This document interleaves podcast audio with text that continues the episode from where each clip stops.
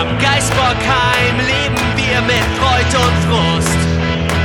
Denn am Mailand oder Krasnodar, auch in Aue sind wir immer da. Im Ostseestadion, in Kopenhagen klingelt's Telefon. Denn wir sind trotzdem hier. Denn wir sind trotzdem hier. Denn wir sind trotzdem hier. Denn wir sind trotzdem hier.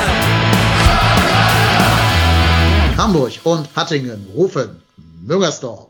Hallo und herzlich willkommen zum XXXXXXXXL Hinrundenrückblick mit euch, euren, äh, mit uns, euren Lieblingspodcastern. Und ja, einer großen Neuerung, aber da will ich den Spannungsbogen noch ein bisschen ausreizen. Deshalb, bevor wir mit den ja, Standard-Vorstellungen und so weiter beginnen, lasst uns auch mal ein bisschen wholesome Content hier an den Anfang stellen. Sind ja krisenhafte Zeiten, sind ja, äh, sagen wir mal, viele kritikwürdige Dinge, die gerade passieren. Da ist ja immer schön, auch mal gute Nachrichten zu haben rund um den ersten F C Köln. Und derer gibt's gleich drei. Die erste ist jetzt nicht so wichtig, aber man kann sie trotzdem mal erwähnen. Der Vertrag mit dem ehemaligen Teammanager Dennis Lapaczinski wurde aufgelöst oder wird zum einunddreißigsten zwölften aufgelöst. Und ähm, ja, ein Problem weniger, weil da gab's ja arbeitsrechtliche Konsequenzen da irgendwie und Arbeitsgerichte und sowas, die eingeschaltet worden sind. Also insofern, das Kapitel ist beendet. Mach Idiot und pass auf, dass dir die Tür nicht in den Rücken fällt beim Weg nach draußen, du Otto. Aber unsere Rubrik hier heißt ja äh, schlechter Dennis, guter Dennis. Deswegen müssen wir noch einen anderen Dennis erwähnen, den dritten hier in dieser Runde. Dennis Huseinbašić hat sein U einundzwanzig-Debüt gefeiert, hat sein U einundzwanzig-Debüttor gegen Italien geschossen und wurde prompt zum Man of the Match gewählt in diesem ersten Spiel. Also geiler Typ, hat da weitergemacht, wo er beim F C aufgehört hat, hat schon eine absolute Selbstverständlichkeit im Spiel.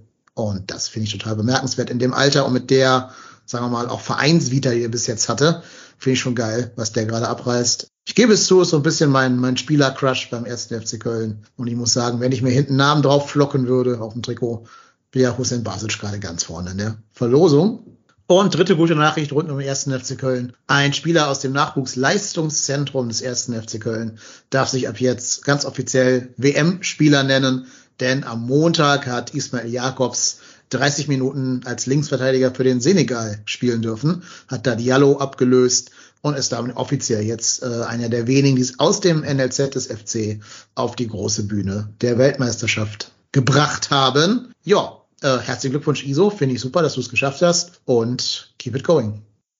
So, das waren die guten Nachrichten. Jetzt kommen wir zu den schlechten Nachrichten. Der Marco ist da. Hallo, Marco.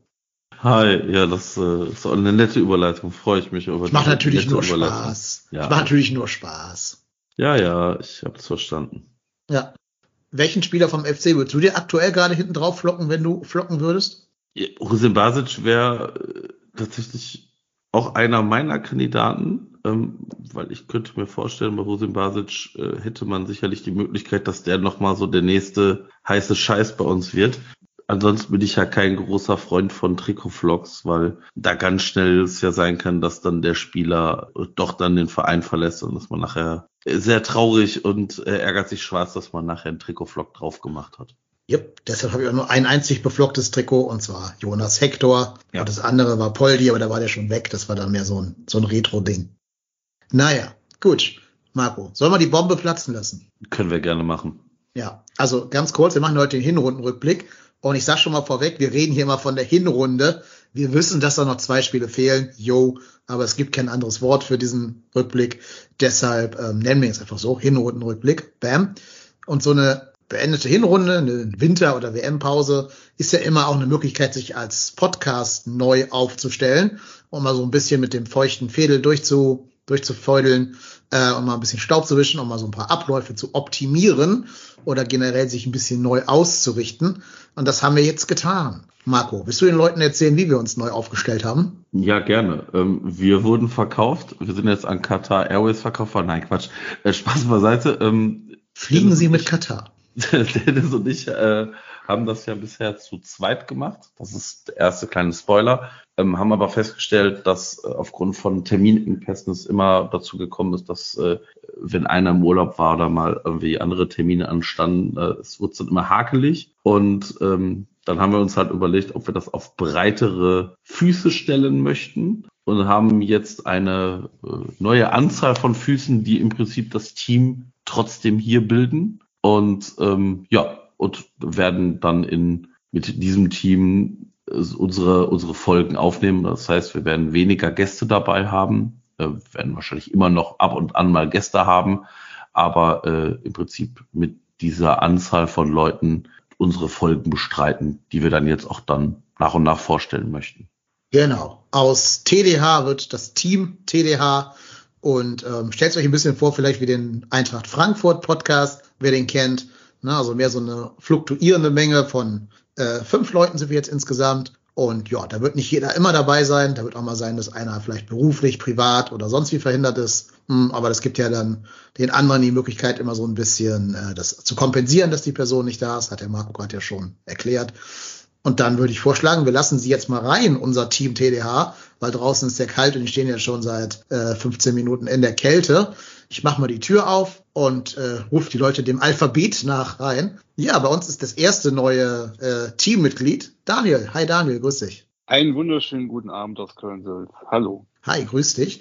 Die Leute kennen dich ja schon von ganz, ganz vielen Podcast-Folgen. Ähm, ich habe es nicht nachgeschaut, aber ich würde mal tippen, fünf bis sechs mindestens, bei denen du dabei warst. Wir haben aber nie dich dich, dich so richtig vorstellen lassen. Willst du vielleicht mal zwei, drei Sätze sagen, wer bist du eigentlich, was hast du mit dem ersten F C Köln zu tun, wie bist du zu ihm gekommen, äh, wie ist dein Stadionverhalten, solche Sachen, dass die Leute ein bisschen wissen, wer hier das Team T D H überhaupt ist? Ja, gerne, klar. Also, wie bin ich zum F C gekommen, wie das immer so ist? Erweiterte Familie, äh, nicht direkte Verwandtschaft, aber ein Freund von meinem Vater war immer schon glühender F C-Fan. Und hat mich schon als Kind mitgenommen, mitgerissen und da bin ich öfters mal mit ins Stadion gekommen. Und ja, das hat sich dann das eine, das andere ergeben und irgendwann war ich dann äh, wartend auf die Dauerkarte. Irgendwann, na, bei uns in der Familie hatte keine eine, ich konnte also keine übernehmen. Ja, und irgendwann hatte ich das Glück, äh, ich glaube, das war zweitausendzehn, glaube ich, hatte ich dann das Glück, dass ich eine Karte zugeteilt bekommen habe und äh, seitdem bin ich eigentlich immer, wenn möglich, auf der Süd und äh, auf ausgewählten äh, Auswärts- und Auslandstouren äh, äh, vor Ort. Früher natürlich sehr viel, aber wie das ist, wenn dann die Familie größer wird mit Kindern, dann wird es immer ein bisschen schwieriger mit den ganzen äh, äh, Touren auswärts. Und dann pick ich mir jetzt immer so fünf, sechs Highlight-Auswärtstouren im Jahr raus. Und naja, aber dann auch Vollgas. Alles klar. Und du bist auf Twitter, at äh, Daniel Gehmann. Und mit deinem genau. Nickname da, Steffen Baumgart. Ja, genau. Da wurde mir auch schon, also das wurde mir jetzt schon mehrfach geschrieben. Liebe Leute, ich habe jetzt mitgekriegt, dass in, in Holland Steffen anscheinend eine Sexualpraktik ist. Echt? Leute, es, es, es ist mir scheißegal, ja. Ich werde es nicht ändern. Vielen Dank. Schreibt mal in den Chat, welche, welche Praxis das ist. Das dürfen wir bestimmt ja. nicht sagen hier. Aber Google das doch mal, Steffen. Ja, weiß ich nicht, traue ich nicht. Ich will meinen will mein Algorithmus nicht zerschießen. Ah, so noch nicht. nicht. Okay, ja. So, ähm, im Alphabet geht's mit E weiter. Marco, hol doch mal die nächsten Menschen rein. Der nächste, das ist der Erik. Hi, Erik. Ja, moin moin und Alav. Hallo in die Runde. Genau, der Erik, der at Hibarian zwei. Ich wollte gerade sagen, du verstärkst hier das Team Hamburg, aber stimmt ja gar nicht. Du bist ja gar nicht äh, ja, nee, offizieller Hamburger. Ich, ich bin nicht mehr offizieller Hamburger, das ist richtig. Ich genau, äh, das, bin in den Speckgürtel gezogen. Genau, dich hat's in die Vororte verschlagen. Genau. Am besten war, ich war aber kurz vor kurzem bei dir und ich dachte so, naja, kann ja soweit nicht sein, der der Mann wohnt ja in der Nähe. Und dann irgendwann sagte mein Navi, so und jetzt noch zwanzig Kilometer strunzgerade der Straße folgen oder einmal abzubiegen. Da ja. merkt man, man ist im alten Land. Da jo. ist im alten Land, genau. Genau. Erik, willst du dich auch mal kurz vorstellen, für die, die dich noch nicht kennen? Ja, gerne, sehr gerne. Ähm, ja, mein Name hast du ja schon genannt, Erik. Ähm, ich bin ähnlich wie der Daniel eben auch seit dem ich denken kann, seit Geburt an eigentlich F C-Fan. Ähm, ich habe ja, weil ich ja wusste, dass die Frage kam, eben noch, noch mal gegoogelt. Mein erstes Spiel in Müngersdorf war neunzehnhundertsechsundachtzig ein Europapokalspiel. Ich konnte mich nur noch dran erinnern, dass es gegen irgendeine Mannschaft aus Lissabon war und dass ich noch irre jung war. Und da hat mir Google dann rausgespuckt, dass wir am achtzehnten dritten neunzehnhundertsechsundachtzig gegen Sporting Lissabon zwei null gewonnen haben. Das war mein erstes Spiel in Köln-Müngersdorf im Stadion. Und mein erstes wirklich aktives Auswärtsspiel habe ich im ersten Zweitligajahr im Gästeblock im Lohrheide-Stadion in Wattenscheid verbracht. Das war auch sehr interessant. Ähm, ja, und seitdem bin ich eigentlich dem F C immer weiter treu geblieben. Äh, habe dann mit Auswärtsdauerkarte, mit Heimdauerkarte versucht, einen vierunddreißiger, leider nie geschafft. zweiunddreißiger war das Höchste, was ich geschafft habe, aber nie eine vierunddreißiger. Ähm, den F C überall verfolgt, und als ich dann in den hohen Norden gezogen bin, habe ich den damals größten Fehler gemacht, den man machen kann. Ich habe meine Dauerkarte abgegeben. Jetzt bekomme ich keine mehr.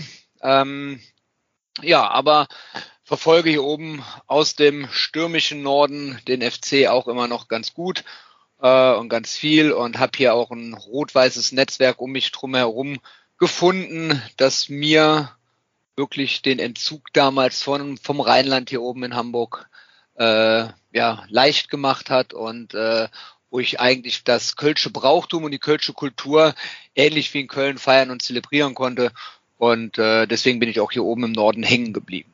Und alright. Ja, Spiele pro Saison, wie es sich ergibt. Wenn die Stadt Hamburg irgendwann nochmal einen Erstligisten haben sollte, zählt das mit dazu. Ansonsten versuchen wir mit ein paar Leuten immer so Spiele in der Umgebung, Bremen, Berlin, Wolfsburg, was auch immer, anzusteuern. Sehr gut. Ich weiß nicht, ob ich schon gesagt habe oder nicht, aber auf Twitter der Etibarian zwei. Ja, und du bist ab und zu mal in der Colonia-Bar zu finden. Da bist du aber dann selten alleine am Tresen, denn unser fünfter Team-Member ist auch des Öfteren mal da anzutreffen.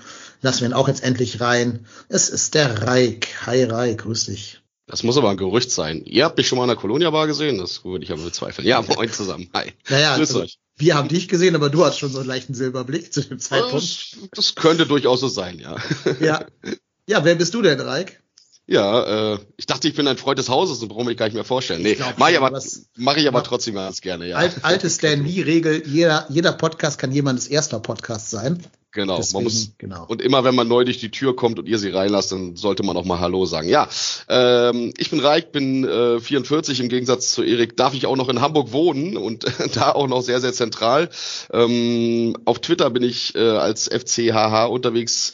Ähm, meine F C-Historie ist mit Sicherheit nicht ganz so lang wie bei Daniel und bei Erik. Ich bin erst seit, na, so bummelig zehn Jahren F C-Mitglied. Ähm, mein erstes Spiel in Müngersdorf kann ich mich auch noch dran erinnern. Das war im November zweitausendzwölf. Äh, zweite Liga, regnerisch, arschkalt gegen den M S V Duisburg. Die haben dann auch irgendwann, ich glaube, in der zehnten Minute hat Duisburg eine rote Karte kassiert. Das Spiel ist trotzdem null null ausgegangen. Das hat dann auch so, ja, meine zukünftige Erwartungshaltung für den ersten F C Köln geprägt. Bin aber trotzdem ähm, immer gern im Stadion, äh, wobei ich noch viel, viel lieber gerne mit dem F C auswärts unterwegs bin. Äh, dieses Jahr auch unter anderem mal mal wieder zweimal in Europa. Ähm, ja, Podcast-Erfahrung. Äh, ich bin schon durchaus Podcast erprobt und gestählt durch so bummelig hundertfünfzig Folgen ähm, aus dem Verzehnix-Podcast. Den haben ja vielleicht auch die einen oder anderen, die hier zuhören, ähm, ja auch mal in ihrer in ihrer Podcast-Timeline drinne gehabt. Da haben wir uns unter anderem ja auch über den ersten F C Köln unterhalten. Einige Gastauftritte auch hier. Ich habe es tatsächlich nicht gezählt, aber ich würde mal sagen, ist auch so ein halbes Dutzend ungefähr.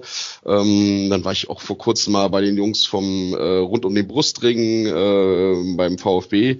Ja, und jetzt freue ich mich, dass ich auch hier einen, einen Stuhl an der, an der Tafelrunde des F C-Podcasts einnehmen darf. War das Duisburg-Spiel das, wo der ah, irgendein Neuzugang den scheiß Ball nicht quergelegt hat und wir deswegen null null gespielt haben? Ich glaube, ja. Ich war aber sehr, sehr viel stärker äh, damit beschäftigt, irgendwie dieses ganze Stadion auf mich wirken zu lassen. Und das waren auch die Zeiten, wo es nicht so wirklich ausverkauft war. Also wir hatten Karten auf der Nord, und da habe ich auf jeden Fall die Süd im Blick gehabt, die war relativ voll, aber ansonsten sah das sehr, sehr kläglich eher aus. Das war äh, waren nicht die Zeiten, wo das Stadion kontinuierlich ausverkauft war, und äh, wir sind dann auch noch zu spät gekommen und haben die Hymne verpasst, weil der Parkplatz arschweit weg war. Also es war irgendwie nicht so der allerbeste Start, aber die rote Karte haben wir gerade so mitbekommen, als wir auf den Plätzen waren, ja. Ich glaube, das war, den ich gerade meinen, war das, war das Josef Mokhtari? Na egal, ist wurscht. Wird mir gleich irgendwer im Chat hier schreiben, mit aber wir Sicherheit. haben heute... Genau. Wir haben heute so viel Programm, dass wir äh, dann auch mal ein bisschen voran machen müssen. Ich habe es, glaube ich, gerade nicht gesagt. Doch, das ja? war doch unter Stanislavski noch, ne? zwölf, zweitausendzwölf, zweite Liga. Ja, kann sein, ne? Ich weiß es nicht mehr. Ich weiß es nicht mehr. Man wird es im Chat alles gleich aufklären. Wenn ihr den Raik auf Twitter stalken wollt, dann macht das bitte unter at F C haha, F C E F F Z E H und dann haha. Genau. Und Hans-Ingo sagt, Mokhtari war null sieben null acht unter Uwe Rapolda. Das stimmt. Power-Uwe mit dem, Power-Uwe mit dem, mit dem Tannenbaum-System. Ich erinnere mich. Dunkle Zeiten, dunkle genau. Zeiten. Ja, und der Domstädter weist darauf hin, sechsundsechzig Komma sechs sechs sechs sechs sechs Prozent Verzellnix jetzt an Bord. So ist das wohl. Gut, also das ist ab jetzt das neue Team trotzdem hier. Ähm, ja, lasst uns gerne mal Feedback da, wie ihr zu dieser Idee steht. Also wir werden es eh nicht ändern, egal was ihr jetzt schreibt, aber schreibt es trotzdem mal. ähm, und dann würde ich vorschlagen, wir gucken mal, ob wir als Team dann auch funktionieren und mit fünf Leuten das hier schaffen, irgendwann auch heute fertig zu werden mit dem ganzen Gespräch. Wir machen jetzt einen sieben X L Hinrundenrückblick. Es gibt ja viel zu besprechen, deshalb würde ich vorschlagen, wir machen das so ein bisschen sortiert nach den einzelnen Wettbewerben. Wir fangen mal an mit dem Abschneiden im D F B-Pokal. Da äh, ist der erste F C Köln in der ersten Runde auf Jahn Regensburg getroffen und dann in der zweiten Runde äh, zu Hause geblieben. Ja. Wie sich jetzt fleißige Hörer schon denken können, war ich im Stadion bei dem Spiel. Da fing alles an. Da fing alles an. Also es war ein schöner Trip. Ich habe wirklich nette Leute kennengelernt. Liebe Grüße an all die ich da eben kennengelernt oder näher kennengelernt habe. Aber äh, sportlich, naja, was sagen wir denn zum Abschneiden im D F B-Pokal? Wer möchte da gerne mal seinen ersten Hot Take zu präsentieren? Nicht zu viele. Ja, fang an. Ja, ähm... da ist mir eigentlich nur in Erinnerung geblieben, dass ich völlig irritiert war, was die Auswahl der Elfmeterschützen anging nachher am Ende des Tages, weil da schon einige angetreten sind, von denen ich das tatsächlich nicht erwartet habe. Also da muss man sich mal auf der Zunge zergehen lassen. Ne? Also die, unsere fünf Elfmeterschützen waren Dejan Ljubičić, Linton Maina, Jan Thielmann, Jeff Chabot und Kingsley Ehizibue. Uff, da hatte ich so ein bisschen Vibes wie ähm, ja wie beim Elfmeterschießen von Chelsea gegen Bayern, wo sich wo, wo dann irgendwie nachher, also es hätte noch gefehlt, dass der Torwart angetreten wäre, aber ansonsten war das schon so eine Konstellation, die mir nachhaltig in Erinnerung geblieben ist. Und äh, ja ja also bis, also Dejo und äh, Jan haben ja Jan Uwe haben ja ihre Elfmeter wirklich gut reingemacht, aber alle anderen drei waren, also auch der von meiner war ganz schön wackelig äh, und Jeff und Isis wurden ja dann beide gehalten. Äh, puh. Ja, das ist das ist so meine Haupterinnerung und dass ich mich so geärgert habe, dass man das schon wieder weggeschenkt hat in der ersten Runde. Ja, wenn man jetzt so ein bisschen das im Rückblick betrachtet, war dieses Spiel doch eigentlich schon äh, eine Blaupause für alle weiteren Spiele, oder? Du gehst so super blöd mit äh, zwei null in Rückstand und musst dann wieder richtig arbeiten, um da irgendwie den Rückstand aufzuholen.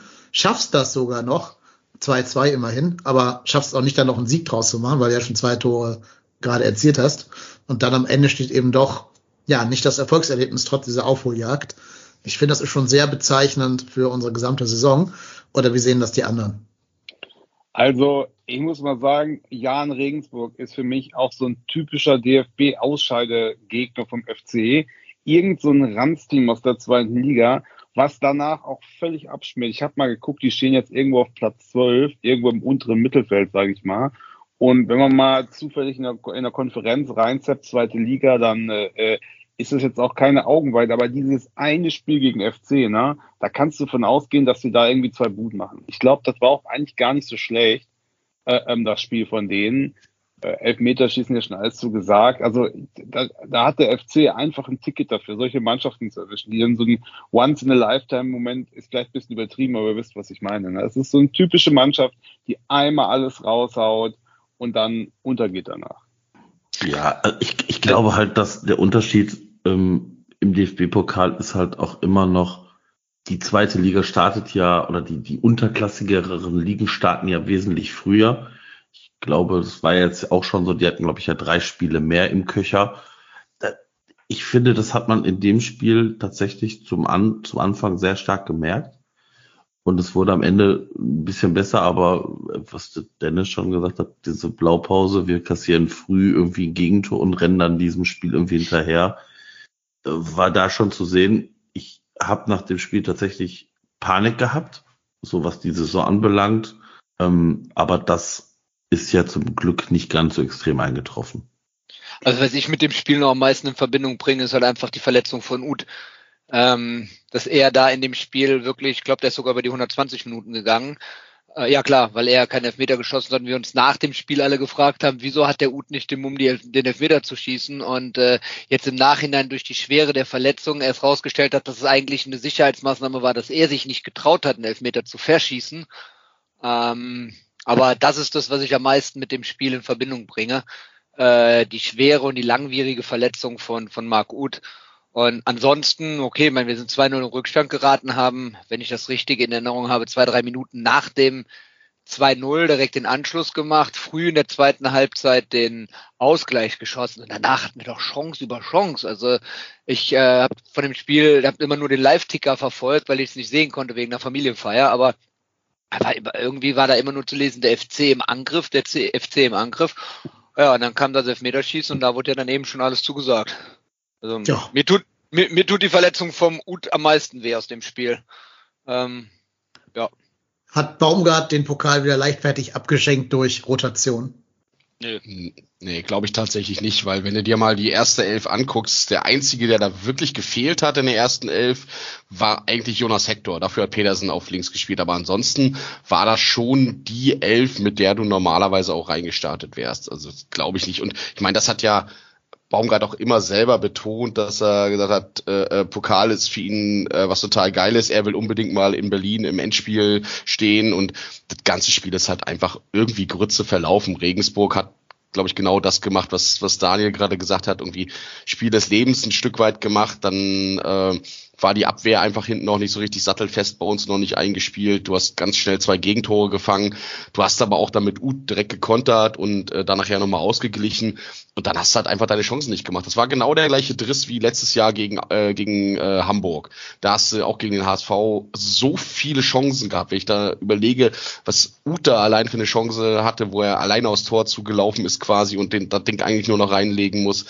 Es war einfach ein Festival der vergebenen Chancen und damit machst du dann halt einen Gegner stark, ja, und im Elfmeterschießen bist du dann halt auf See und im Elfmeterschießen, ne? Oder bei der Liebe war das, glaube ich, auch noch, ne? Da bist du halt, äh, bist du halt dem, dem Schicksal ausgesetzt und äh, ja, wenn du dann auch noch die Auswahl an Elfmeterschützen triffst, dann passiert halt genau das, was da passiert ist. Vielleicht bin ich ja so ein bisschen Nostradamus äh, im Augenblick, aber wo das gerade gesagt wurde, ich habe so ein bisschen die Sorge, dass der Uth gar nicht mehr wiederkommt. Vielleicht sehe ich das jetzt besonders schwarz oder so, aber wie lange ist das jetzt her? Ein halbes Jahr oder so knapp. Und da hat er zweimal... So ein bisschen Helmes Vibes. Ja, ja, das ist... Also ich finde irgendwie, ich habe da ein ganz schlechtes Gefühl dabei. Ja, das Spiel war am dreißigsten siebten und jetzt, äh, wir nehmen gerade am einundzwanzigsten elften auf, vier Monate. Ja, und es wurde ja schon gesagt, äh, man wisse auch nicht so ganz genau, wo diese Schmerzen halt herkommen. Man kann halt die Schmerzen immer behandeln, so temporär, aber nicht die Ursache. Deswegen glaube ich, dass deine, Bere- deine Besorgnis äh, auch nicht komplett unberechtigt ist, gerade beim Spieler in, in Marc Uths Alter. Also da hoffen wir alle, dass sie da irgendein, in den U S A vielleicht irgend so einen Wunderschaman finden, der den wieder hinkriegt. Ja, Marc Uth, glaube, wäre schon wichtig für unsere Mannschaft, weil das haben wir alle gesehen, dass wir auf der zehn einfach ein unfassbares Defizit haben und André Duda nicht ansatzweise da das auch hinbekommt, was er sich wahrscheinlich auch selber vorstellt und was wir auch brauchen, einfach spielerisch. Wäre, wäre bitter, aber ich weiß auch nicht so ganz, ähm, wie es da weitergeht. Ja, also der Vollständigkeit halber kann man noch erwähnen, das einzige Spiel von Timo Horn im Tor, ähm, beim Thema Rotation. Also ich glaube, Schwäbe hätte man auch normalerweise in der ersten Elf erwartet. Aber ja, gut. Er hat ja immer schon gesagt, dass im Pokal der zweite Torwart spielt. Also insofern zumindest keine Überraschung. So, damit können wir den Pokal eigentlich schon abhaken, weil mehr war ja tatsächlich nicht. So, eine Anmerkung noch ganz kurz. Das ist wenigstens was Gutes, oder? Das einzige Pflichtspiel von Timo Horn. Gibt Sorry, Leute, konnte ich, die behaupten, konnte ich mir gerade nicht klemmen. Gibt Leute, die behaupten, dass das ganz gut sei, dass da jetzt Marvin Schwäbe spielt, ja. Also zumindest das Testspiel am Samstagabend hat, hat das noch unterstützt, dass das so ist. Ja.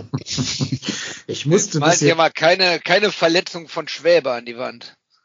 Ich musste ein bisschen schmunzeln, als der Sebastian Bahr, der Handballtrainer ist, also Handball-Torwarttrainer ist, beim F C, bei den, bei den ersten Herren, äh, Timo Horn angeboten hat, bei ihm mit zu trainieren. Den Ball hätte ein Handball-Torwart gehalten, sag ich mal so. Den Eckball von Mavropanos, also den Kopfball nach Eckball. Naja, aber wir wollen ja auch nicht auf Timo bashen. Der hat ja nur ein Spiel gemacht und damit für den Rückblick hier keine große Hauptrolle. Und hat sich ja immer sehr, Frage, sehr geht, loyal. Geht er im Winter? Entschuldigung, Nein. Geht er im Winter? Nein. Ich hoffe immer noch. Nein. Ich kann es mir auch nicht vorstellen. Ich würde, ich würde hier im Podcast eine Wette anbieten. An äh, meine Podcast, an meine jetzt zahlreichen Podcast-Kollegen. Ähm, dass ich glaube, dass Timo Horn auch nächstes Jahr nach Bonn spielt. Also unter Vertrag steht, meinst du? Ja, ähm, also ja, also genau, also im Prinzip den, den Kessler gibt. Boah. Du meinst, das heißt, dass sie jetzt müsste eine Vertragsverlängerung geben im Sommer und ihn zu deutlich geringeren Bezügen ja. dann einfach mit durchschleifen? Also geringere Bezüge hoffe ich für ihn und uns und alle. Aber ja, wäre mein Tipp. Also muss ja geringer sein. Wir können seinen Vertrag ja nicht matchen, den er jetzt gerade hat. Das geht ja einfach rein rechnerisch nicht. Äh, glaube ich nicht. Ich, ich, kann, ich kann ja auch sagen, warum. Ich glaube, der wird sogar bleiben wollen tatsächlich. Aber ich glaube, weil du jetzt ja nicht mehr so diese, ich nenne das mal diese Altkölner im Vorstand hast. Also weil da nicht so ein, so ein Horst Held rumläuft oder so ein äh, Wolfgang Overath oder so, sondern einfach nur externe Leute. Ne, Christian Keller und Co. haben ja so gesehen diese Vereinsfolklore nicht. Und die gucken da vielleicht, oder Gospodark als Torwarttrainer, auch Baumgart, die gucken da, glaube ich, schon sehr genau auf die Leistung und äh, weniger auf so et kölsche Gefühl. Und ich glaube, damit ist eine Vertragsverlängerung eigentlich vom Tisch. Ja, wobei also du gegenstellen musst. So. Muss, muss aber gegenstellen. Das ist wieder ein Argument für Marco, seine Wette. Ähm, du, der, der macht unheimlich viel für die Mannschaft. Der hat ein unheimlich hohes Standing in der Mannschaft. Und er hat sich auch immer äh, sehr professionell verhalten. Hat sich nicht zu Schulden kommen lassen. Auch als er als, äh, auf die Bank gesetzt wurde.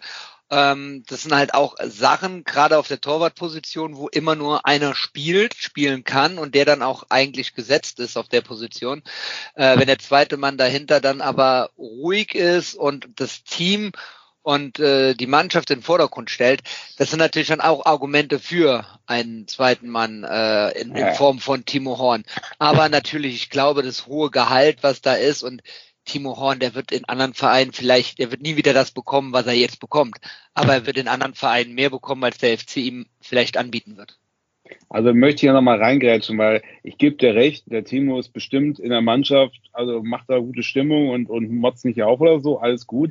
Der kleine Haken an der Geschichte ist, wenn äh, der Keeper Nummer eins ausfällt, dann müsste er ins Tor. Und dann nützt mir die gute, die gute Stimmung in der Mannschaft nichts, wenn er dann so hält wie am Samstagabend. So, und da kann, meine Oma macht auch gute Stimmung in der Mannschaft, ne?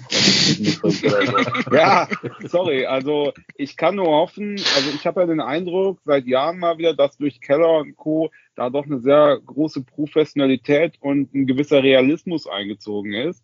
Und äh, deswegen hoffe ich eigentlich für alle Seiten, dass das Thema beendet wird und wir irgendeinen, ich sag mal, ambitionierten zweiten Mann holen, der dann auch wirklich mal eine Alternative ist irgendwann. Weil das zweite Problem ist, ich meine, der Schwäbe hält ja echt wahnsinnig gut. Ist halt die Frage, wie lange der hier noch spielt, ne? Mhm. Das ist die nächste Sache. Also ich habe nur zwei Thematiken noch dazu. Mich würde echt mal interessieren, wie deine Oma Stimmung im Team macht. Das finde ich äh, sehr interessant, mal mitzubekommen. Und zum anderen sehe ich auch, dass die Zeit von Timo dann tatsächlich enden muss, weil du hast mit Jonas Obig auch einen echt talentierten äh, Mann da irgendwo in der Hinterhand, wo ich sage, äh, ich meine, wir haben jetzt schon den, den Daniel Adamczyk, der damals, äh, nee, Adam Adamczyk, nee, Daniel Adamczyk hieß er, glaube ich, ne? Äh, genau, der, der äh, weggewechselt ist, der ja damals auch bei der äh, Meistermannschaft in der Jugend mit dabei war, ähm, dem du schon keine wirkliche Perspektive liefern konntest. Und wenn ich mir angucke, wie ein, wie ein Schuhn jetzt bei Darmstadt als Torwarttalent, der ja auch beim F C ausgebildet wurde, äh, da performt, dann sagen wir, ey, wenn wir so eine gute Torwartschule haben, offensichtlich, ähm, und jetzt mit dem Jonas Obrich, den hat man ja auch schon durchaus das eine oder andere Mal wirklich gute Spiele machen sehen in den U-Mannschaften, dann halt den doch bitte. Äh, ich könnte mir maximal noch vorstellen, dass Timo irgendwo an Rang drei damit ranrutscht, aber wenn du jetzt so ein Torwarttalent halten kannst, indem du sagst, okay, Marvin Schwäbe ist die klare Nummer eins, aber du bist als Nummer zwei dahinter, weil du dich halt einfach bewiesen hast, auch in den U-Mannschaften, dann würde ich das auch gerade auf Sicht in die Zukunft und gerade in Bezug auf das Gehaltsthema als die deutlich bessere Wahl empfinden, als jetzt zu sagen, ja, ja, komm, lieber Timo, wir geben dir jetzt einen Rentenvertrag äh, und dann bleibst du halt hier die nächsten fünf Jahre, äh, halte ich nicht für sinnvoll. Ja, ja, der R W neunzehnhundertachtundvierzig, also neunzehnhundertachtundvierzig, weist im Chat noch darauf hin, wenn du Horn jetzt noch jahrelang hältst, hat Schwäbe auf lange Zeit keine Konkurrenz und kann auf seinem Stand chillen und sich quasi nicht weiterentwickeln. Ähnlich wie das mit Kessler und Horn der Fall war. Also man würde da auch gewisse Fehler der Vergangenheit wiederholen, würde ich da mal rein interpretieren in seine Aussage. Und ich glaube, da macht schon mehr Sinn, dass man auch den Schwäbe weiter ein bisschen auf äh, auf Spannung hält, indem man da eher so einen nachstrebenden Urbich hinsetzt, als einen, der dann, wer sich jetzt hier quasi freiwillig in, in die Rolle zwei begibt, vielleicht nicht mehr die ganz großen Ambitionen dann hat. Ja, also wie gesagt, meine, wie gesagt, ich würde die Wette machen. Ja, dann lass uns die doch machen. Dann machen wir die doch. Sagen wir zehn Euro in die Saisonwette von jedem, der sie jetzt hält oder nicht hält. Okay. Du sagst, er bleibt, also er kriegt einen neuen Vertrag angeboten. Einen neuen Vertrag. Okay, zehn Euro. Wer geht mit und sagt Vertragangebot an Timo? Keiner. Okay. Das heißt, alle anderen sind dagegen? Schweigen im Walde, ja. Bin ich komplett dagegen. Einfach, weil ich es hoffe. Nicht, ja, weil ich es unbedingt also, glaube, ehrlich, aber ich hoffe es. Ich, ich hoffe, es, also es ist nicht so, dass ich jetzt glaube, dass... Nee, nee, es geht darum, was ich, wir glauben, was passiert, ne, nicht, was also wir hoffen, dass passiert. Ich, ich hoffe auch nicht, dass Timo Horn bleibt. Aber ich, ich würde halt typisch F C sein. Weil mhm. was ich mir tatsächlich vorstellen kann, ist, dass man ähm, einem Jonas Urbich vielleicht verleiht, weil ich bin bei dir, Raik. Wir haben gute, immer gute Leute dahinter gehabt. Aber wenn die halt nur zweite Leute sind, dann können die sich auch nicht qualitativ weiterentwickeln, weil ob du jetzt Nummer drei oder Nummer zwei im Kader bist, viel mehr Spielpraxis bekommst du nicht. Und ich glaube, es ist vielleicht sinnvoller, so Talente auszuleihen, damit die Spielpraxis bekommen und dann wieder zurückkommen. Weil Torhüter leben, glaube ich, noch mehr von Spielpraxis als äh, Feldspieler, weil du einfach weniger Möglichkeiten hast zu spielen.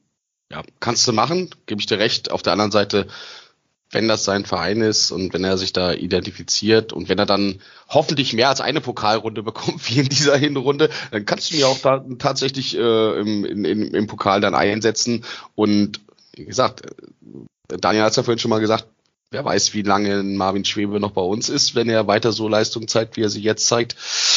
Da wäre ich gerne vorbereitet und dann wäre mein Plan B sehr, sehr ungern Timo Horn. Ja. Also ich halte okay, es dagegen, Marco. Ich halte es noch dagegen. Für mich ist eher die Frage, geht das schon im Winter? Im Sommer geht der für mich sicher, aber geht der vielleicht schon im Winter?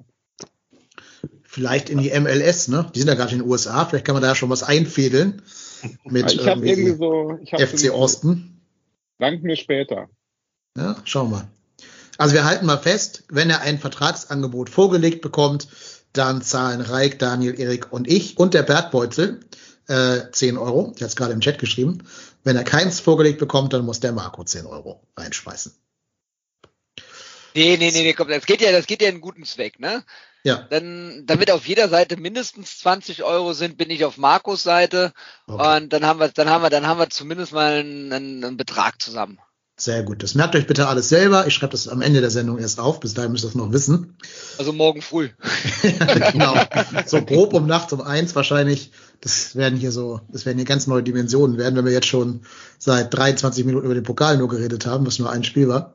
Und an den also, Chat hier Wetteinsatz noch, ne? Für Marco, dass bei Marco und meiner Seite noch was zusammenkommt. Haut ja. mal noch mit drauf. Genau, ich, wer da mitmachen ich glaube, will. Da werden wir, also es ist, du wirst wenig Timo-Jünger finden. Nee. Man muss ja auch ja, kein Timo-Jünger sein, um für den guten Zweck zu spenden.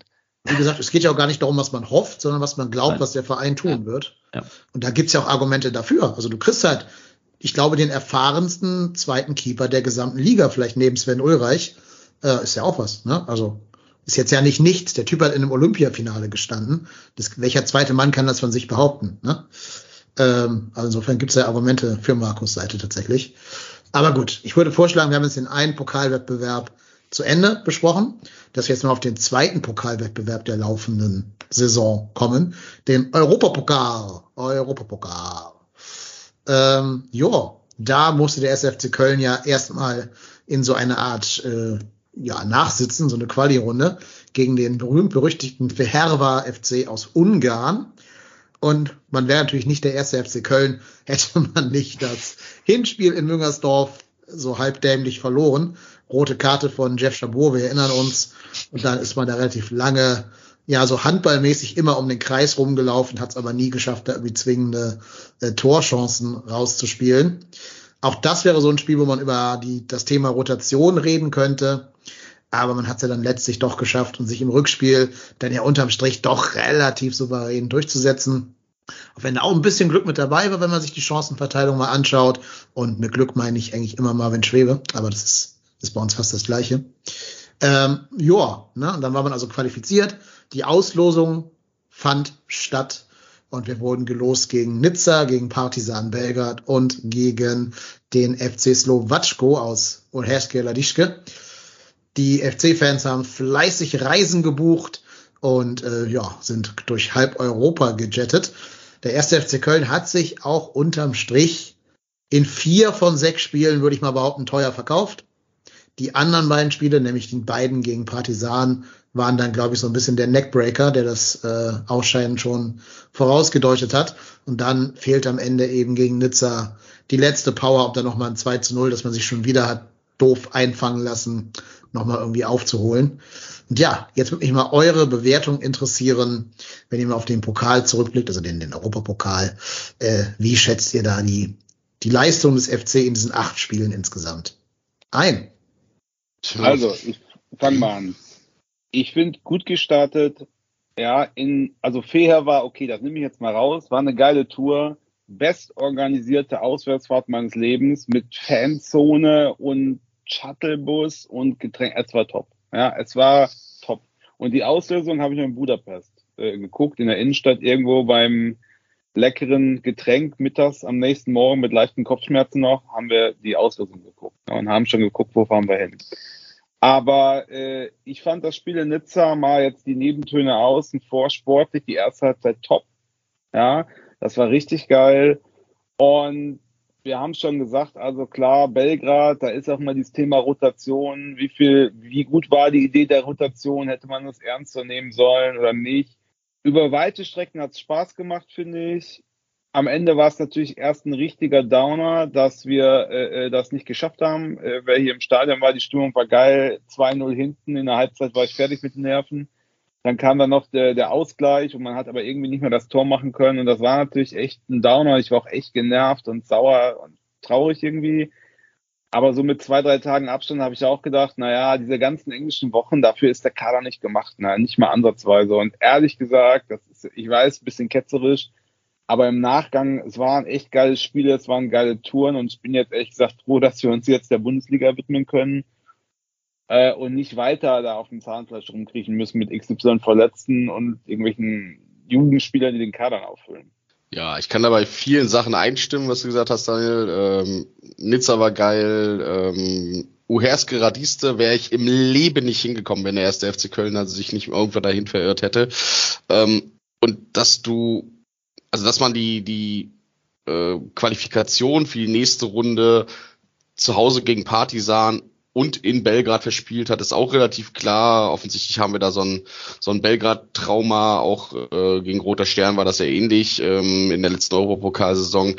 Ähm, ich bin allerdings relativ unglücklich darüber, dass wir es nicht noch geschafft haben, uns dann irgendwie äh, ähm, gegen Nizza an dem letzten Spiel zu qualifizieren, weil die Chance war eindeutig da. Du hast die Stimmung in der zweiten Halbzeit angesprochen ähm, und auch das drei zwei, was eigentlich gezählt hätte, zusammen dann auch nochmal mit dem äh, eins null von Nizza, was eigentlich nicht gezählt hätte.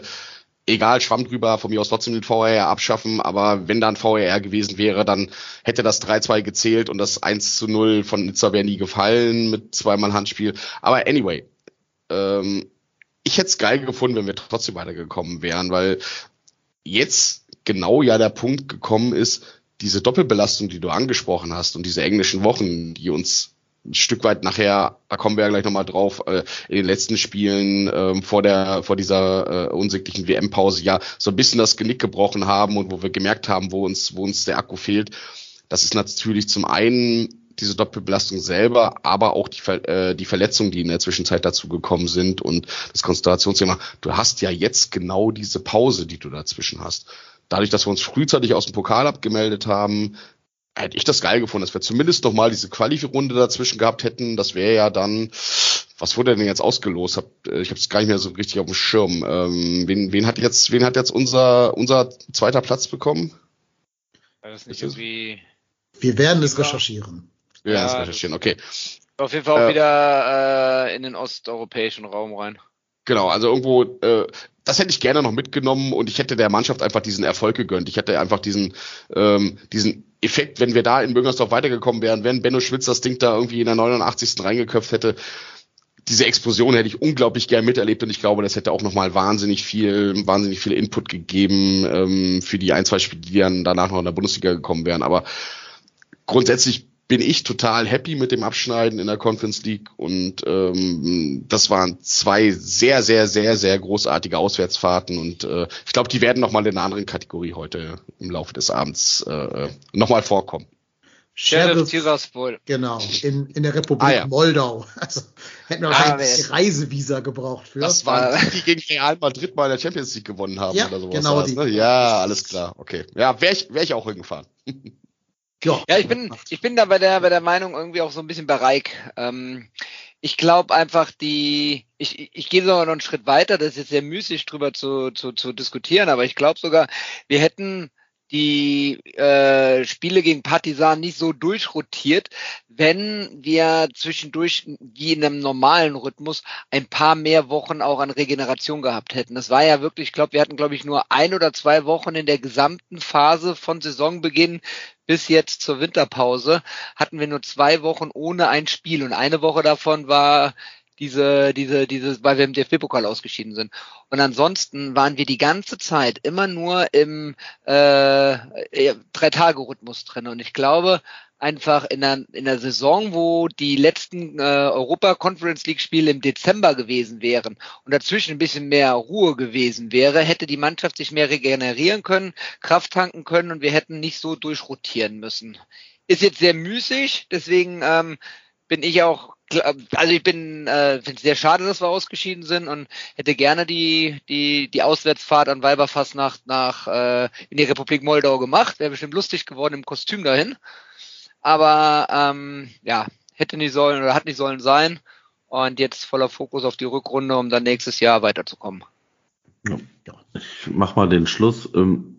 Ich glaube, uns allen war vor der Saison klar, dass das eine ganz, ganz knüppelharte Saison für uns wird. Also wem das nicht klar war, der sollte sich mal überlegen, wen wir verpflichtet haben und wen wir abgegeben haben. Und dann dieses Thema Doppelbelastung ist für so einen Kader dann schon existenzbedrohend. Das haben wir jetzt zum Schluss gesehen, dass da einfach Körner gefehlt haben. Ich muss aber sagen, mir hat diese Europa League-Saison echt Spaß gemacht. Ich war dreimal im Stadion, bei zwei, bei zwei Heimspielen und einmal auswärts. Ähm, und wie der Reich schon sagte, ich war ja in Uhersk Gradaviste, ich wäre dort im Leben nie hingekommen und ich werde da auch nie wieder hinkommen. Und dann bist du da mit, ich sag jetzt einfach mal zweitausend Kölnern, obwohl keiner da sein darf und du trinkst abends diese Stadt leer. Und das ist schon, das hat schon Spaß gemacht, die Leute zu treffen, da in Kneipen unfassbar günstiges Bier zu trinken und äh, am Ende noch mit einem Sieg nach Hause zu fahren. Und ähm, ja, dieses Nebelspiel, das wird keiner von uns, glaube ich, jemals wieder vergessen. Und ähm, ich glaube, darum geht's ja. Der F C wird in den nächsten Jahren kein Club sein, der im Normalfall europäisch spielen wird. Und deshalb habe ich diese Zeit unfassbar genossen. Klar, es ist schade, dass es, dass es jetzt so geendet ist. Aber uns sollte doch auch klar sein, dass ähm, der F C oder es für den F C in dieser Saison auch jetzt in, in der zweiten Jahreshälfte nur darum geht, in der Liga zu bleiben. Um nichts anderes. Und da tun uns wahrscheinlich schon diese Spiele enorm, also die, diese, diese Wochen, wo wir dann auch mal in der Woche durchatmen können, glaube ich schon wahrscheinlich deutlich besser. Ich will noch einen Nachtrag machen, weil das vollkommen zu Recht der Jasomat im Chat angemerkt hat. Ähm, hätten, hätte Benno den Kopfball reingemacht, wären wir Erster geworden und nicht Zweiter und hätten dann diese Quali-Runde gar nicht spielen brauchen. Also wir hätten nicht in Tiraspol gespielt, tatsächlich. Ah, okay. Ja, wir hätten direkt das Achtelfinale gesehen. Siehst du, ja. Noch ein Grund mehr dafür. Ja. Aber ein Ground weniger in der App dann hinterher. Naja. Nee, also ich muss aber auch nochmal sagen, ähm, man muss da so ein bisschen trennen, glaube ich. Das, was man sich als Fan wünscht, ist ja nicht immer das Beste für den Verein tatsächlich. Ne? Also wenn es nach uns geht, dann tausend Auswärtsspiele in den geilsten Locations irgendwo in Europa äh, und geile Pyroshow und so. Das will der Verein wahrscheinlich nicht, letzteres zumindest nicht. Ähm, und auch hier muss ich sagen, wenn ich ganz ehrlich bin, ich glaube, angesichts der Gesamtsituation ist es für den Verein schon besser, sich jetzt in der Rückrunde komplett auf die Bundesliga konzentrieren zu können. Ja, ich weiß, uns geht da Geld verloren durch diese fehlenden Einnahmen im Achtelfinale. Aber ich glaube, so viel ist das auch nicht. Und das muss man wieder gegenrechnen mit den mit den Reisekosten da irgendwo nach, was weiß ich, Albanien oder so. Ähm, dann waren ja die Heimspiele in der Europa League nicht mal alle ganz ausverkauft. Alle. Ähm, kommt ja auch hinzu. Und unterm Strich ein Abschied, Abstieg kostet immer mehr, als du durch diese Europa-Conference League einnehmen kannst. Es ist halt nicht Champions League, wo es ab dem Achtelfinale richtig Spaß macht, da drin zu spielen, was das Geld angeht. Es ist halt ein Wettbewerb, wo du, glaube ich, unterm Strich, wenn du Glück hast, mit einer schwarzen Null rausgehst. Deswegen, also ich bin nicht so ganz traurig, jetzt wenn ich mal alle Fanbelange da ausblende, bin ich nicht ganz traurig darüber, dass wir uns jetzt komplett auf den Abstiegskampf in der Bundesliga konzentrieren können. Ich würde da ganz gerne mal in einer Sache einhaken, die du gerade gesagt hast, wo du gesagt hast, okay, dass auch die Heimspiele da nicht komplett ausverkauft waren. Ähm, das ist mir tatsächlich auch aufgefallen, dass es da wirklich bis zum Ende hin auch noch für das äh, für das Spiel gegen Nizza gab es ja auch tatsächlich noch Karten, die du ganz am Ende hin bekommen hast. Und da gab es ja auch zum Teil dann Aktionen, wo dann Karten, glaube ich, für einen Zehner rausgehauen wurden, wenn ich das richtig in Erinnerung habe. Äh, Haben wir da irgendwie eine Müdigkeit getriggert, bemerkt bei den bei den Leuten? War das einfach nur, weil es Donnerstagabend war? Äh, weil das ist ja eigentlich schon sehr, sehr ungewöhnlich, wenn ich mir überlege, wie extrem die Kartennachfrage in der zwanzig achtzehn, zwanzig neunzehn Saison dann war, als wir da europäisch gespielt haben, dass wir, dass wir nur über dunkelste Kanäle noch irgendwie Karten bekommen und jetzt hier dann auf einmal nicht mehr, ähm, fand ich schon spannend gegen tatsächlich. Gegen Nizza gab es auch keine Karten für einen Zehner. Ich glaube, das, das war wirklich nur bei dem Slowatschko-Heimspiel. Ja, ja aber, aber auch das, aber auch das, aber auch das. Ich meine, es ist ein europäisches Spiel des ersten F C Köln. Ja, es war aber auch ein, war das nicht sogar ein frühes Spiel abends?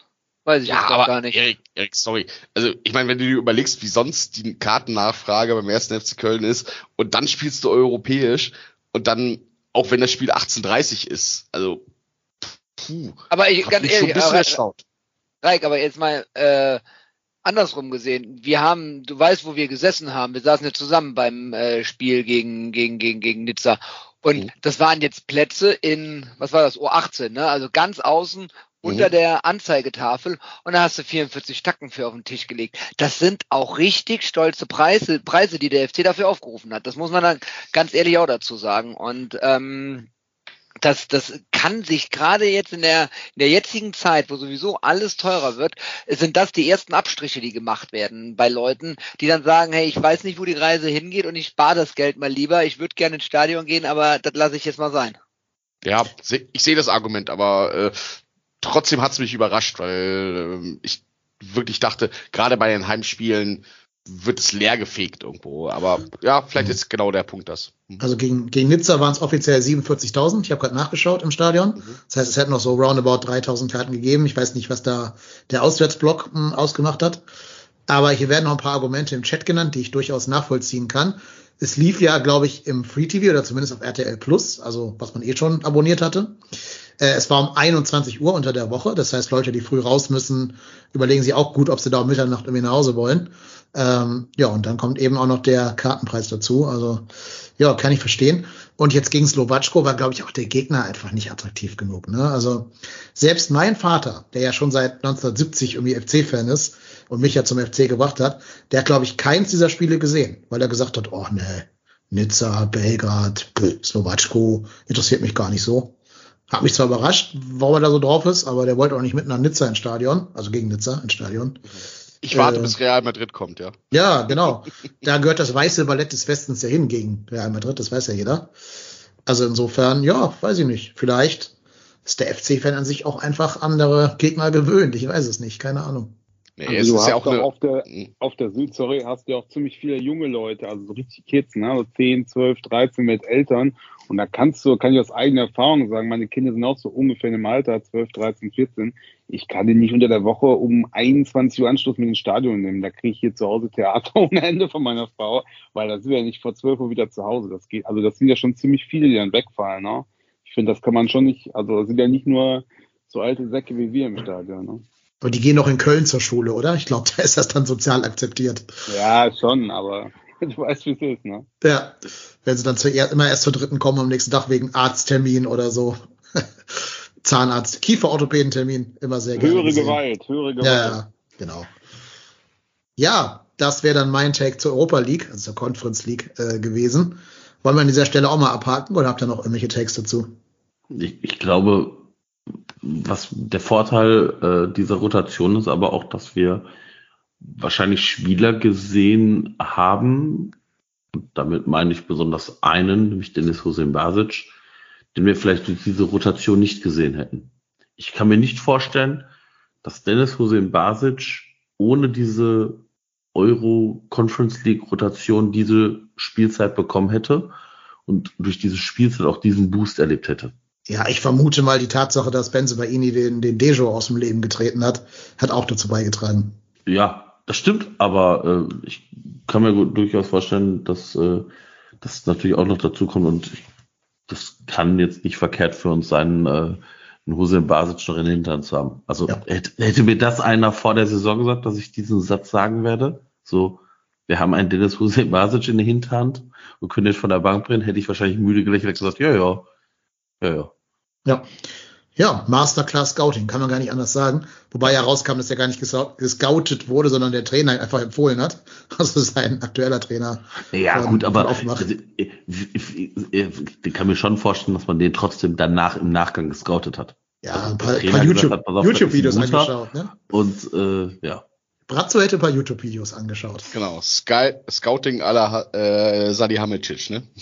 Aber es wurde eben auch schon im Chat, irgendwer hat es eben auch schon geschrieben, es ist eigentlich verwunderlich, dass so ein Spieler wie der Huseinbašić ähm, auf keinem auf keinem großen Radar so drauf war, so, so ein großes Talent. Ne? Ich meine, mit einundzwanzig Jahren bist du jetzt auch schon in einem Bereich, wo die ähm, Talente eigentlich auf dem auf dem Schirm sind, ne? Und äh, das ist echt, finde ich finde ich echt krass, und ich bin auch echt froh, dass wir da dieses dieses Händchen dann da gezogen haben und diese Aufwandsentschädigung oder Ausbildungsentschädigung von fünfzigtausend Euro bezahlt haben. Also da wird man sich vielleicht auch in Offenbach ärgern, wobei ich glaube, die haben bestimmt so eine Weiterverkaufsklausel. Die werden an jedem, so die Kram. werden an jedem, an jedem Weiterverkauf werden die mit profitieren. Ja, ja. Also der einmal, wenn der, wenn, wenn, wenn Huseinbašić den F C irgendwann verlässt, aber dann auch noch danach. Ich glaube, es geht immer was an den Ausbildungsverein zurück, an ja. Geldern. Ja. ja, ja, genau. Also die haben wahrscheinlich sich auch da gesund ja. saniert. Ja. Greifswald hat ja sogar noch ähm, äh, dran verdient als, ähm, na, wie heißt er denn? Toni unser, Groß. Unser, genau, unser Querpass Toni zu Real Madrid gewechselt ist, da haben die ja selbst auch noch irgendwie fünfzigtausend Euro Ausbildungsentschädigung bekommen. Also da, da gibt es schon eine feste Regelung für, ja. Und ich glaube, der ist sogar ablösefrei gewechselt, ne? Glaube ich. Also insofern scheint das ja immer ja. zu greifen dann, auch bei, mhm. bei ablösefreien Wechseln. Ja, genau. Übrigens einer der underratedsten Player in ganz Deutschland, Toni Groß, aber ist ein anderes Thema. Ja, dann würde ich vorschlagen, wir gehen mal auf die fünfzehn Spiele der Bundesliga, die wir gesehen haben. Es waren ja nur fünfzehn, weil die Spiele gegen Bremen und gegen Bayern, München, die stehen noch aus. Wir haben ja direkt im Januar wieder die, erste, die nächste englische Woche, aber auch erstmal die letzte dann für eine absehbare Zeit mit diesen genannten Spielen. Bremen, Bayern und dann auch Schalke hinten dran. Aber ich habe mir Folgendes gedacht, um das mal ein bisschen ähm, mit euch besprechen zu können. Und zwar, ich lese euch jetzt mal nur die Bundesliga-Ergebnisse vor. Vom ersten F C Köln, die sind fünfzehn Spielen. Also ich ratter jetzt mal fünfzehn Zahlen runter. Oder respektive dreißig Zahlen. Ähm, aber ich glaube, an diesen Ergebnissen kann man schon sehen oder ablesen, was in der Saison gut und was eher schlecht gelaufen ist. Also, erster Spieltag gegen Schalke drei eins. Dann Red Bull zwei zwei. Eintracht Frankfurt eins eins. Stuttgart null null. Wolfsburg zwei vier. Ähm, Union null eins. Bochum eins eins. Dortmund drei zwei. Gladbach fünf zwei, Augsburg drei zwei, Mainz fünf null, äh, Köln eins eins, äh, äh, Quatsch, Hoffenheim eins eins, sorry, Hoffenheim eins eins, äh, Freiburg zwei null, Bayer Leverkusen eins zwei und Hertha zwei null. Als ich das so mir nochmal jetzt für diese Saisonrückschau hier oder Hinrundenrückschau äh, vor Augen geführt habe, ist mir aufgefallen, dass wir A, nie zu Null gewonnen haben, in keinem einzigen Spiel mal einen zu Null-Sieg irgendwie errungen haben, also dieses klassische Union eins null mal so durch die Zeit gerettet haben und B, eigentlich nur zweimal mit mehr als einem Tor Unterschied gewonnen haben und das nur am ersten Spieltag gegen leider wirklich nicht Bundesliga-taugliche Schalker und halt gegen Wolfsburg, wo am Ende halt noch Adamian dann einen Konter reingemacht hat, davor aber auch ein Eigentor von Ottavio dabei war. Also da sieht man doch schon einige Tendenzen dieser Saison, oder? Wie, wie seht ihr das? Tja, nie zu Null gespielt. Also eigentlich muss Timo Horn wieder ins Tor, oder? Ja, gegen Stuttgart halt null null, ne? Aber halt da hat dann vorne der Punch gefehlt, trotz der Unterzahl der, der Stuttgarter. Ja, aber ist das, war das nicht klar, dass uns vorne was abgehen wird? Was ja, aber ist denn, ist das Problem denn vorne? Also wir haben jetzt ja nicht wenig Tore geschossen, wie ich gerade vorgelesen habe. Natürlich nicht. Also aber, wir haben unsere, unsere Innenverteidigung ist oder unsere grundsätzlich, ich glaube, das große Problem war, dass wir, glaube ich, ich weiß gar nicht, ob wir überhaupt ein oder drei Spiele hintereinander jemals mit der gleichen Verteidigung gespielt haben. Und damit meine ich noch nicht mal, also damit meine ich nicht nur die Innenverteidigung, sondern wir mussten ja auf sämtlichen Positionen kräftig durchrotieren. Und ich glaube, dass das ist ja keine Diese, diese Innenverteidigung Hübers, Kilian ist ja, zeugt jetzt nicht von unfassbarer Erfahrung. Und ich glaube, da, da kommen so, so, so Probleme, wenn du dann nicht eingespielt bist und immer dich wieder auf neue Partner einstellen musst und immer wieder auch gucken musst, wer ist dann links und dann Rechtsverteidiger und die auch dann durchaus auch andere Spielestile haben. Finde schon, dass wir da dieses Jahr sehr viel, sehr gewackelt haben. Aber mir war das eigentlich auch klar. Also, dass, dass die, auch die Defensive jetzt nicht eines, ich würde jetzt mal sagen, eines Top sieben Teams würdig ist. Auch das war uns doch klar. Ich bin, ich bin ehrlicherweise überrascht, dass wir trotzdem so gut dastehen. In Anführungsstrichen. Hm. Ich würde gern, äh, Erik, mach du mal zuerst, weil du hast, du hast dich zuerst unmuted. Ich habe da auch gleich noch einen Take zu, aber finde ich schon spannend, die Diskussion, ja. Mhm. Also ich finde, wir haben in der in der Abwehr, das das ging ja schon damit los, dass äh, Chabot, der für mich, das wahrscheinlich streiten sich ja die Geister, aber für mich war der zu Saisonbeginn eigentlich der stabilste Innenverteidiger, den wir da hatten, von der Form her. Und äh, der hat sich in dem Stuttgart-Spiel verletzt. Und ich finde auch gegen Stuttgart hat er ein relativ gutes Spiel gemacht, wenn ich das noch so, obwohl er meines Erachtens noch nie hätte so lange spielen dürfen wegen der Kopfverletzung, aber das ist eine andere Sache.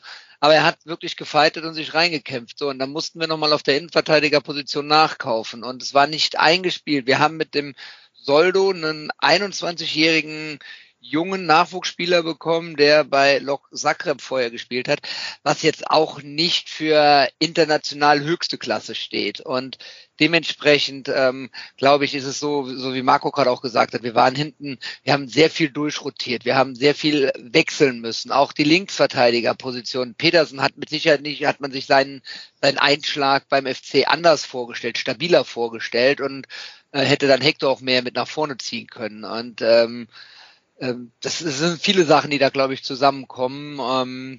dass man Schindler als Rechtsverteidiger mehr und mehr eingesetzt hat, weil man Ehizibue noch kurzfristig verkauft hat. Das sind alles so viele Punkte, die damit reinspielen. Und ich glaube auch, dass in dem Baumgart-System das null null gar nicht, oder die Null hinten gar nicht so vorgesehen ist, weil der Plan darauf ausgerichtet ist, dass man vorne einfach ein Tor mehr schießt als der Gegner. Und dementsprechend ist es, glaube ich, so eine Kombination aus vielen Sachen. Und das ist sowieso bei mir ähm, mir aufgefallen. Am Ende hat aufgrund dieser hohen Taktung in den letzten Wochen die geistige Frische gefehlt. Und dann passieren Fehler, passieren Konzentrationsfehler, und die werden dann auf dem Niveau wie in der Bundesliga direkt bestraft. Ja, jetzt hast du es mir quasi aus dem Mund genommen, und der Hans-Ingo hat es ja auch im, im Chat geschrieben. eins zu null ist offensichtlich im Baumgart-Fußball auch so gar nicht vorgesehen, und das ist auch okay so. Das finde ich tatsächlich auch. Also ich finde, diese offensive Spielweise, die der F C in der letzten Saison und auch in dieser Saison an den Tag gelegt hat, die macht halt unfassbar viel Spaß. Und ähm, also das triggert jetzt natürlich auch so ein bisschen meine meine Union-Antipathie. Die haben die sich herzlich verdient. Das ist völlig in Ordnung. Ähm, ich will so einen Fußball, wie Union Berlin ihn spielt, auch nicht sehen an vielen Stellen. Da bin ich völlig bei Hans Ingo. Ähm, Das ist halt, es macht mir halt auch Spaß. Ich find's halt auch geil. Das nimmt mich emotional auch mit. Selbst wenn du dann mal wieder irgendwie in den ersten fünfzehn Minuten oder dann waren es mal zehn Minuten, aber meistens ja fünfzehn Minuten in Rückstand gerätst, dieses wieder aufstehen und dann dagegen fighten und dann auch Spiele umzudrehen und zu gewinnen, das ist halt emotional was, was mich unfassbar mitnimmt. Und da habe ich total viel Spaß dran, und dann kassiere ich auch lieber mal die eine oder andere Klatsche, weil es halt dann einfach nicht läuft. Und klar, es ist unglücklich gelaufen, zum Teil in der Innenverteidigung, auch mit Verletzungen und mit dann nochmal eine Sperre. Und dann hat sich ein, ein, ein Luca Kilian hat sich auch an der einen oder anderen Stelle nicht so ganz clever angestellt. Aber auch ein Timo Hübers hat ja mal Böcke eingebaut in der Innenverteidigung. Ich erinnere da so an die Anfangsphase in Hoffenheim, äh, gegen Hoffenheim. Da waren ja so Sachen dabei. Hei, hei, hei, ähm, da zuckst du ein bisschen zusammen.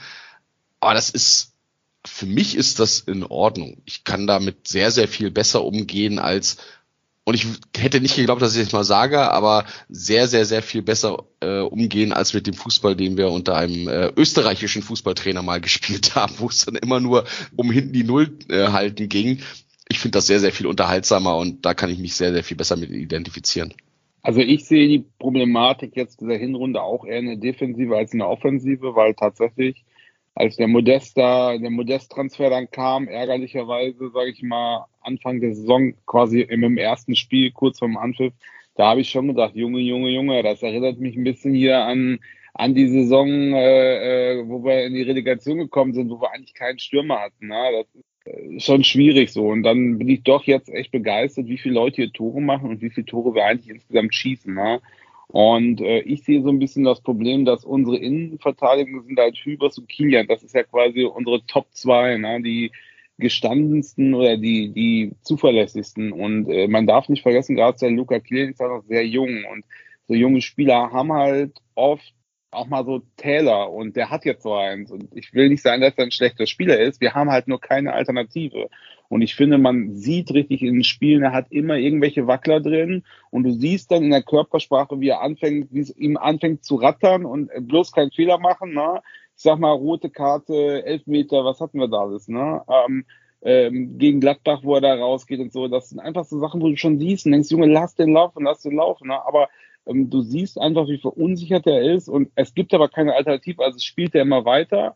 Oder kann auch nicht mal eine, eine, eine Atempause kriegen, und dann passiert halt sowas. Ich glaube, das ist, man müsste qualitativ in der Verteidigung nachlesen, dass man auch mal auf gleichem Niveau jemanden irgendwie mal pausieren kann, der vielleicht einfach mal durchatmen muss. Ja, vor allen Dingen, ich will jetzt keinen einzelnen Spieler bashen oder so, ne? Aber ähm, der Transfer von Nikola Soldo, da war uns ja allen, glaube ich, klar, und das wird auch Christian Keller klar sein, ähm, der ist natürlich ein Spieler, der noch viel Zeit im Aufbau benötigt und halt erst langsam rangeführt werden muss an Bundesliga-Fußball.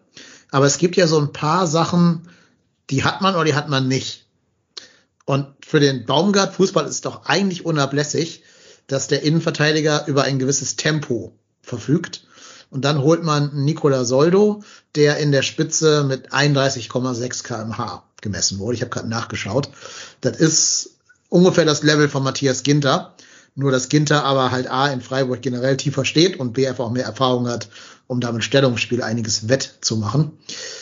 Und ein einundzwanzigjähriger Kerl, der dann über relativ wenig Speed verfügt, ja, weiß ich nicht. War das der cleverste, cleverste mögliche Transfer? Ja, die Frage ist, was kriegst du mit dem vorhandenen Budget des ersten F C Köln äh, in einer Notsituation verpflichtet? Das ist, das ist halt, das ist halt die Gegenfrage. Und das war ja wirklich eine Notsituation. Da hat es ja auf einmal nur noch zwei Innenverteidiger, die äh, fit waren. Und was kannst du da, oder wenn du Pedersen mit dazu zählst, wären es drei. Ähm, was kannst du da an Spielern verpflichten mit dem Geld, was du zur Verfügung hast, wo du eigentlich noch auf Transfereinnahmen angewiesen bist? Ähm, dementsprechend fand ich, das äh, ist es, ja, man hätte einen schnelleren Spieler mit mehr Erfahrung gebraucht, die kosten dann aber auch das Dreifache. Ja, würde ich auch mit einstimmen an der Stelle, weil, also man hätte natürlich auch darüber nachdenken können, ob du einen Smajic aus der äh, U dreiundzwanzig hochziehst. Aber lass den mal ein, zwei Fehler machen, ne? Lass den mal ein, zwei Böcke irgendwie drinne haben. Da hätte jeder gedacht, seid ihr wahnsinnig, ihr könnt doch nicht mit so einer unerfahrenen Innenverteidigung, mit einem Kilian, der äh, erst ein paar Bundesligaspiele hat, äh, mit einem Hübers und dann Chabot verletzt ähm, und dann mit einem Smajic aus der U einundzwanzig oder U dreiundzwanzig dann entsprechend spielen. Ich fand's okay, dass man da nachgelegt hat. Ich finde auch, dass Soldo durchaus ein, zwei Spiele gemacht hat, wo man schon gesehen hat, was er für eine Talente da entsprechend hat. Ähm, klar, das Geschwindigkeitsthema ist immer ein entscheidendes, aber wie gesagt, also wenn wir wenn wir Innenverteidiger von einem von einem ähm, Niveau mit äh, mit mit mit ähm, einer Geschwindigkeit von dreiunddreißig, vierunddreißig Kilometer pro Stunde ähm, dort einkaufen könnten, dann hätten wir es wahrscheinlich auch gemacht, aber die kriegen wir halt einfach nicht. Da müssen wir halt damit leben, was wir haben, und da müssen wir halt auch damit äh, irgendwie gucken, dass wir hinten Tore verhindern. Ja, man darf aber auch nicht vergessen, die haben den Soldo da irgendwo aus Kroatien geholt, ne? Auf den letzten Drücker quasi keine Vorbereitung, und nach zwei Spielen ist die Situation schon so prekär, dass er quasi schon dann, ich will jetzt nicht sagen Stamm spielen muss, aber dass er schon immer wieder für, eine voll, für ein volles Spiel reinrotiert wird. Und da muss man natürlich schon fragen, wie, also, wie verlässlich ist diese Planung, ne? Wenn du so Leute holst, dann müssten die eigentlich Zeit haben, sich zu akklimatisieren. Ja, da können die mal irgendwie mal in der siebzigsten reinkommen oder so, okay, aber dass die direkt dann quasi die Stütze des Teams sein müssen, das ist natürlich eigentlich nicht der Fehler der Spieler, sondern das ist halt das Problem der Planung oder des Budgets am Ende. Ne? Das ist wie mit dir, Daniel. Du wurdest hier auch reingeschmissen ohne Vorbereitung. Genau. Wir alle. Ja, aber ich glaube... Aber ich komme nicht aus Kroatien und bin einundzwanzig und ich kann auch keine einunddreißig Kilometer pro Stunde laufen. Ich sage jetzt schon mal. hundertzwanzig Jahre. Das werden wir doch mal machen. Wir machen nochmal einen Sprintvergleich aller trotzdem hier Podcast-Team-Teilnehmer. Fitness-Test. Mal gucken, was da rauskommt. Nach der Winterpause. Laktat-Test. Das Wer wär, als erstes also, im Sauna-Club ist, kriegt einen O S A F. Also, wenn wir zusammen einunddreißig Kilometer pro Stunde schaffen, ist das, glaube ich, ein guter Wert. ähm, ich glaube, wenn der Dennis sagt, ja, wir müssen da jemand anders holen, ich verstehe das. Ich hätte gern auch jemand Erfahrene gehabt, irgendwie achtundzwanzig, Bundesliga erfahren, solide. Aber wisst ihr noch, was Christian Keller auf der Jahreshauptversammlung gesagt hat? Ist euch, also... Mir ist das auch dann nach der Jahreshauptversammlung so ein bisschen aus dem, aus dem Gedächtnis geflogen. Wir sind ein Sanierungsfall. Wir sind ein Sanierungsfall, und der F C stand jetzt, also in der letzten Saison, jetzt nicht mehr so weit von einer Zahlungsunfähigkeit weg. zweiundsechzig Millionen, oder? Meine ich. Ja. Oder Verbindlichkeiten. Genau, und ich glaube, man muss sich das einfach mal vor Augen führen. Der F C ist pleite. Punkt, aus, Ende, Komma. Wir haben aber keine, die, also nicht pleite. Die, acht, aber die achtundzwanzig finde ich gerade spannend, weil, weißt du, wer achtundzwanzig ist? Matthias Ginter. Ja, das war jetzt geschätzt. Nein, ich war einfach nur irgendein random Alter reingespielt. Ich hätte auch neunundzwanzig sagen oder siebenundzwanzig. Aber ich glaube, wir müssen uns wirklich vor Augen halten, dass der F C nicht den Geldbeutel aufmachen kann und sagen kann, so, wer mag denn kommen? Und vor der Prämisse, dass es schnell gehen muss, dass du vielleicht auch jemanden holen möchtest, der Entwicklungspotenzial hat, weil wenn du einen achtundzwanzigjährigen holst und du gibst ihm einen Vierjahresvertrag, ich weiß ganz genau, was wir hier im Podcast gesagt hätten. Wie kannst du denn einem achtundzwanzigjährigen einen Vierjahresvertrag geben? äh, der hat doch kein Entwicklungspotenzial mehr. Eigentlich möchten wir genau das haben, was man gerne auch so in der freien Wirtschaft sucht. Da sucht man jemanden, der gerade frisch von der Uni kommt, der aber schon zehn Jahre Berufserfahrung hat. Die gibt's aber leider nicht. Und, und genauso Spieler, spricht. genau acht Sprachen spricht, ähm, äh, weiß ich nicht, rückwärts äh, im Zug sitzend ähm, zwei äh, Handys bedienen kann und äh, mit den Füßen noch auf zwei Laptops mit einer ebenen PowerPoint-Präsentation bastelt. Ist alles schön und gut, aber wir werden auf absehbare Zeit der Verein sein, der nicht wahllos in das Transferregal greifen kann und sich irgendwen greifen kann. Aber dem entgegne ich jetzt. Wir haben doch einen neununddreißigjährigen, äh, neunundzwanzigjährigen geholt und den für, ich glaube, vier Jahre gebunden. Jetzt nicht für die Abwehr, sondern für den Sturm. Aber das heißt ja, das Kapital war theoretisch zu irgendeinem Zeitpunkt mal vorhanden und wir haben uns entschieden, es anders zu binden. Der war aber zum Zeitpunkt der, der, der benötigten Verpflichtung des Abwehrspielers war der Angriffsspieler aber schon da. Ja. Das heißt, das Geld war schon ausgegeben. Ja klar, aber da, zu dem Zeitpunkt war ja auch Modeste noch da und du hast Tigges schon geholt. Das heißt, vielleicht hätte man da aber auch schon sehen können, dass Kilian und Hübers halt dahinter kein Backup haben. Also ich würde locker tausend Euro setzen, dass bei der Verpflichtung von Adamian klar war, dass Modeste geht. Ah, hab das glaube ich nicht, schon, weil da hängt doch der, der Hodenkrebs von äh, hier Haller mit dran. Ja, ich glaub, aber ich glaube auch, dass da, also ich glaube nicht, dass klar war, der geht zu Dortmund, aber also kommen wir wahrscheinlich bei Transfers noch dazu oder so. Aber dass das nicht gut geht, das hat ja irgendwie jeder kommen sehen, oder? Mit Modeste, also so wie er da rumgenervt hat und im Trainingslager, da war doch klar, dass irgendwas im Busch. Ich überlege gerade, finden wir raus, ähm, wann Haller-Hoden mit Hodenkrebs, wann das bekannt geworden ist? Kannst du mal Google eingeben, dann zum ersten Ergebnis runter. Juli zweitausendzweiundzwanzig. Merkt euch mal bitte, Ende Juli zweitausendzweiundzwanzig. Ja, wir hatten äh, dreizehnten August oder irgendwie sowas, was Auftaktspiel. Also zwei Wochen später. Wann haben wir Damian verpflichtet? Vor Regensburg auf jeden Fall, weil er hat schon gespielt. Ja gut, Regensburg war eine Woche vor Saisonauftakt, ne? fünften Juli. fünften Juli, okay. Da hat es sich überschnitten. Und äh, beziehungsweise dann ist Adamian gekommen, bevor klar war, dass da offensichtlich bei Dortmund Alarm besteht. Und ich glaube, beim F C hat man auch bei allem Rumgetüdel von Toni Modeste auch nicht wirklich erwartet, dass er vor, der, äh, vor dem Saisonauftakt noch geht. Ich glaube, man hat eher damit gerechnet, dass er im Winter gehen wird. Man hat so gedacht, ja, Hinrunde wird er wohl schon noch da bleiben. Ich glaube nicht, dass das so klar war, weil Toni hat immer schon Welle gemacht und er war immer schon sehr, sehr egozentriert und immer schon sehr, sehr stark darauf fixiert, dass es um ihn geht, aber dass er tatsächlich vor dem ersten Spiel dann noch den F C verlässt, ich glaube nicht, dass das so klar war, zu dem Zeitpunkt, wo man Adamian geholt hat.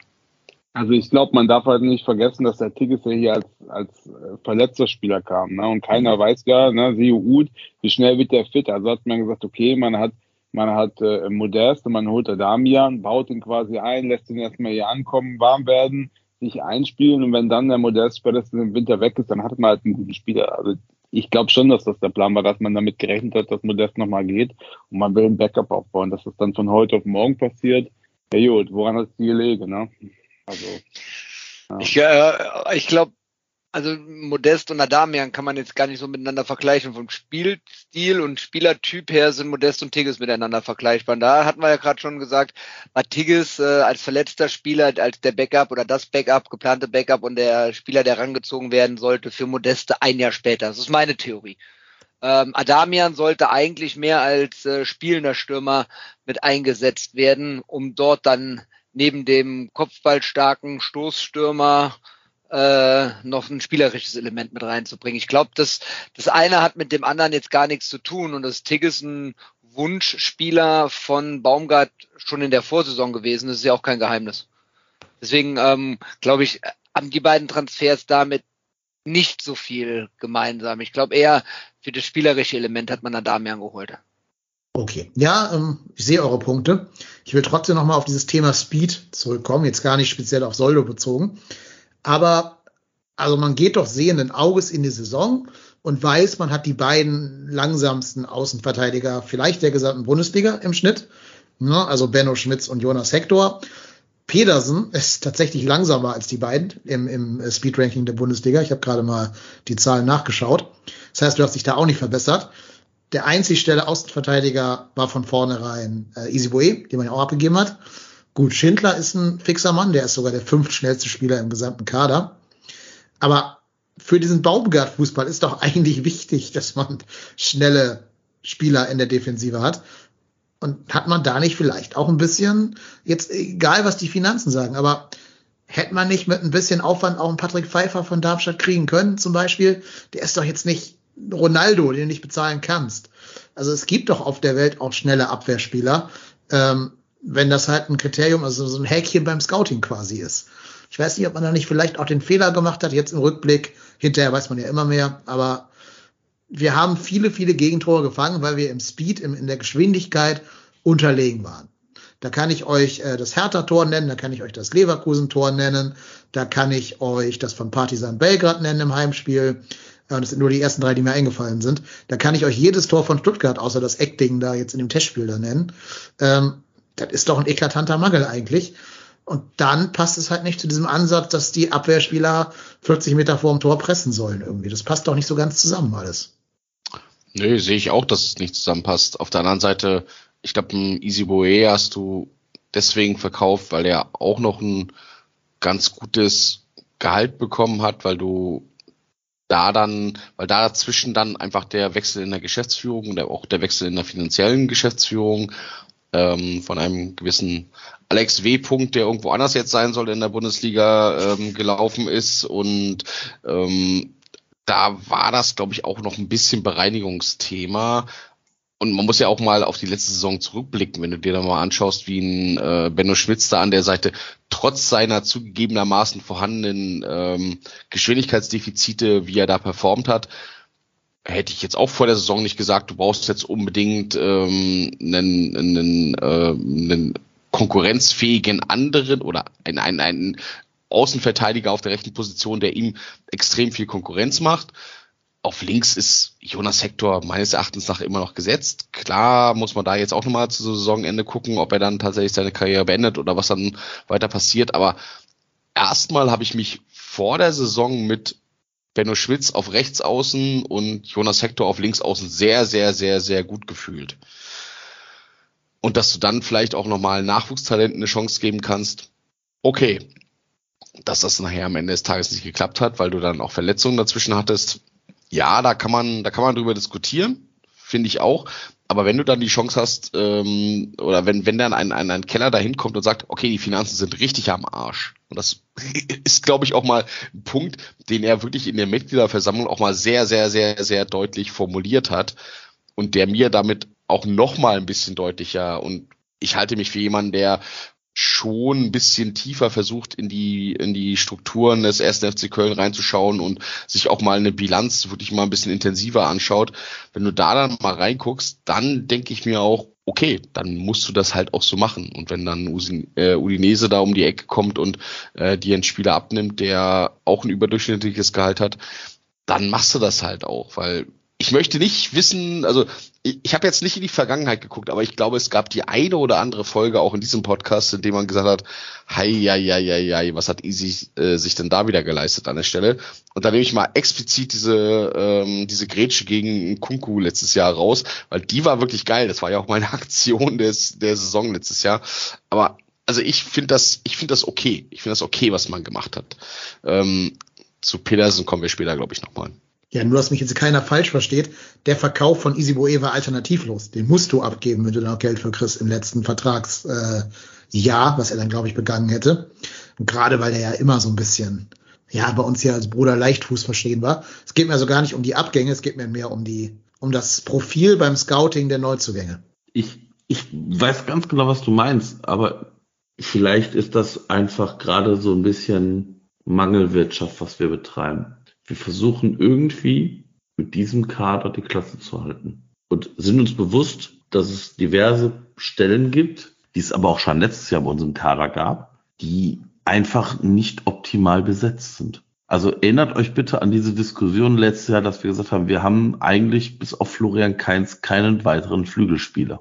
Auch diese Position war letztes Jahr bis auf Florian Kainz nicht besetzt. Wir haben dann aber auch noch gesagt, naja, also wenn Modest nicht wäre, hätten wir auch keinen Stürmer. Und dann kommt für mich, also ich lande immer wieder bei dem Punkt, wir haben einfach gar keine finanziellen Möglichkeiten, da irgendwo mitzugambeln. Also wir hatten wir auch schon letztes Jahr nicht mehr unbedingt.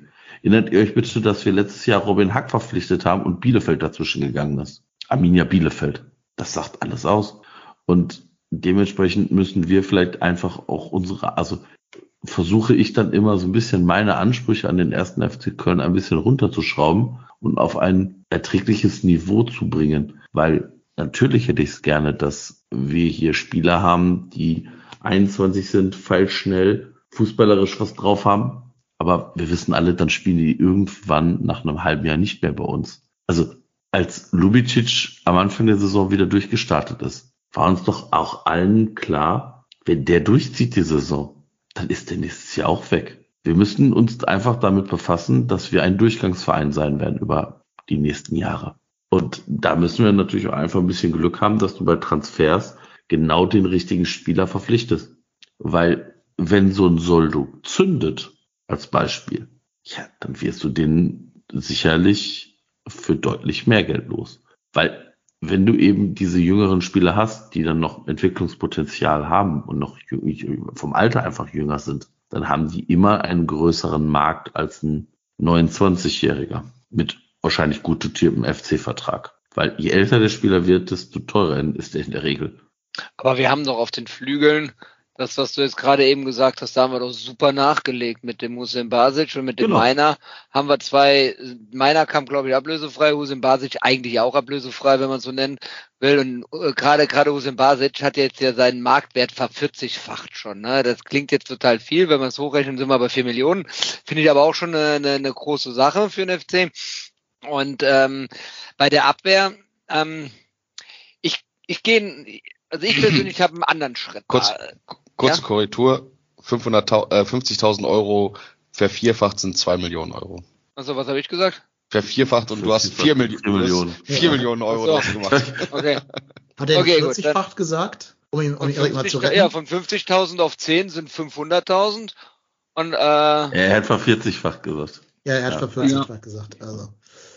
Den Einwand nehmen wir zurück, der Video Assistant Referee hat eingegriffen. Ja, aber, aber trotzdem, aber, aber sind wir da, also bleiben ja, ich, wir dabei. Ihr habt ja mich aus meinem Argument rausgebracht. Ja, hat. bitte, ihr, lass doch den Erik zu Ende reden. Genau. Also, ich persönlich, wir reden hier die ganze Zeit, oder ihr, nicht wir, ich nehme mich da nämlich explizit raus, ihr redet die ganze Zeit davon, wir versuchen irgendwie die Klasse zu halten und so weiter. Und genau das sehe ich eben nämlich nicht.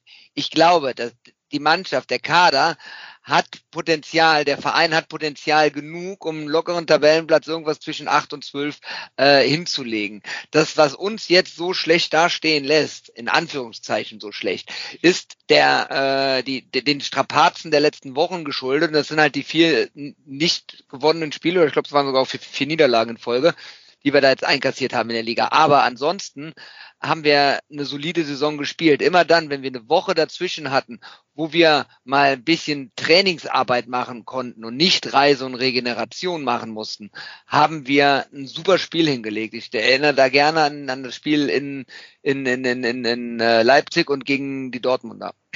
Und deswegen glaube ich einfach, wir haben in der Rückrunde, wenn ich das jetzt richtig, ich habe jetzt nicht nachgeguckt, aber ich glaube, wir haben eine einzige englische Woche und damit geht nämlich die Winterpause oder nach der Winterpause los. Die beiden Spiele der Hinrunde noch äh, und dann das erste Rückrundenspiel. Das heißt Bremen, dann Bayern am siebzehnten Spieltag und dann Schalke am achtzehnten Spieltag. Und danach ist immer Woche, Woche, Woche, Woche. Irgendwann ist nochmal eine Länderspielpause und da kann die Mannschaft ganz anders arbeiten und das war meines Erachtens nach den Verantwortlichen vor der Saison auch bewusst. Irgendwie in die Winterpause reinretten, gucken, was wir da an Blessuren haben, die wir dann in der langen Winterpause wieder hinbekommen und dann mit einem Kader, den wir auch teilweise echt sehr spät erst zusammengestellt haben, dann in die neue äh, Phase der Rückrunde oder nach Winterpause reingehen. Und dann ein Tigges mit einer Fit mit einer gesamten Vorbereitung, ein Adamian mit einer gesamten Vorbereitung, Soldo mit einer gesamten Vorbereitung, die dann auch mit dabei sind.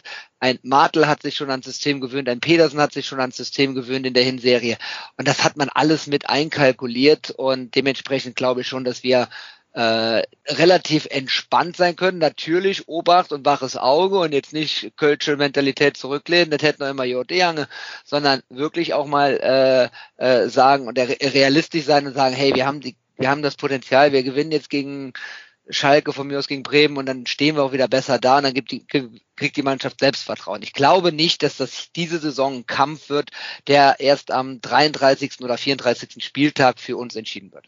Also da stimme ich dir zu, einfach weil Bochum und Schalke meiner Meinung nach so schlecht sind, auch wenn die jetzt beide mal ein Spiel gewonnen haben, dass da nicht viel passieren wird. Also die beiden letzten Plätze sind aus meiner Sicht vergeben. So. Juhu, endlich wieder Relegation.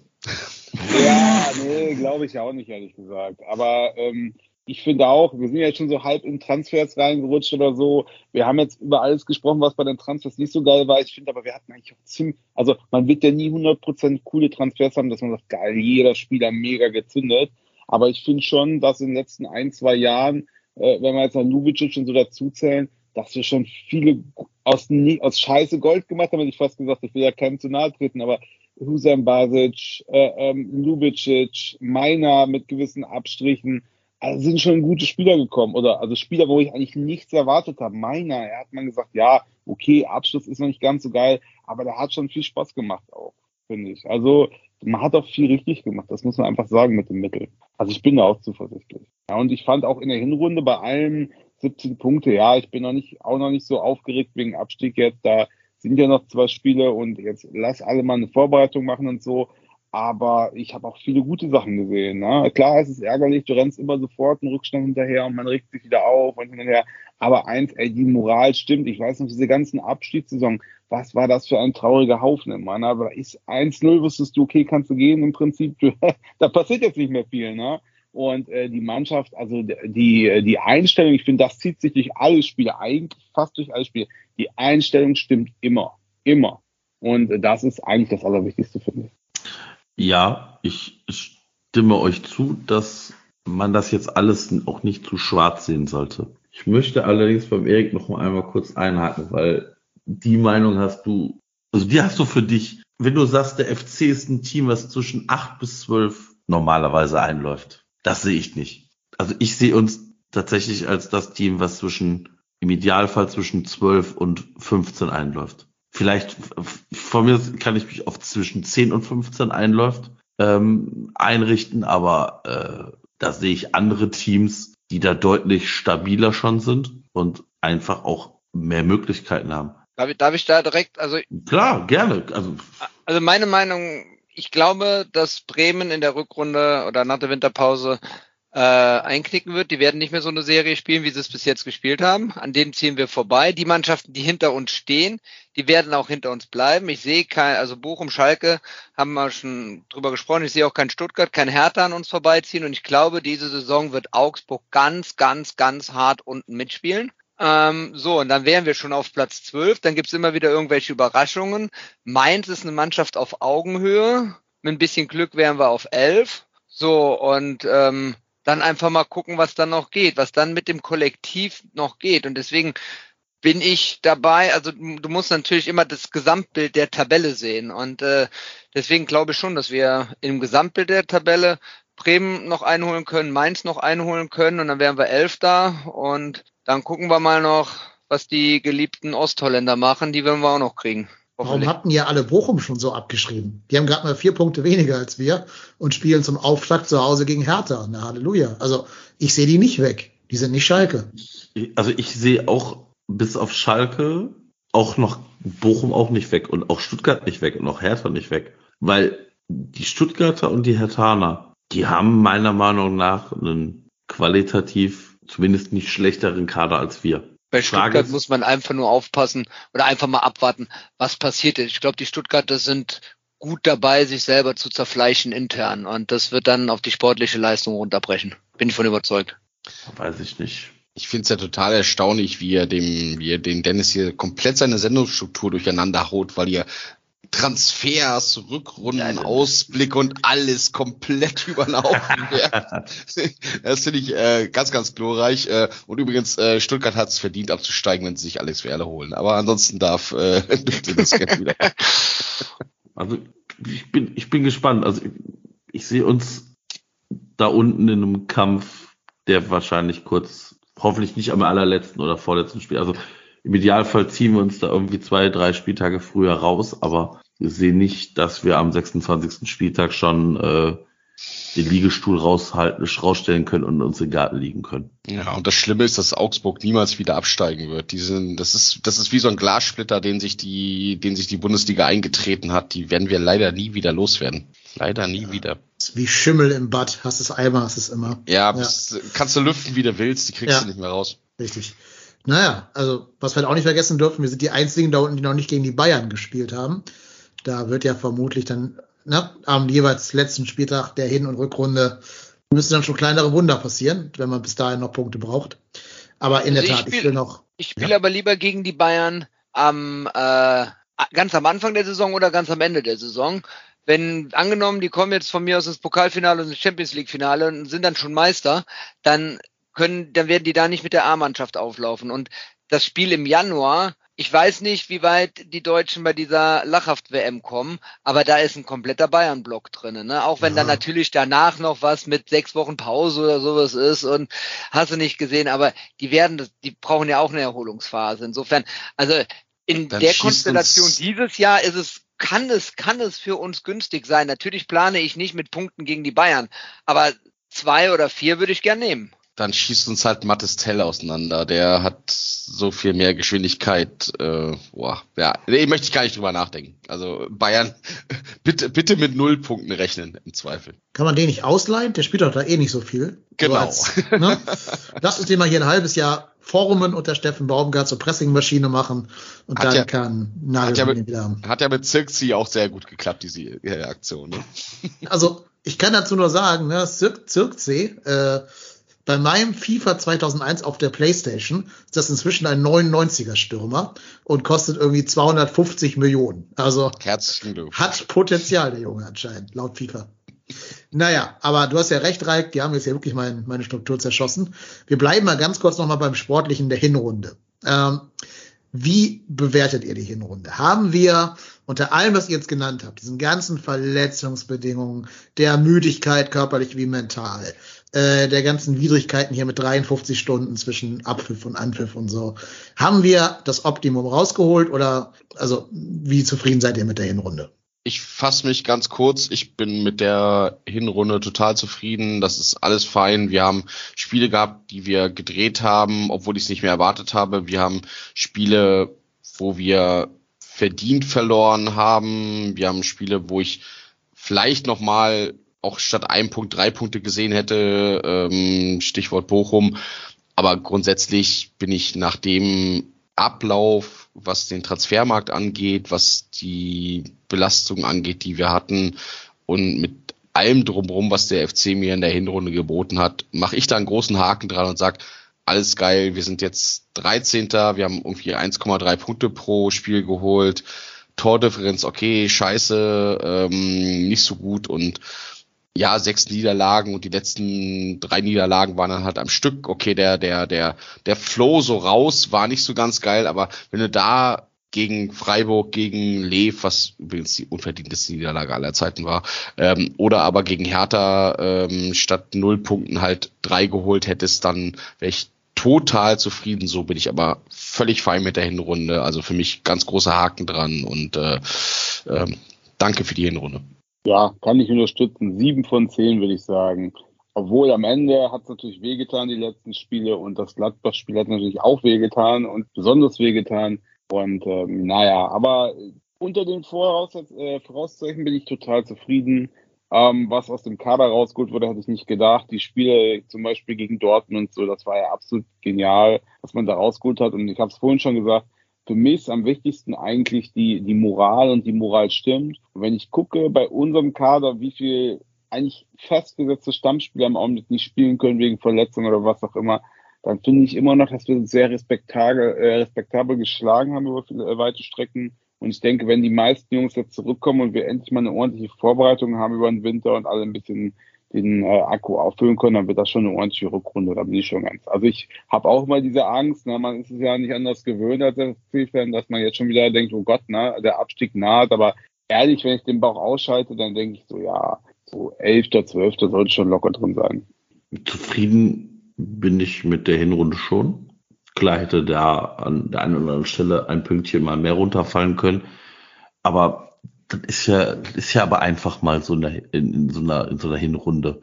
Du holst irgendwo Punkte, wo du damit nicht rechnest. Also, ist, also du kannst nicht unbedingt mit einem Punkt in Leipzig rechnen. Frankfurt auch, Punkt war okay. In Wolfsburg gewonnen, gegen Dortmund gewonnen, die Niederlage gegen Gladbach und aber auch die Niederlage gegen Mainz, die tat natürlich richtig weh. Und dass wir dann so ein bisschen strauchelnd da rausgekommen sind, bringt vielleicht auch eher unsere vielleicht negative Grundstimmung. Weil ich glaube, wenn wir die gleiche Punktzahl hätten und hätten jetzt zum Schluss zwei Siege eingefahren, wäre unsere Laune wahrscheinlich auch bedeutend besser, optimistischer. Ähm, hoffe, dass beim F C, und das glaube ich auch, dass jeder beim F C weiß, worum es geht, dass es um den Klassenerhalt geht und da jeder jetzt Vollgas geben muss. Und wir haben das ja, glaube ich, auch schon in der letzten Podcast-Folge gesagt. Ich glaube, diese, diese Pause tut uns jetzt mal ganz gut, dass Spieler zurückkommen können und auch vollständig genesen können. Also wir haben ja dann schon in den letzten Spielen äh, einen Thielmann wieder gesehen und ähm, einen Chabot wieder gesehen. Aber die kamen ja aus Verletzungen, die jetzt auch ähm, teilweise länger gedauert haben. Und ich glaube, da braucht man noch einfach eine Zeit, um wieder komplette Match-Fitness zu haben. Und ähm, das ist jetzt Aufgabe des Trainers und des Trainerteams, die Jungs einzusammeln und mit denen einen Schlachtplan zu erarbeiten, wie man diese Rückrunde angehen will. Und da bin ich hoffnungsvoll genug, dass wir am Ende halt nicht einer der letzten drei sind. Und wenn wir halt am Ende auf Platz fünfzehn einlaufen, dann ist das so. Ich will nur nicht absteigen. Mehr, ja. mehr will ich gar nicht. Ja, da sind wir, glaube ich, alle d'accord. Man äh, neigt ja natürlich dazu, dass man quasi Opfer dieses sogenannten Recency-Effektes wird. Das heißt, dass man die zuletzt gezeigten Leistungen ähm, ausschlaggebend für die Gesamtbewertung macht. Und dann hat man dann diese drei Niederlagen da stehen. Aber ich glaube, zur ganzen Wahrheit gehört ja auch, dass das Spiel gegen Leverkusen vielleicht eins der besten der gesamten Hinrunde war, zumindest von der Leistung her, nicht vom Ergebnis leider, aber es war ja die unverdienteste Niederlage seit Erfindung von Niederlagen. Also insofern mh, muss man da, glaube ich, gar nicht aufs Ergebnis schauen. Und dann, finde ich, gab es unheimlich viele Spiele, wo du sagen kannst, da waren wir die bessere Mannschaft, das hätten wir gewinnen müssen. Gegen Hoffenheim musst du zwei null führen oder drei null sogar, wenn du die Konter anguckst. Ähm, Bochum habt ihr gerade schon genannt. Ich finde auch gegen Nizza, zum Beispiel im Hinspiel, kannst du drei null führen, wenn wenn Jan Thielmann ein bisschen mehr Zielwasser getrunken hat. Also es gibt unheimlich viele Spiele, wo man ein bisschen underperformed hat, was das Ergebnis angeht. Ich finde, von der Leistung her hat man fast nie underperformed in der Bundesliga, bis auf die Spiele, wo man in Unterzahl war, also Mainz und äh, hier Derby. Das waren die beiden Spiele, wo man wegen der Unterzahl einfach nicht in der Lage war, sich irgendwie zu wehren. Und die anderen beiden, die eher schlecht waren, waren Freiburg und Union. Da waren wir in Gleichzahl und halt trotzdem unterlegen. Aber das sind halt leider auch unsere beiden äh, Angstgegner, kann man gar nicht anders sagen. Da sehen wir halt in jedem Jahr, da können wir deutscher Meister werden, verlieren trotzdem an der Alten Försterei und in Freiburg. Das, das ist einfach so. Oder ich glaube, das Spiel von, von Berlin war bei uns. Aber egal, ihr wisst, was ich meine. Ähm, ja, also insofern, das macht mir schon Hoffnung. Zur ganzen Wahrheit gehört auch, dass man gerade zu Beginn der Saison auch Glück hatte, was den V A R angeht. Ne? Also normalerweise gegen Schalke gehst du mit null eins ins Rennen und das Salazar-Tor zählt normalerweise, wenn da nicht der V A R wieder also irgendwelche komischen Regeln sich selber ausdenkt on the fly. Nie im Leben, das war direktes Abseits, habe ich sofort beim ersten Schuss gesehen. Ja, genau. Absolut. Also Marvin Schwäbe hatte keine Chance, den, den Ball zu sehen. Der, ne? Natürlich, genau. Der hat ihn komplett im Blickfeld gestanden. Ja, ja, absolut. Liebe Grüße an alle Schalke-Fans. Genau. Auch gegen Leipzig, ne, diese gelbe Karte da, gelb-rote Karte gegen, oder glattrot war das sogar, gegen Schoboschlei. Oh, oder die von Drexler im Schalke-Spiel. Oh, da war auch ein bisschen Glück dabei, muss ich schon sagen. Aber wenn man das jetzt so Wobei, darf gesamten, ich mal einhaken? Ja. Die gelb-rote Karte gegen Schoboschlei. Danach ist Leipzig erst stark geworden. Bis dahin waren wir, ja. meines Erachtens, nach die bessere Mannschaft. Erst als die zu zehnt waren und irgendwie das System umgestellt haben. Da wurde Leipzig erst stärker. Ich glaube, elf gegen elf hätten wir gewonnen. Das ist richtig. Ja. Also, das weiß ich nicht, ob wir gewonnen hätten. Keine Ahnung, weil die in der zweiten Halbzeit immer das System hätten umstellen können, auch ohne Platzverweis. Ja. Beweis äh, mir das Gegenteil. Ja, kann ich natürlich, können wir natürlich beide jetzt nicht beweisen. Wir machen aber mal eine mentale Nadel da rein, eine Stecknadel, weil ich genau auf dieses System umstellen nachher nochmal zurückkommen möchte beim, beim Trainerteam dann. Aber ich würde sagen, insgesamt mit der Hinrunde muss man zufrieden sein. siebzehn Punkte nach fünfzehn Spielen hätte ich immer unterschrieben vorher. Ich sag mal so, wenn du jetzt gegen Bremen dich nicht doof anstellst, hast du ja vielleicht achtzehn, äh, zwanzig dann nach, nach sechzehn Spielen. Gegen Schalke kann man auch mal gewinnen, dann hast du nach äh, achtzehn Spielen dreiundzwanzig Punkte. Vielleicht, eventuell oder so, in der Kante halt irgendwie. Da bin ich mit zufrieden, ist so. Und ja, ich würde auch sagen, sieben von zehn ist eine gute Bewertung für diese Hinrunde. Vielleicht sechs Komma fünf von zehn, ähm, weil man halt dann doch halt die entscheidenden Tore eben nicht gemacht hat in diesen ganzen Punchline-Spielen. Aber gut, ne, äh, habt ja schon die Dr- Gründe für dargelegt, warum uns da vorne der letzte Punch fehlt und die Qualität vielleicht auch fehlt unterm Strich. Aber ja, mit dem Fazit würde ich aus dieser Hinrunde rausgehen. Hat noch jemand? Ich glaube ja nicht, dass man vierzig Punkte braucht dieses Jahr. Also ich Nö. Glaub, fünfunddreißig, sechsunddreißig maximal, eher weniger. Wie, wie viel hatte Stuttgart letztes Jahr? Weiß das jemand auswendig? Gegen uns ja die drei am letzten Spieltag geholt. Da hätten wir von Alex Werle quasi äh, abschießen können. Und dann hatten sie dreiunddreißig Punkte. Das hat gereicht. Ne? dreiunddreißig Punkte. Die hätten, wenn wir es hochrechnen würden, jetzt zusammen, äh, wenn man die siebzehn mal zwei nehmen würde.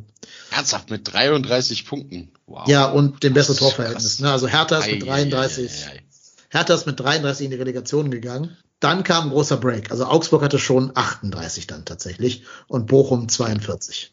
Na gut. Ja. Was hatten wir damals in der Relegation? Waren wir nicht auch so bei dreiunddreißig, vierunddreißig? Oder hatten wir sogar nur zweiunddreißig? Ich meine zweiunddreißig. Ich meine zweiunddreißig hatten ja. wir damals. Hm. Genau, ja. zweiunddreißig für die Relegation. Nee, der H S V auch, hat auch dreiunddreißig. Auch, auch dreiunddreißig, okay. Ja. Hm. Also sollte man, um safe zu sein, also die vierzig-Punkte-Marke bin ich auch bei euch, also mal so sechsunddreißig Punkte werden, werden nicht verkehrt, wenn man die hat. Ja, genau. Nach meiner Rechnung haben wir sechsundvierzig am Ende. Ich meine, das Gute ist ja, dass Hertha und Stuttgart ja auch sehr klamm zu sein scheinen und jetzt auch im Winter keine großen Sprünge am Transfermarkt machen können, was man so hört. Das heißt, die werden jetzt ja auch nicht ihren Kader rund erneuern können, wie das vielleicht der Fall wäre, wenn jetzt Wolfsburg da unten drin stünde oder Leipzig oder so. Gut. Haben wir es für die Hinrunde oder wollt ihr noch irgendwas loswerden dazu? Ja, nur, dass es sehr verdient wäre, wenn Wolfsburg und Leipzig da unten drin stehen würden. Aber ja, anyway. Weiß ich nicht. Die machen doch so eine gute Arbeit mit ihren bescheidenen Mitteln. Ja, das muss man auch mal würdigen können, ne? Du musst auch mal ein bisschen gönnen können, Raik, genau. Ja, ich bin, ich bin da einfach zu, zu egozentriert. Das tut ja. mir sehr leid. Ja, ja. Alter, okay. alter Grießkram. So, äh, wir haben jetzt schon Me- über einige, einige Transfers. Genau, Meckerrentner. ähm, wir haben schon über einige Transfers geredet. Da haben wir jetzt schon ein paar Spieler lobend erwähnt und ein paar ein bisschen auch kritischer gesehen. Wir müssen jetzt vielleicht nicht mehr in dieser Tiefe über Huseinbašić reden. Ich glaube, da ist klar geworden, dass das für ein sensationeller Transfer war.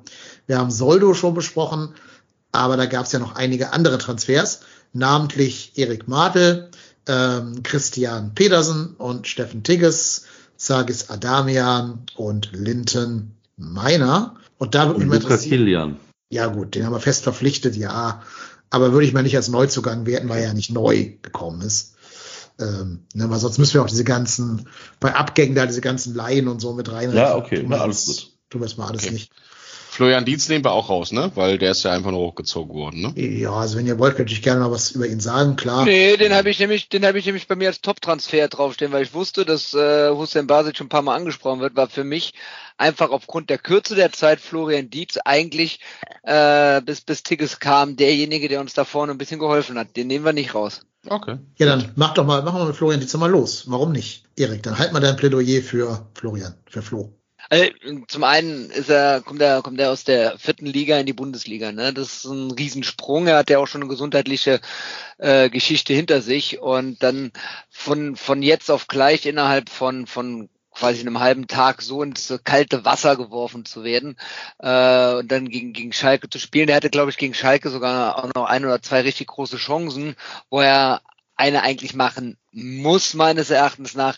Er hat für Gefahr gesorgt, er hat nachher auch Tore vorne geschossen, äh, unter den Voraussetzungen, wie er von der zweiten Mannschaft in die erste Mannschaft reinkam, fand ich das großartig, wie der es gemacht hat und äh, muss ganz ehrlich sagen, ähm, dass ich da echt den Hut vorziehe, äh, so so einzuschlagen. Also, Talent hat, klar, aber dass er dann, dass er dann auch noch dann äh, diesen diesen diesen Modeste, der dann natürlich auch mit allen immer, darf ich auch nicht vergessen, er wurde dann ja auf einmal auch mit Modeste verglichen äh, von vielen Leuten und Modeste hätte den aber gemacht und so Sachen, das, das sind halt einfach so, so Geschichten, wo man Florian Dietz einfach in Schutz nehmen muss und dafür hat er es meines Erachtens nach brillant gemacht. Die Verletzung tut mir wahnsinnig leid äh, für ihn. Ich hoffe, dass er zurückkommt. Ich befürchte auch hier leider Gottes schlimmere Sachen, weil das ist ein junger, junger Mann, der hat jetzt einen zweiten Kreuzbandriss und äh, das, äh, keine Ahnung, wie sich das dann niederschlägt, aber ich fand es, ich fand es, der hat uns da echt aus der Patsche rausgeholfen, deswegen war ich, bin ich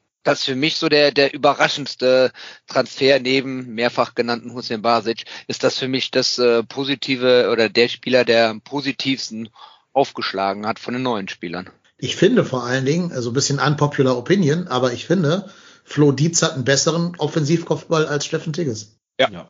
Ich glaube, das, ich glaub, ich hab, das ist nicht unpopular. Ich, ich glaube, nee, ich habe einen besseren Offensivkopfball als Steffen Tigges. Ja. Ui, ui, ui, ui, ui, ui, ui, ui. Steffen Tigges, Kopfballpendel, komm, stell dich. Ja, der Marco, okay. der war, der war Eishockeyspieler, der geht nur in den Mann beim Kopfball. Und nur in den Mann rein, nur, ja. nur, nur. Euch beide am Kopfballpendel nebeneinander, da würde ich einiges für bezahlen, um das zu sehen. Ja, ich meine. Wahrscheinlich auch andere, ja. Also, wir wollten ja bei, bei Flo Dietz bleiben. Ähm, ich habe nochmal, ich habe hier mal so diese, diese ganzen Daten aufgeschlagen. Und man muss halt schon sagen, Florian Dietz ist ja eigentlich ein ziemlich cooler Baumgart-Spieler. Ne? Also der läuft halt sich die Lunge aus dem Leib, dem kannst du nicht vorwerfen, dass der irgendwie hier so einen Standfußballer machen würde, wie Modeste in seinen schlimmen Tagen das bei uns gemacht hat, unter Gisdol und Co. Ähm, also der rennt, der fightet, der stellt seinen Körper rein. Der hat natürlich auch unübersehbare Defizite in der Ball-An- und Mitnahme. Ähm, Hat ja auch einen Grund, wenn du mit vierundzwanzig noch Regionalliga oder dritte Liga in dem Fall dann halt spielst. Der war auch in der unteren Liga nicht so der Raketen-Goalgetter in Unterhaching. Ne? Der hat, glaube ich, wie war das, ein Tor oder, oder gar keins oder so geschossen in der, in der äh, Bayernliga. Ja, man sieht auch warum. Ne? Ich glaube, da fehlen auch die letzten Quäntchen, um sich so wirklich dauerhaft jetzt wirklich so als Bundesligaspieler zu etablieren. Aber ich kann mir vorstellen, dass Florian Dietz irgendwann mal so der... Ähm, so ein Spieler für einen Zweitligisten wird, der da richtig wertvoll ist. Äh, ich habe jetzt den gerade einen Blackout. Wie hieß dieser eine Stürmer von Heidenheim, der da jedes Jahr die Tore gegen den H S V geschossen hat? Ähm, Schnatterer. Schnatterer. Das ist ja quasi der Schnatterer von irgendeinem von irgendeinem anderen Zweitligisten wird. Achso, ich, ich dachte, du meintest, ich dachte, du meinst Christian Kühlwetter. Der hat ja, ja auch irgendwie den ja, letzten ja. Dreierpack gegen äh, gegen den H S V gemacht. Nee, aber ich meinte den, den ewigen Schnatterer, meinte ich. Der ewige ähm, Schnatterer. Übrigens jetzt bei Waldhof Mannheim, ne? Ja, richtig. Spielt mit mit Högi zusammen, ne? Mit genau. Högi, ich wollte es gerade sagen. Ja, ähm, was wollte ich jetzt sagen? Mein Gedanke ist jetzt irgendwie futsch. Ach ja, dass er das mal für irgendeinen Zweitligisten wird, ähm, kann ich mir gut vorstellen. Jetzt vielleicht nicht für einen aufstiegsambitionierten, abgestiegenen Erstligisten, sondern für einen, der sich da halt so Heidenheim-Style in der zweiten Liga mal oben anknopfen will. Auf Dauer glaube ich nicht, dass er bei uns jetzt hier der Sturmführer werden wird. Aber jetzt so für die für die Aufgabe, die er hatte. Das heißt, füll das Vakuum, seine gute Alternative für Steffen Tigges, seine Konkurrenz für den. Finde ich, macht er das gut. Die sind beiden, beide auch tatsächlich im Geschwindigkeitsranking auf der gleichen Stufe. Äh, Tigges zweiunddreißig Komma sechs, Dietz zweiunddreißig Komma fünf, also nimmt sich nichts. Äh, ja, und das ist mehr, als man vielleicht vor der Saison hätte erwarten können bei ihm. Ja, auf jeden Fall. Also ich, da kannst du doch, also ganz, ganz wirklich unter uns, hört ja hier keiner anderer zu, ähm, Florian Dietz kannst du da auch keinen Vorwurf machen. Nein, überhaupt nicht. Der kommt aus der vierten Liga, der hat hier das, also der hat mehr gezeigt, als ich erwartet habe und das ist, war alles gut. Ich Gerne. finde halt relativ zu Anlage und Vita hat er das besser gemacht als Steffen Tigges. Ja, von, ja, von der Erwartung her habe ich, also habe ich bei Tigges zumindest mehr Erwartung als bei, bei Dietz, ja. Ja, aber Tigges, also der wird ja auch, und ich habe auch schon geschimpft auf den Kopfballspiel, der kann keinen Ball festmachen, das ist Chancentod vor dem Herrn, ne? Alles klar, aber Mario Gomez wurde schon gerufen bei uns, ja. Aber ich meine, der Junge kommt irgendwie VfL Osnabrück, dann zweite Mannschaft beim B V B, dann schwer verletzt, in der Verletzung zu uns gewechselt, keine Vorbereitung, äh, dann äh, Modeste abgehauen, er ist auf einmal irgendwie gefühlter Nummer eins Stürmer. Das ist natürlich auch eine Bürde. Also die hatte Dietz aber auch, dieselbe Bürde. Der hat ja über Nacht erfahren, dass er gegen Schalke spielen muss. Ja, aber das kann ein Vorteil sein, ne? Das kann aber ein Vorteil sein, dass du einfach da bist und dann bist du halt da. Und dann ja, geht's okay, halt los. Ja. Nicht nachdenken so, als wenn dir jeder sagt, ja, du bist der Traumtransfer, der Wunschtransfer. Der, der Wunschtransfer vom Baumgart und der nächste Große und der soll den Modest beerben und dann ist der Modest weg und alles, ja, wo ist Tigges, wann kommt er so? Und das kann ich schon fertig machen, das glaube ich schon. Und ich hoffe einfach, dass er jetzt diese Winterpause nutzt, um, um richtig fit zu werden, um richtig mitzutrainieren, die ganze Vorbereitung zu machen und dann in der Rückrunde ein bisschen mehr Gas zu geben, weil sonst wird es natürlich ziemlich schmal irgendwann. Bei Dietz muss man vielleicht noch dazu sagen, dass der ähm, hat ja in der Vorbereitung auch schon mittrainiert bei den Profis. Ne? Das, äh, der war ja, der war ja schon auch mit dem Kader. Es ist jetzt nicht so, dass er über Nacht reingeworfen wurde. Ich glaube, der war auch mit dem Trainingslager und hat auf jeden Fall Trainingseinheiten mitgemacht. Das heißt, er war kannte sogar, das System schon so ein bisschen. War sogar erfolgreichster Vorsch- äh, Torschütze in der Vorbereitung tatsächlich. Echt? War das ist okay, mhm, gut. Ja. Ja. Da hat man schon gesehen, dass der schon was drauf hat. Jetzt gerade gegen diese unterklassigeren Gegner, gegen die wir da gespielt haben. Äh, ja, also schade, dass der sich verletzt, also der hat sich nicht verletzt, der wurde verletzt. Ne? Der wurde verletzt, auf übelste Liebe Grüße Art, an ja. Ozan Kabak. Klare rote Karte nochmal, um das nochmal erwähnt ja. zu haben an dieser Stelle.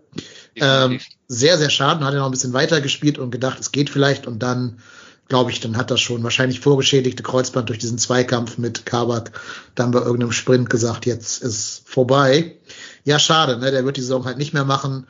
Und ob er dann in der nächsten Saison nochmal eine Rolle spielt oder ob wir da vorne aufrüsten werden oder so, das wird auch ein bisschen von der Liga Zürich und von der Endplatzierung abhängen. Aber äh, Flo, come back stronger. Dann lass doch mal über Steffen Tigges nochmal genauer reden. Wir haben jetzt ein paar Mal reingeworfen, so relativ. Äh, wir haben ihn geholt für immerhin eins Komma fünf Millionen, was ja für einen klammen Verein jetzt auch nicht komplett wenig ist. Der hat ja davor ähm, davon profitiert, dass Erling Haaland bei Dortmund des Öfteren mal verletzt war. Und ich glaube, das war damals auch schon Terzic oder war das Rose? Boah, ich weiß es nicht mehr. Ähm, auf jeden Fall der damalige Trainer, halt so ein Steffen Baumgart-Typ war. Also der halt gesagt hat, ich will immer mit einem Stoßstürmer spielen. Und so kam er dann quasi Tigges überhaupt nur in den Kader von Dortmund, weil alle anderen waren ja nur diese diese kleinen Wusler, die Dortmund hat. Und so hat Steffen Tigges da halt eben seine ersten Meriten dann sammeln können. Ähm, wäre vielleicht ohne diese Haaland-Verletzungsanfälligkeiten auch nicht passiert. Aber so ist es halt. Du brauchst mal das Glück als Stürmer, ne? Dass halt ein anderer sich verletzt und dann irgendwie reinrutscht und dann anscheinend auch so performst, dass du zumindest da ab und zu mal wieder zu Einsätzen kommst. Hat ja auch zwei Tore geschossen für äh, Borussia Dortmund. Dreimal dürft ihr raten, für wen ein, also gegen wen eins von diesen beiden Toren war. Aber müsste wahrscheinlich gar nicht. Ich erinnere mich gut an das Kopfballtor. Das gleiche, ja. was er dann gegen Dortmund auch gemacht hat. Richtig, dasselbe Tor. Und gegen Augsburg, glaube ich, auch nochmal, ne? Ja.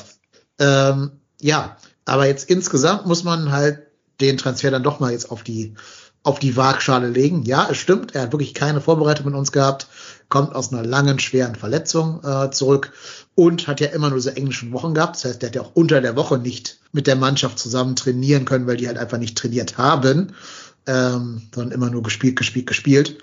Drei Tore in zwölf Bundesligaspielen stehen zu Buche, eins in sechs Conference League Spielen, ein Assist in sechs Conference League Spielen, kein Assist in der Bundesliga. All in all, seid ihr mit dieser Quote zufrieden, wenn man das alles berücksichtigt, was ich gerade gesagt habe?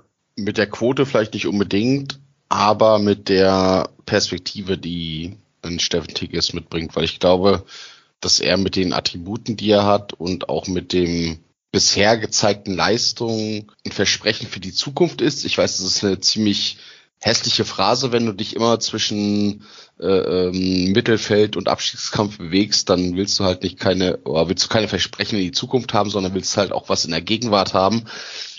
Ich glaube aber, dass er mit einer Vorbereitung unter Baumgart in der nächsten Saison, und das werden wir, glaube ich, auch schon in den Ausläufern der Rückrunde sehen, vielleicht nicht unbedingt ein kompletter Ersatz für Modest sein kann, aber schon einer sein kann, der dieses Profil bei der Flankenlastigkeit, äh, die wir haben, schon durchaus erfüllen kann. Ich glaube, wenn der sein Kopfballspiel noch ein bisschen mehr hervortun kann und wenn der einfach dieses ähm, dieses Anlaufthema noch weiter integriert und ich, der hat ja Spiele dabei gehabt, wo er als Stürmer nach achtzig Minuten irgendwie elf Kilometer gelaufen ist. Wo ich so dachte, wow, wow, wow, das hat ein Toni Modest nicht in einem Spiel über neunzig Minuten hinbekommen.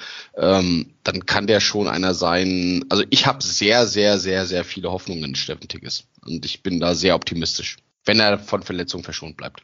Also am meisten an Steffen, an Steffen Tigges Spiel stört mich eigentlich nicht Steffen Tigges selber, sondern dass die Mannschaft oder der Baumgart, ich weiß nicht, wie auf die Idee gekommen ist, dass es jetzt eine geile Idee ist, jeden Einwurf, ja, der, sag ich mal, in der gegnerischen Hälfte ausgeführt wird, in der Nähe, irgendwo in der Nähe zum Strafraum, folgendermaßen abläuft. Steffen Tigges stellt sich auf die Grundlinie, soll angeworfen werden und soll den Kopf dann vor äh, den Ball vors Tor kopfen, irgendwer soll ein Tor machen. Das hat ein einziges Mal funktioniert und siebenhundertvierundachtzig Mal nicht, ja. Und weil der auch von zwei Typen gedeckt wird, immer jedes Mal. Genau, ja. Weil das ein One-Trick-Pony ist und das kann doch nicht wahr sein. Also ich habe mich, wie oft ich mich darüber aufgeregt habe, unglaublich. Ansonsten, ich hoffe das Gleiche.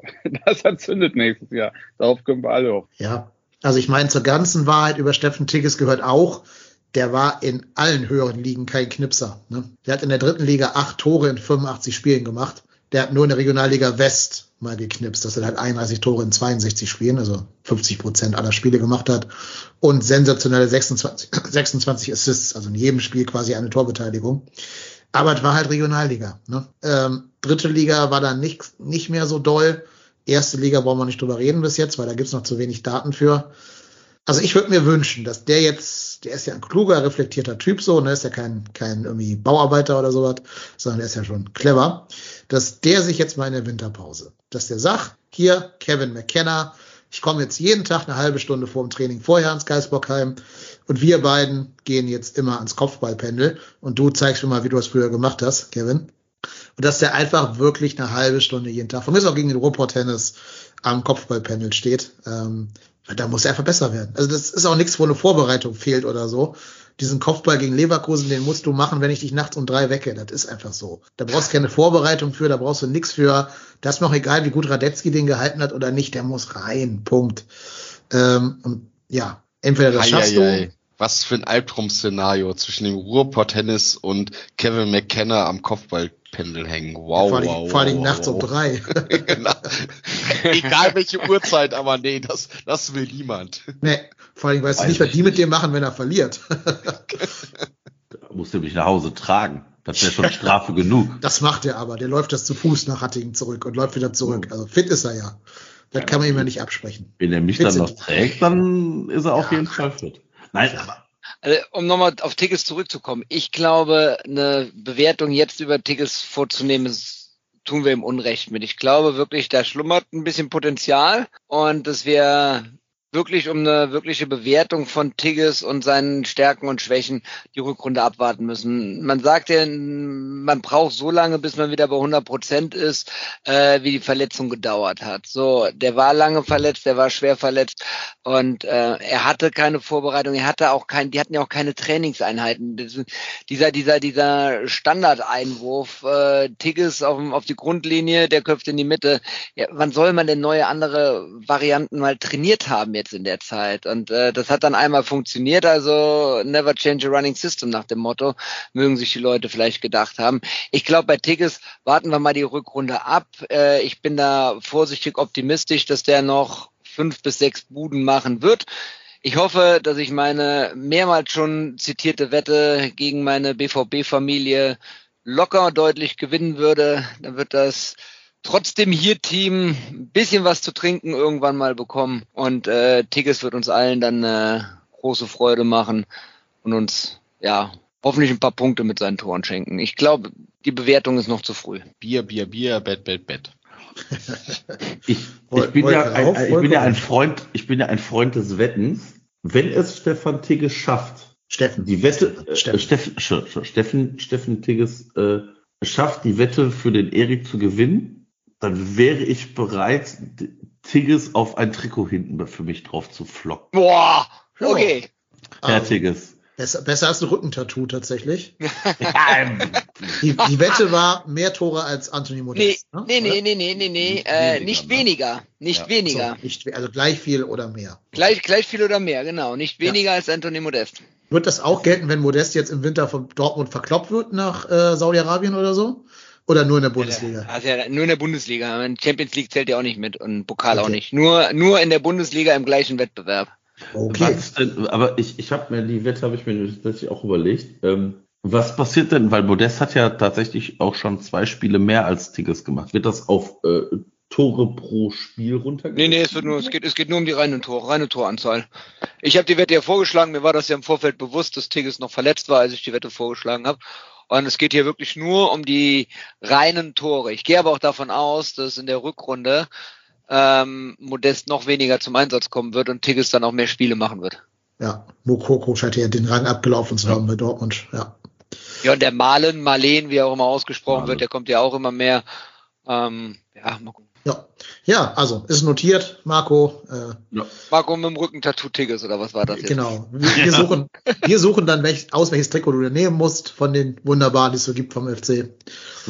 Ja.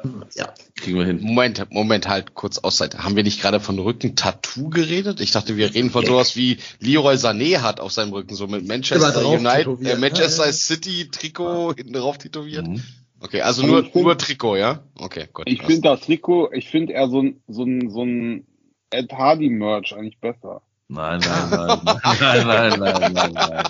Auf die ja, Tarnowitzstraße Camouflagejacke hinten drauf, Digga. Ja, genau. In, in drei verschiedenen Schriftarten und, und vier verschiedenen Schriftfarben. Ja, Pflicht, richtig. Pflichtfoto auf LinkedIn und Xing. Hervorragend. Die Idee mag ich hier noch viel mehr. Ja. Ja. Und dann kommt irgend so ein Headhunter und sagt, endlich mal einer, der echt ist, der real ist. Ja, nicht, so, genau. nicht so ein, so ein Business-Putzi hier, sondern so ein Typ von der Straße. Gut, ich mute mich mal lieber, bevor ich noch mal eine bessere Idee hier brauche. Ja, was sagen. So, wir machen mal weiter vorne. Äh, Linton Maina, der kleine Pfeil aus Hannover. Wie sehen wir denn diesen jungen Mann? Wenn der noch ein bisschen abgebrühter im Abschluss wird und seine oftmals hochkarätig rausgespielten, rausgesprinteten Chancen nutzt, äh, wird er uns auch irgendwann Geldsegen bescheren. Bin ich schon überzeugt. Ich finde ihn super, ich finde ihn total toll. Er muss halt einfach mal noch ein bisschen abgewichster vom Tor werden und die Dinger dann auch machen, wenn er eine eins zu eins Situation hat. Ansonsten äh, finde ich, hat der war das ein guter, ein sehr guter Transfer. Mit Geschwindigkeit äh, über den Flügel kommen, genau das, was der F C braucht. Und äh, da bin ich ähm, ja auch positiv, positiv überrascht, äh, dass man den gesehen hat, gefunden hat, verpflichtet hat und wie er eingeschlagen hat. Ja, finde ich ja auch. Der Abschluss fehlt natürlich noch. Teils manchmal grotesk, nicht zu machen, ne? Wo er da, da rechts vorbeiliegt am Tor und so. Aber ähm, er hat uns auch ein paar schöne Vorlagen gezeigt und ich finde auch, der bringt halt einfach Geschwindigkeit, der bringt Unruhe beim Gegner, der zieht einen Lauf nach dem anderen. Also das ist schon, finde ich schon echt von Hannover, ne? Also wer hätte das gedacht, dass solche Leute in Hannover spielen? Ich meine, da war es ja, glaube ich, ein bisschen schwierig für ihn. Ähm, aber ich bin schon begeistert, also ich bin auch echt ein Fan von, von ihm. Und wenn der noch ein bisschen an sich arbeitet und da äh, Baumgart noch ein bisschen was rauskitzelt, dann wird das echt ein guter. Das glaube ich schon. Ja, ist halt so ein Kingsley Coman Light, ne? Ähm, ähnlich schnell, aber im Abschluss leider nicht ganz so erfolgreich. Aber das ist so ein bisschen, wenn ich, wenn ich dem F C Sankt Pauli zuschaue und dann so einen Eggesteiner spielen sehe oder einen Marcel Hartl, um mal den Bezug zum äh, ersten F C Köln wieder zu machen. Wenn Marcel Hartl einen richtig guten Abschluss hätte, dann würde er wahrscheinlich nicht beim ersten F C, äh, nicht beim ersten F C Köln und auch nicht beim F C Sankt Pauli spielen. Das ist halt genau das Ding, was irgendwie ein Stück weit fehlt. Aber dieses freie Radikal, was er da so macht, ne, und dann schnelle Flankenläufe und auch mal das Eins gegen Eins suchen und dann mal vorbeigehen, das finde ich geil. Das ist was, was was wirklich fehlt, was vielleicht ein, ein Flo Kainz auch mal auf der Seite hat.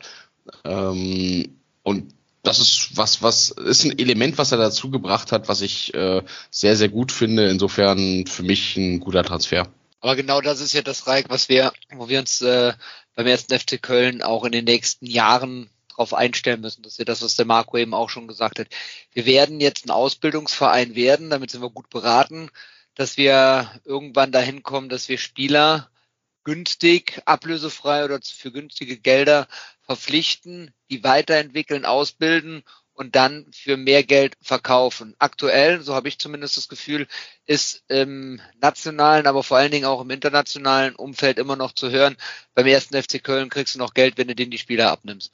So, und da müssen wir weg von diesem Image und wir müssen hinkommen zu dem Image, dass man sich beim ersten F C Köln die Spieler äh, dass man, die, dass man aufmerksam wird auf die Spieler und dass man dann auch bereit ist, dafür zu bezahlen. Dennis und ich hatten auf der Fahrt nach Köln zum Nizza-Spiel darüber gesprochen.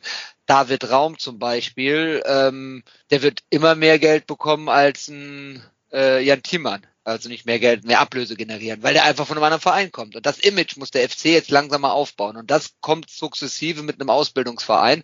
Und da ist es dann so, dass wir halt Defizite bei den Transfers, am, wenn wir wenig Spieler verpflichten, machen müssen. Und da aber dann aufbauen, wie jetzt beim Linton Maina, mit dem Abschluss. Und dann wird er uns auch ein paar Millionen in die Kasse spülen. Da bin ich von überzeugt. Bin ich bei dir, dass David Raum so viel Ablöse trotz seines Halstattoos mit... Äh Live Your Dream oder ach Gottes Willen, das, das, jedes Mal schlage ich die Hände über den Kopf zusammen, wenn der sein Trikot über den Kopf zieht. Why aber, not ja. steht da? Why not? Why not? Okay. Er hat aber irgendwo auch Living the Dream stehen tatsächlich. Living the Dream, glaube ich, so, so auf so einem Kranz unter der Brust oder sowas. Ja, ja. Junge, Junge, nicht alles, Junge, also ganz ehrlich, ich, ich kann dir nicht von einem einzigen Fußballer sagen, was der für einen Tattoo-Kranz unter der Brust hat. Dafür kennst du bald das Tra- äh, Tattoo vom Ruhrpott-Tennis. Ist doch auch was. Ja, da freue ich ja, mich doch, drauf. Ich hoffe, da steht Work Hard, Play Hard oder sowas auf den Baum. Alter. Also wenn wenn bei wenn bei äh, beim Ruhrpott-Tennis nicht trotzdem hier auf der Stirn steht, dann bin ich komplett enttäuscht. Ja. Ja, ja, zu Maina muss man noch ganz kurz sagen, das äh, merkt gerade auch der Bergbeutel im Chat zu Recht an. Der war auch schon dreimal länger verletzt in Hannover mit seinen dreiundzwanzig Jahren.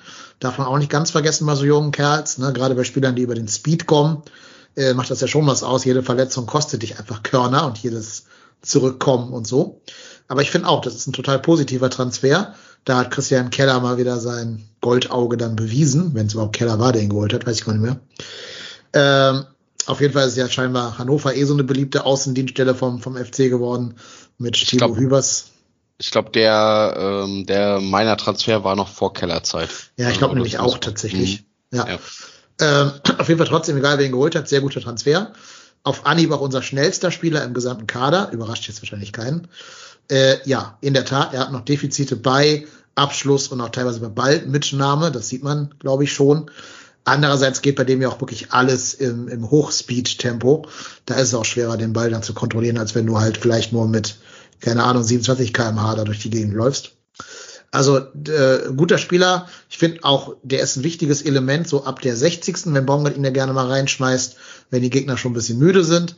Ich glaube, der Typ würde sogar noch mehr da- davon profitieren, wenn wir denn mal in Führung gehen würden und der Gegner so ein bisschen aufmacht, dass der halt seine Konterstärke ausspielen kann. Leider gehen wir halt nie in Führung, deswegen ist das für Linton Maina, glaube ich, auch ein bisschen defizitär.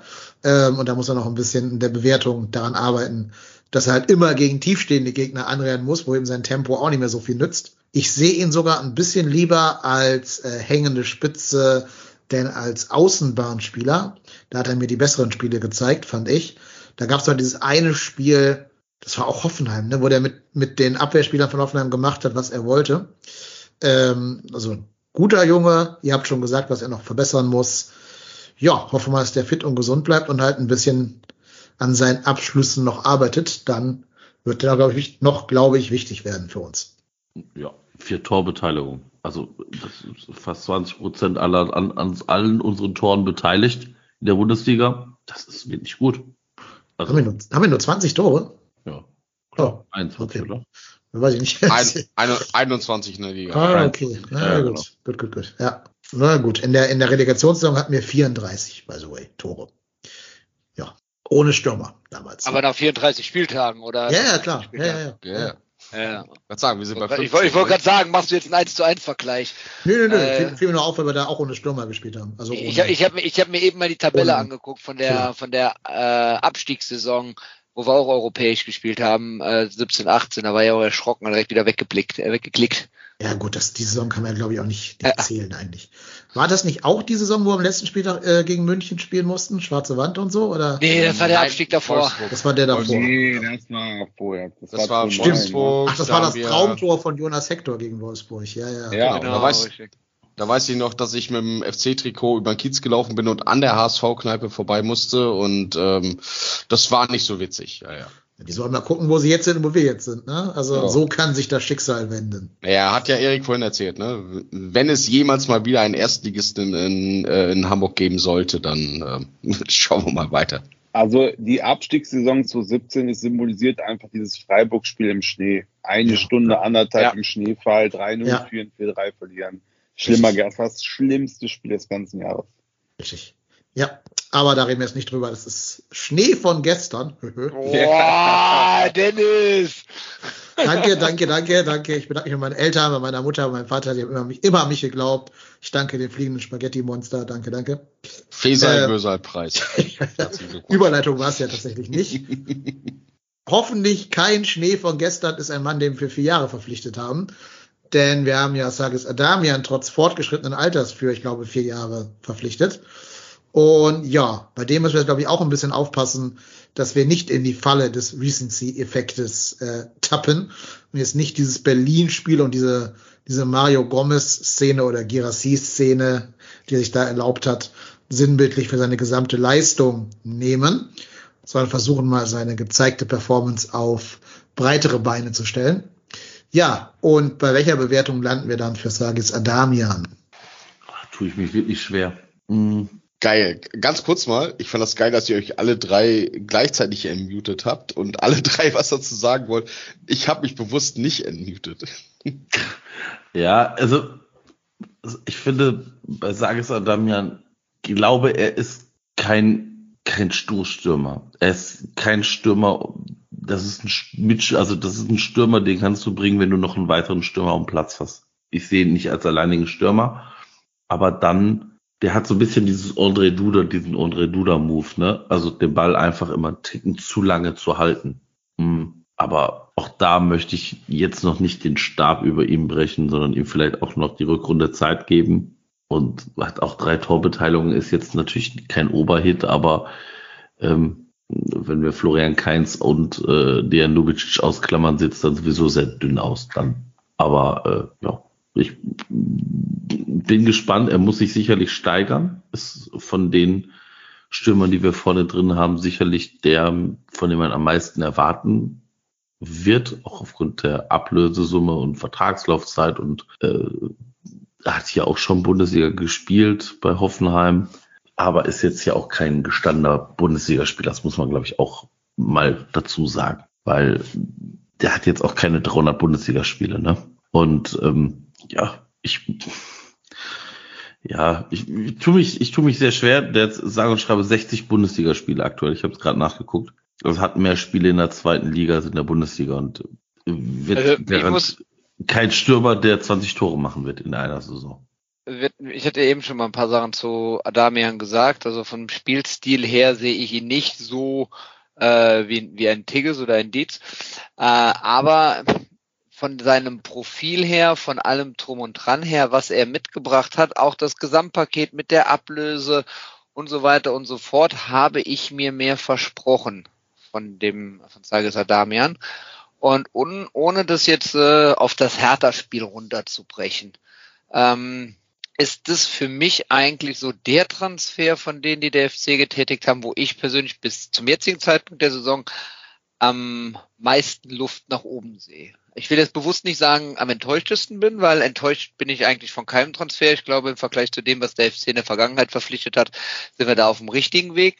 Aber hier sehe ich das größte Potenzial noch, wenn man das Gesamtpaket sieht, was äh, an dem Spieler, bei dem Spieler noch äh, an Entwicklungspotenzial vorhanden ist, um das in ihn gesetzte Vertrauen auch zurückzubekommen. Ich finde halt, Adamian ist ein Spieler, wo man, ich habe das Gefühl, bei ihm ist es im Kopf noch nicht, also er ist im Kopf noch nicht frei genug. Na, er ist, wirkt so super blockiert und er macht und tut, na, er ist auch super irgendwie emsig da zugange, aber es ist wie Marco von Jordan sagt, immer wie bei Duda, du kriegst schon ab, weil du sagst, ey, gib doch ab, gib doch ab und er macht immer noch drei Haken und nach links und rechts und ist dabei weg. So, und hat dann natürlich auch noch Pech vorm Tor, na, wie in Freiburg oder so, es ist einfach Pech. Aber ähm, ich weiß auch nicht, er ist noch nicht so, ich glaube, wenn sich der Knut mal löst, dann kann er ein guter werden, aber im Augenblick ist es für mich auch noch, ich will jetzt nicht sagen der Transferflop, aber schon da für mich also noch am meisten Luft nach oben ist.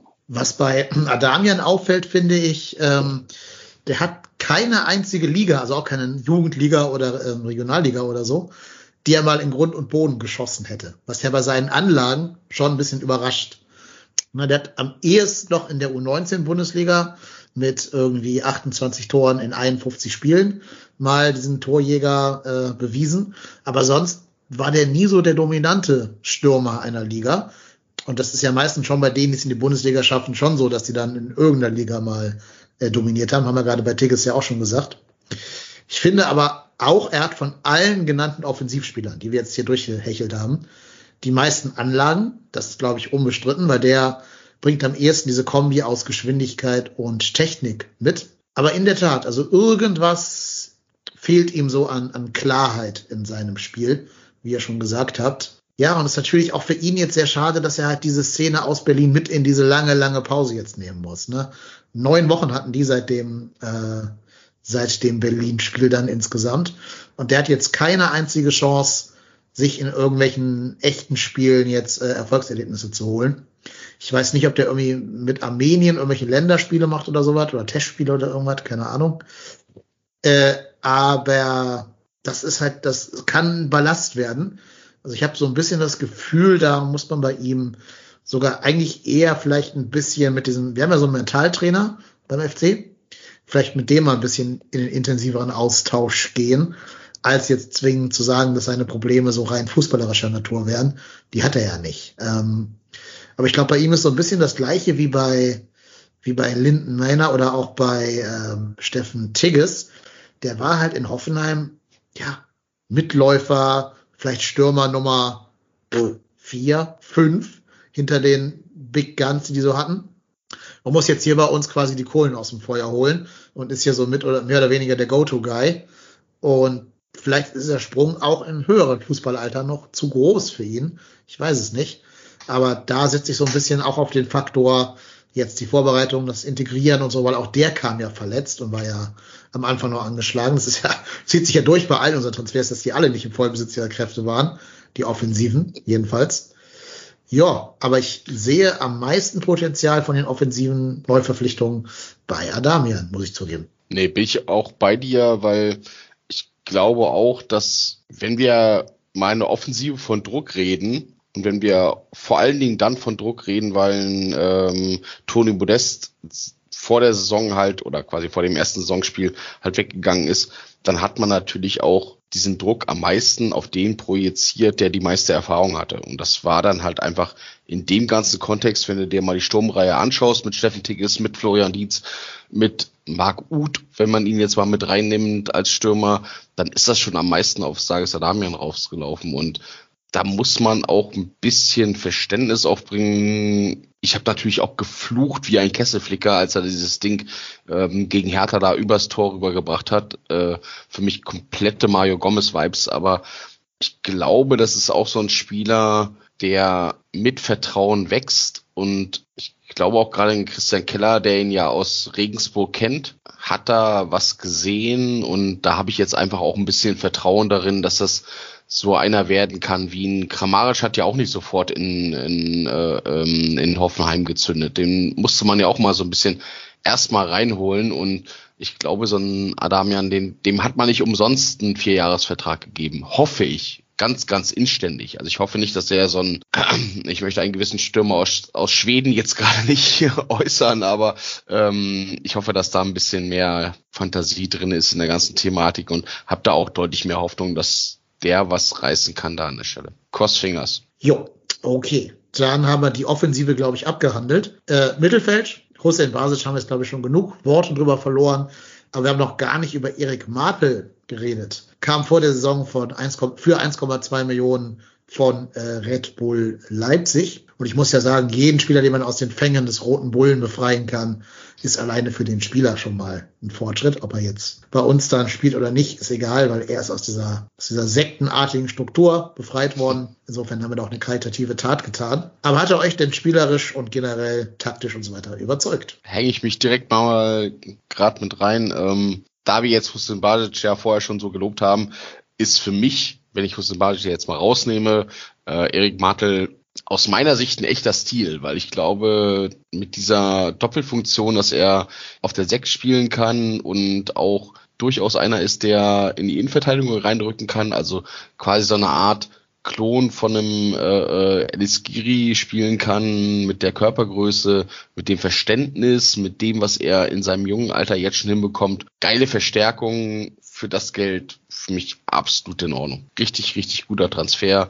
Ist für mich, wie gesagt, Huseinbašić mal so ein bisschen rausgenommen, weil da ist natürlich auch nochmal das Preis-Leistungs-Verhältnis noch eine ganz andere Thematik, aber äh, Erik Martel habe ich sehr, sehr gefeiert, als das ähm, gemacht wurde und als ich die Leistung jetzt gesehen habe, ganz klar äh, für mich unter den Top-Transfers. Ja, ja, sehe ich genauso. Marco, du warst einen Bruchteil von einer Sekunde schneller als ich. Mach doch weiter.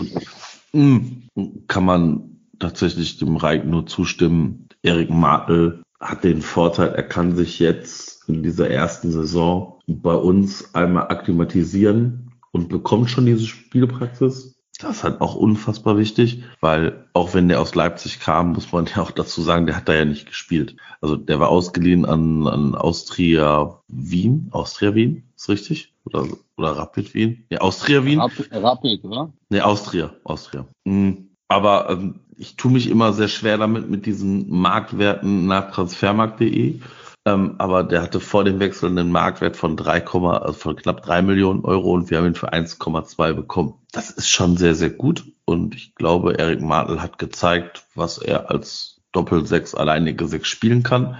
Hat ja auch schon alleinige Sechs gespielt. Also ist ja auch noch ein blutjunger Kerl. Also der ist zwanzig Jahre alt. Und das stimmt mich schon sehr positiv, dass wir da halt Spieler haben, wo du halt diese nächsten Karriereschritte live mitbekommen kannst. Und ähm, ja, also freut mich, dass er da ist, macht einen guten Eindruck und äh, ja, da werden wir schauen, wie sich das weiterentwickelt ihm. Aber ich sehe das tatsächlich sehr, sehr positiv, dass du vielleicht den Skiri-Nachfolger da jetzt selber ausbilden kannst. Aktueller genau, Marktwert genau, übrigens vier Millionen Euro ja. nach Transfermarkt. Genau, das ist der Punkt, Marco, was du gerade gesagt hast, ne? Dass ähm, der ähm, Martel jetzt schon die Spielpraxis bekommt. Das gilt nicht nur für den Martel, das gilt auch für für für Maina, für Huseinbašić, für die vielen jungen Spieler, neuen Spieler, die wir haben, jungen Spieler, die wir haben, dass die jetzt aufgrund dieses dieses Monsterprogramms in der Hinserie bis jetzt Ähm, schon so viel Einsatzzeiten bekommen haben, so viel Erfahrung sammeln können konnten. Und das wird uns auch noch in der Rückrunde zugutekommen. Und da ist Martel auch einer von denen, wo ich äh, felsenfest von überzeugt bin, dass er das jetzt auch mit aufgesogen hat, auch gelernt hat, dass man ihn dann auch das, äh, das Gelernte verarbeiten lässt, mit Unterstützung jetzt auch, mit den ganzen Trainingsmethoden, und das wird uns dann gut tun. Und wir wissen alle nicht, was passiert mit Skiri, was spielt er jetzt für eine W M, äh, gibt es im Winter ein Angebot, sollte es eins geben, was ich nicht ausschließen will, ähm, ist eigentlich ein Verkauf alternativlos, bevor er ablösefrei geht. So, und dann hast du schon in der Hinserie bei dem Programm einen Spieler, einen jungen Spieler ähm, Praxis gegeben, der dann auch äh, weiter in die erste Reihe reingeschoben werden muss, zwangsläufig.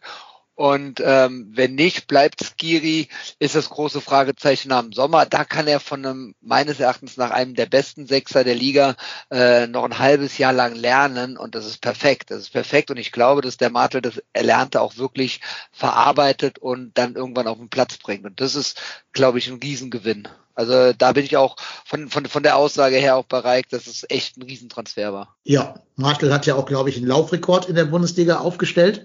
Die meisten gelaufenen Kilometer in einem Spiel mit irgendwie dreizehn, irgendwas.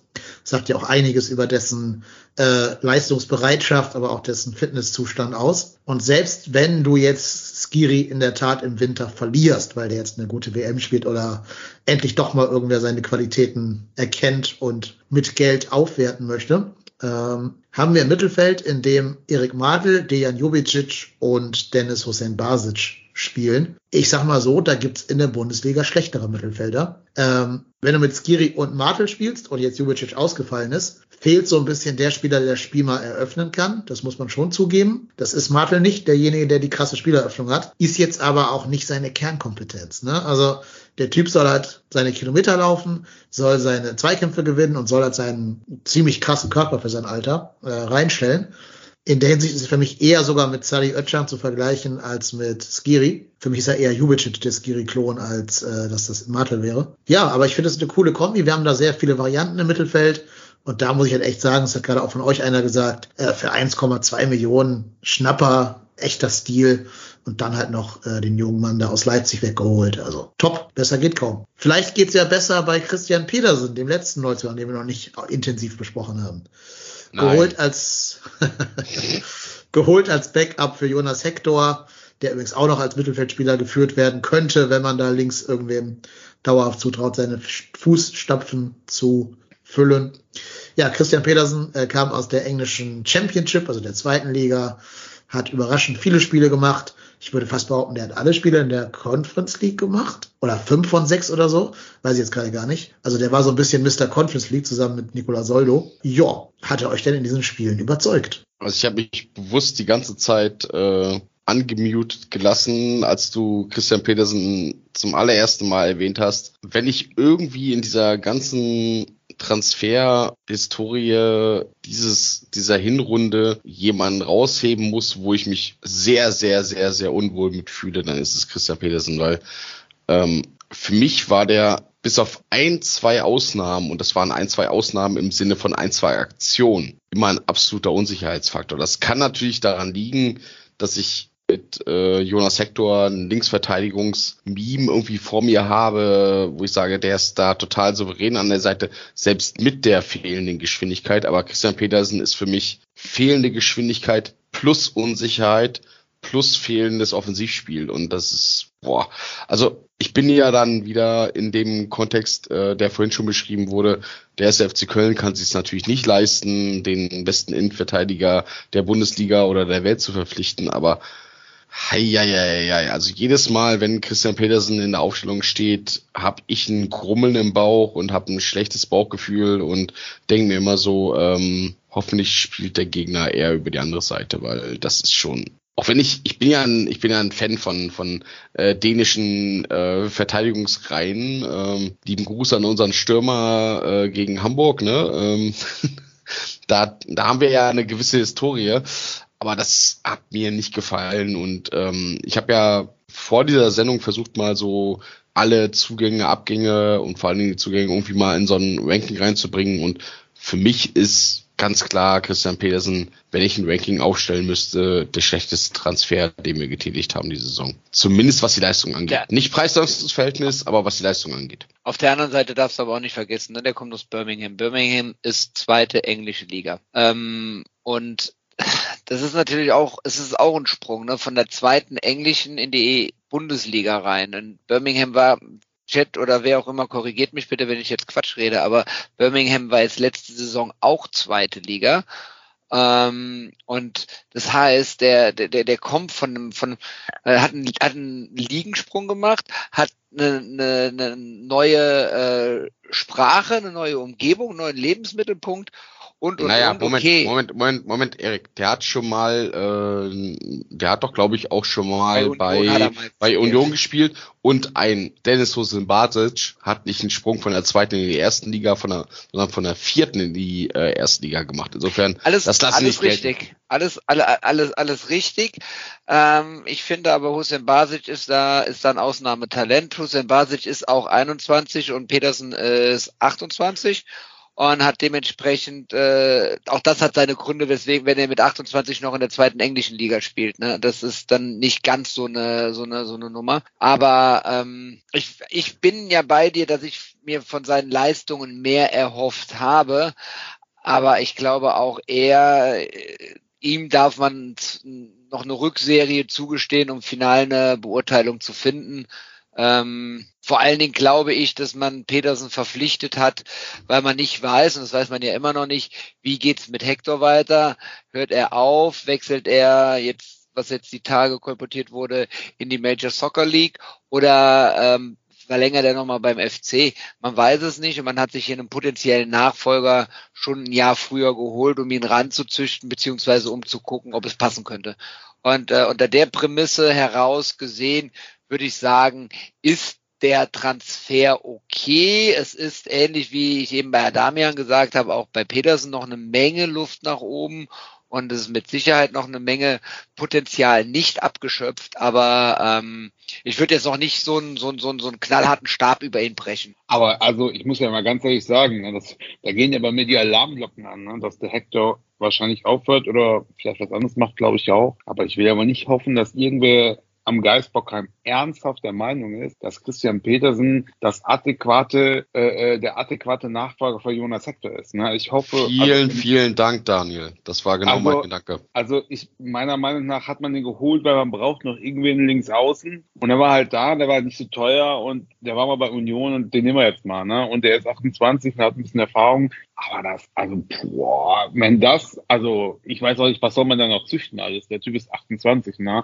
Also, ich hoffe, dass der ein bisschen stabiler wird und dass man den mal ohne Schweißausbrüche zu kriegen dann mal einwechseln kann, wenn der links außen irgendwie nicht kann. Aber viel mehr sehe ich da eigentlich nicht, ehrlich gesagt. Man muss natürlich fairerweise auch anmerken, dass, was Jonas Hector da spielt und wie er da spielt, da ist er relativ einzigartig auf der gesamten Welt mit. Ne? Also nehmen wir mal einen anderen Linksverteidiger, der gleichzeitig der Spielmacher deiner Mannschaft ist. Ähm, da fällt mir höchstens früher Philipp Lahm als Rechtsverteidiger, in der parallel Rechtsverteidiger und auf der sechs gespielt hat bei, bei Pep Guardiola. Und dann wird er schon sehr eng. Also das ist natürlich ein ganz anderer Spielertyp. Pedersen ist eigentlich mehr so der Benno Schmitz für die linke Seite. Also ein sehr direkter, sehr geradeaus spielender Außenverteidiger, der natürlich keine Ambitionen hat, ins Mittelfeldzentrum zu ziehen und von da an wieder Spiel zu gestalten. Das, wie gesagt, macht halt außer Hector auch kein anderer Mensch auf der Welt. Aber, aber leider auch kein guter Benno-Schmitz-Ersatz. Ja, also ich würde auch behaupten, dass Benno dieses Jahr kein guter Benno-Schmitz-Ersatz war, aber das ist nochmal eine andere Geschichte. Fair ja, enough. Also er hat mir in dem Rückspiel gegen Nizza noch am besten gefallen. Äh, da hat er auch so ein bisschen mehr angekurbelt und so ein bisschen, sagen wir mal, so diese, diese Leitwolf-Rolle da auf links übernommen. Aber man merkt ja alleine schon, ähm, da denke ich jetzt an das Spiel, ich glaube, das war Partizan Belgrad, wo Hector im Mittelfeld begonnen hat ähm, und Pedersen hinter Kainz gespielt hat. Man hat ja gemerkt, wie viel besser plötzlich Florian Kainz wurde, als Hector hinter ihm gespielt hat dann in dem Spiel, als Baumgart umgestellt hat. Ne? Ähm, das ist schon krass, das ist schon wirklich extrem krass, was du da für eine linke Seite hast. Und ja, um es mal zumindest einzustreuen, also der F C muss alles, wirklich alles tun, um Hector irgendwie zu halten. Und wenn der jeden Tag eine Jungfrau geopfert haben will, muss man nicht mal jeden Tag eine Jungfrau opfern. Äh, ist so. Aber äh, Pedersen ja, ist, glaube ich, auch nächste Saison, wenn Hector gehen sollte, darf eigentlich nur das Backup für den dann neuen Linksverteidiger sein.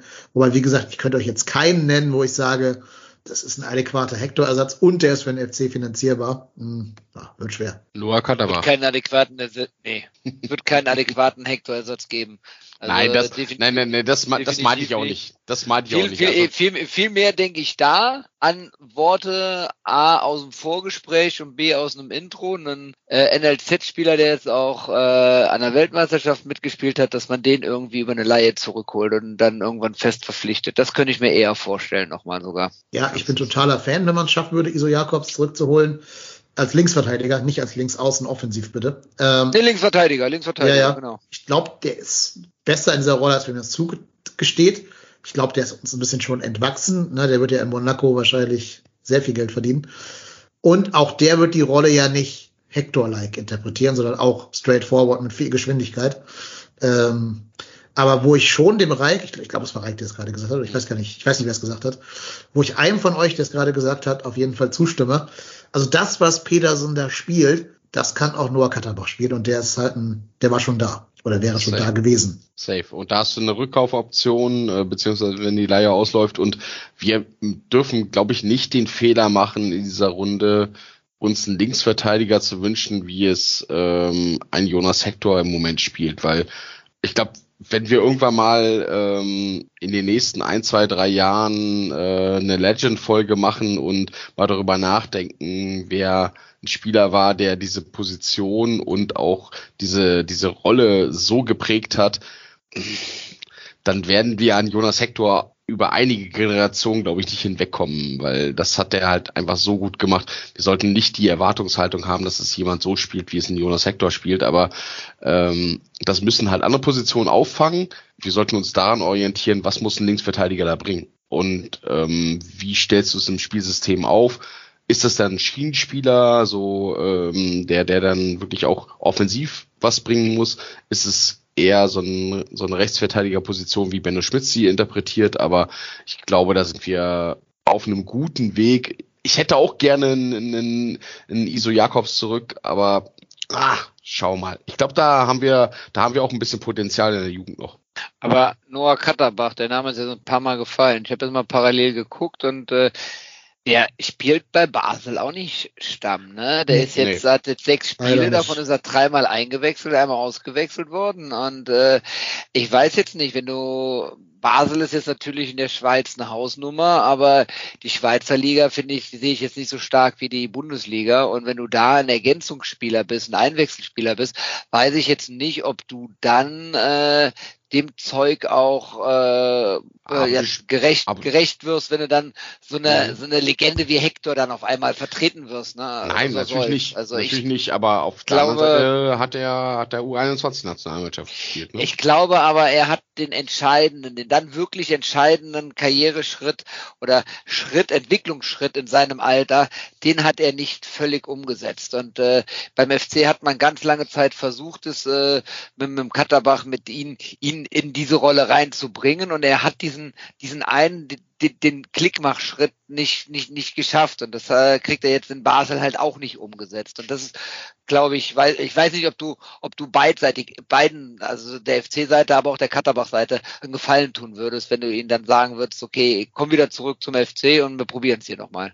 Gebe ich dir recht. Ja, ähm, ich habe das Gefühl, dass in der Sekunde, wo Katterbach seinen sehr gut statierten ersten Profivertrag bei uns unterschrieben hat, da ist irgendwas im Kopf bei ihm passiert, irgendwie eine, weiß ich nicht, vielleicht kam dadurch Druck zustande, dass er dieses Gehalt rechtfertigen muss, oder vielleicht kamen da ein paar Schulterklopfer und ein paar Menschen, die es nicht gut mit ihm meinen in sein, sein Umfeld, das weiß ich nicht, kann ich beurteilen, aber seitdem ist das irgendwie ein anderer Spieler, als er vorher war, und ich würde mir sehr wünschen, den alten Katterbach nochmal zu sehen.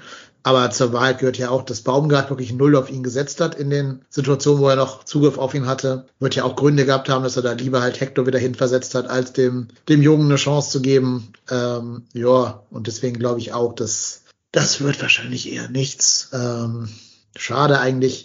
Großes Talent. Vielleicht startet er irgendwo anders nochmal durch. Vielleicht macht er diesen Marc Uth Weg und geht irgendwo nach Holland, also wie die Götze oder Uth oder so.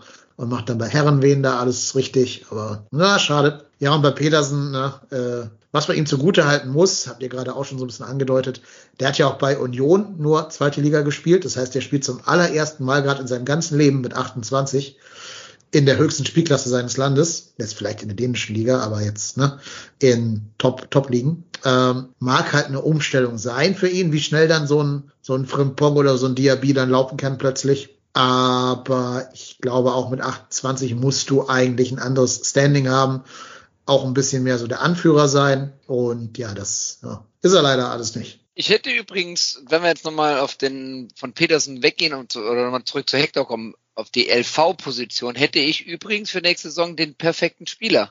Spielt am Millern-Tor, Lea Paccarada. Der ist nämlich auch ein Spielmacher, ein offensiver Spieler, ein äh, linker Verteidiger. Ist, ja okay, auch achtundzwanzig, aber der wäre zum Beispiel einer, dem würde ich es direkt zutrauen, in der ersten Liga Fuß zu fassen. Und dann könnte Pedersen hinter ihm bleiben. Ja, also ihr beiden seht ihn öfter als ich, ne? Insofern. Was, was sagt Reik als alter F C, äh, Sankt Pauli-Podcaster? Gar nichts mehr. Reik ist A F K. Erstmal, nee, erstmal, erstmal unmuten. Okay, sorry, ich war gerade auf Klo. Was war die Frage? Wie siehst du Lea Paccarada als potenziellen Backup, also äh, neuen, also Ersatz für Hector? Puh, ähm, schwierige Frage. Ähm, in der zweiten Liga ist er, glaube ich, einer der besten Linksverteidiger, den man haben kann, gerade auch mit dem offensiven Drive, den er hat. Ähm, ich glaube aber, dass die Art und Weise seiner offensive Aktion in der zweiten Liga ganz gut funktioniert. In der ersten Liga, glaube ich, ist diese Art und Weise, wie er, wie er nach vorne geht, ähm, nicht effektiv. Ich glaube, dass er da viel zu schnell abgefangen wird und dass er mit diesen, mit diesen Aktionen, die er zum Teil hat, er, er setzt sich zum Teil auch einfach da in der zweiten Liga mit der individuellen Klasse durch, und ähm, die wird in der ersten Liga nicht funktionieren. Ich glaube, das wäre kein guter Tausch oder keine, kein guter Ersatz an der Stelle, weil die defensive Stärke, die man dann braucht, um in so einer Viererkette auch die Außenverteidigerposition dicht zu machen, nicht wirklich ausreichend ist. Ich glaube, das ist so ein Spieler, der genau an der, an der Kippe zwischen äh, erster und zweiter Liga hängt und ähm, in der zweiten Liga raussticht, aber in der ersten Liga nur ein Durchschnittsverteidiger sein wird. Ja. Ich hatte auch schon mal so ein bisschen in der zweiten Liga gescoutet. Äh, man kann es ja nicht lassen, weil man sich ja so ein bisschen moralisch und seelisch schon mal auf diesen Hector-Abgang vorbereitet. Es gibt für mich einen Spieler, der so ähnlich spielt wie Hector in der zweiten Liga, hat aber leider den ganz, ganz großen Nachteil, schon zweiunddreißig zu sein. Das ist Fabian Holland. Nicht verwechseln mit Bolland, ne? Holland. Ähm, der geht so ein bisschen in diese Richtung, weil der auch super nach innen ziehend und so spielmachermäßig spielt. Aber ja, ob jetzt einen zweiunddreißigjährigen, der immer nur zweite Liga gespielt hat, holen, sei mal dahingestellt, ne? Also, ja. Aber ich glaube, wir müssen uns davon freimachen, dass du einen Hector eins zu eins Ersatz finden wirst. Das ja, ja, klar. Du musst, also, du, ist vielleicht auch die Chance für die Spieler, die dann noch da sind, eben in diese neue Rolle reinzuschlüpfen. Das darf man auch nicht vergessen, weil wenn du Jonas Hector hast, dann wirst du den Aufbau, den spielerischen Aufbau aus der Defensive immer über Jonas Hector machen und wirst halt nicht den Move machen und den Ball immer auf Martel als Beispiel spielen. Und für diese Spieler kann das eine unfassbare Chance sein, sich halt weiterzuentwickeln und eben den nächsten Schritt zu gehen. Und ähm, ich finde, wir tun Christian Pedersen ein bisschen Unrecht, dass wir so tun, als ob der als Jonas Hector Ersatz gekauft worden ist. Der ist als Jonas Hector Backup gekauft worden. Oder verpflichtet worden. Und nicht mal gekauft, sondern verpflichtet, ablösefrei verpflichtet worden. Und ja, tue mich damit auch schwerer, den in der Startelf zu sehen, als, äh, als Beispiel den Jonas Hector. Aber äh, das ist halt ein, das ist halt ein Spieler, wo du weißt, da geht, der geht halt in der Regel nicht weiter als die Mittellinie. Das war, sollte dem F C aber bewusst gewesen sein, weil da musstest du nur in drei, vier Berichte mal reingucken von irgendwelchen Leuten, die die englische zweite Liga und Birmingham da irgendwie im Auge haben. Das war genau das, was die gesagt haben. Und unter der Prämisse, dass du einen Spieler verpflichtet hast für die zweite Reihe, ist das jetzt nicht überragend, aber ist das in erster Linie erstmal okay. Ja, ich, also inso, ich, ich bin insofern mit der Einschätzung einverstanden, dass ich denke, dass ein Christian Pedersen weiß, dass er an bestimmten Positionen jemand faulen muss, damit keine beschissene Situation eintritt. Ich glaube, das als unser Rechtsverteidiger-Backup, meinst du? Zum Beispiel, ja. Mhm. Der dann vielleicht auch einfach mal äh, den, ich weiß gar nicht, wer es war, der die, der den, äh, der die Flanke dann auf Diaby gemacht hat, der den halt einfach mal weggrätscht im Mittelfeld und sagt, egal, den hau ich jetzt, den hau ich jetzt aus den Schuhen. Und ein Christian Pedersen ist, glaube ich, abgewichst genug, sich diese gelbe Karte abzuholen und zu sagen, mache ich dann halt. Ähm, hat vielleicht an der einen oder anderen Stelle nicht funktioniert und ähm, wäre da vielleicht gut gewesen, aber er macht sein sein Rollenspiel, aber ich glaube, also ich kann auch sehen, dass ich, dass das vielleicht ungerecht ist, ihn mit äh, einem Jonas Hector auf Linksverteidiger zu vergleichen, und daran krankt es vielleicht auch ein bisschen, aber trotzdem ist das ist Christian Pedersen für mich immer noch so ein bisschen, wenn ich diese ganzen Transfers einordnen soll, derjenige, den ich am negativsten sehe, was aber auf der anderen Seite auch dafür spricht, dass die anderen Transfers relativ gut waren. Ja, ich gehe nicht mit, dass das okay macht, weil okay ist für mich befriedigend. Ich wäre jetzt eher so bei ausreichend, aber ja, ist okay. Also. Da teile ich auch deine, Dennis, da teile ich auch deine Meinung ausreichend, weil was mich auch noch stört, neben allen defensiven Sachen ist, dass natürlich die Problematik ist, dass alle, jeder Spielaufbau bei ihm versandet. Ne? Sobald er unter Druck gerät und bei den ganzen Mannschaften wie, keine Ahnung, Freiburg oder die halt früh raufgehen und früh Druck machen, da siehst du einfach, das funktioniert nicht. Ne? Der kommt unter Druck und dann geht er ins Aus oder zum Gegner, jeder zweite Ball ist dann weg und so. Das fand ich schon sehr anstrengend. Also der, defensiv okay, da hat er Höhen und Tiefen, aber alles im Spielaufbau fand ich doch sehr bescheiden, muss ich wirklich sagen. Ja, der hat leider auch zum Beispiel in diesem Spiel in Slowatschko, was ihr dann ja doch irgendwann sehen konntet, der hat sich ja wirklich geweigert, den Kainz mal zu hinterlaufen, tatsächlich. Und auf seiner Seite spielte ja dieser siebenunddreißigjährige äh, Tscheche da. Da muss jetzt keine Angst haben, dass der, der komplett wegrennt irgendwie. Er hat sich ja echt verweigert, diese Offensivläufe zu machen. Das hat mir dann scheinbar irgendwann mal gesagt, weil gegen Hoffenheim hat das dann ja gemacht in dem Spiel danach. Das war dann ja auch äh, nicht zu Unrecht eine bessere Leistung von ihm, weil ihm scheinbar da irgendwer gesagt hat, Junge, ne, du musst auch mal den Kainz irgendwie Optionen vorne bieten, die er anspielen kann. Ja, gut. Aber ich glaube, damit haben wir auch zu Christian Pedersen genug gesagt. Ähm, in der, in Kann dir genau sagen, wer diese Traineranweisung gemacht hat. Das war äh, der Ruhrpott Hennes, der äh, dann am nächsten Tag da auf der Seite stand und äh, die ganze Zeit äh, Steffen Baumgart angebrüllt hat. Das, das stimmt nicht. Ich habe nur vorgeschlagen, im Nebel Kleinfeld zu spielen. Oder dass ich Dennis, Linienrichter mache. Der saß in der V I P-Lounge und hat Krabbencocktail geschlürft. Sag doch, wie es ist. Nee. Ach, da gab es keinen Krabbencocktail. Was haben die gar nicht gehabt? Den hast du leider den Zug aus der Hand geklaut. Ja. Da gab es so eine komische rote Wurst und Bier, mehr gab es da nicht. Der Lionel Zug hatte so, so einen Rewe-Heringssalat dabei, den hast du dann gezockt. Ich weiß es ganz genau. Äh, wir machen, das nennt man in der Lehrerpädagogik, nennt man sowas eine Blitzlichtrunde. Jetzt hier sagt mal jeder ein einziges Wort. Ihr habt, dürft euch aus drei Worten entscheiden. Das erste Wort ist Karriereende, das zweite Wort ist Vertragsverlängerung und das dritte Wort ist wechselt irgendwo hin, zum Beispiel M L S, zu Jonas Hector. Muss man es zeitgleich sagen, oder? Nee, nee, nacheinander. In der Reihenfolge, in der ihr reingekommen seid. Daniel. Karriereende. Erik. Karriereende. Oh, oh, oh, oh, oh. Marco. Danke, Marco. Raik. Was war Karriereende? Vertragsverlängerung ähm, oder geht irgendwo hin? Ich lasse meine Hoffnung walten und sage Vertragsverlängerung. Da gibt es nicht noch ein Jahr. Vertragsverlängerung. Ich sage auch Verlängerung. Ich das glaube, Herz entscheidet. Ich, nee, ich glaube, der hat keinen Bock mehr. Okay, gut. Werden wir dann sehen, wenn es soweit ist. Heben wir es mal für irgendeine Vorschaufolge auf. Ähm, jetzt nochmal eine ganz, ganz schnelle Runde. Wir müssen ein bisschen auf die Uhrzeit achten, deswegen werde ich jetzt nicht in die Drei Stunden Tiefe haben gehen. Wir, oder? Äh, zwei Stunden fünfundfünfzig, ja, genau. Also ganz knapp dran. Ist der Chat noch wach? Da sind noch zwölf Leute, die schreiben zwar okay. nichts, aber die scheinen zu leben. Mal hier. Ja. Ich glaube, von den zwölf sind alleine ihr vier wahrscheinlich. Naja, egal. Naja, nach drei Stunden. Ja, also ich bewundere jeden, der jetzt noch da ist und noch Sitzfleisch hat. Ich kenne das nicht anders. Das waren ja. unsere Aufnahmen früher immer so. Guck mal, der Bergbolzen lebt auch noch und hat Stabil. Noch Lebenszeit. Genau. Ganz kurz, wer ist denn für euch der Spieler der Hinrunde? Müsst ihr jetzt nicht die Transfers nehmen, könnt auch die etablierten Spieler nehmen. Wir machen es mal ein bisschen schwerer und lassen Hector mal raus. Das ist zu einfach. Das ist der Joker, der Cheatcode quasi. Außer Jonas Hector, wer ist der Spieler der Hinrunde? Boah.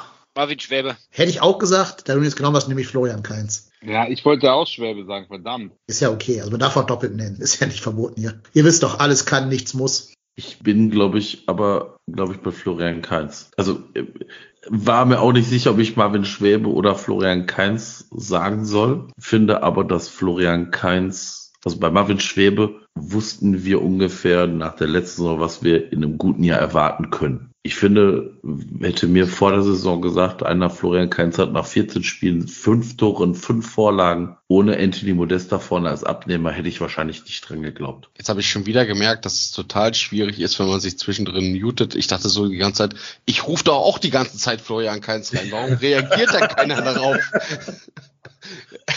Ich habe das also, gemerkt und deshalb, deshalb meine Ausführungen einfach... Äh, Dankeschön. Das waren, das waren die Vibes, die von Hamburg nach Hattingen gegangen sind. Ja, äh, ja für mich auch Florian Kainz, ganz klar. Ganz klar ist äh, einfach die, die, die Dynamik, die er reinbringt, dieses auch dann Elfmeter dann trotzdem mal reinzumachen und ähm, auch dieses... Also ich kann mich an diese Aktion erinnern, ähm, ich weiß noch, ähm, wir saßen nebeneinander, äh, Dennis im, im Stadion gegen ähm, gegen gegen äh, Nizza, diese Aktion, wo er so quer gezogen ist und diesen Ball geschossen hat und ich dachte so, Alter, der hat gerade drei Leute ausgespielt, wenn er ja. das Ding dann reingemacht hätte, das wäre...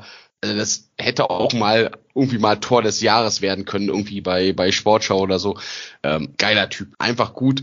Und Honorable Menschen ist äh, definitiv äh, Dennis Huseinbašić, aber äh, Florian Kainz für mich ganz klar. Ja. Also für mich, für mich auf jeden Fall Marvin Schwäbe. Ich sehe auch, wie gut Kainz geworden ist, hätte ich auch nicht gedacht letzte Saison. Ich sehe auch die jungen Spieler, aber man hat jetzt wieder in diesem Testspiel gesehen, was es ausmacht, dass du einen Keeper hast, der immer anspielbar ist, der quasi als zwölfter Mann defensiv sich mitspielt eigentlich auch hinten, der sich unter Druck nicht beeindrucken lässt, der eine gute Spieleröffnung hat und der natürlich auch Reflexe hat und oft echt zwölf Arme zu haben, was der für Dinge rausgeholt hat schon. Wahnsinn. Also ich finde, das gibt eine ganz andere Stabilität, als wenn du äh, nichts gegen Timo, ich bin auch kein Timo-Hater oder so, aber ich sag mal, in den schlechten Spielen, da hast du immer schon Schweißausbrüche gekriegt, wenn einer mal gedacht hat, er spielt mal zum Keeper zurück oder so. Und das habe ich komplett abgelegt. Deswegen finde ich immer noch, dass das eine tragende Säule ist diese Saison. Ja, ja, ich glaube, die beiden nehmen sich nichts. Da kannst du eine Münze werfen zwischen Kainz und Schwäbe.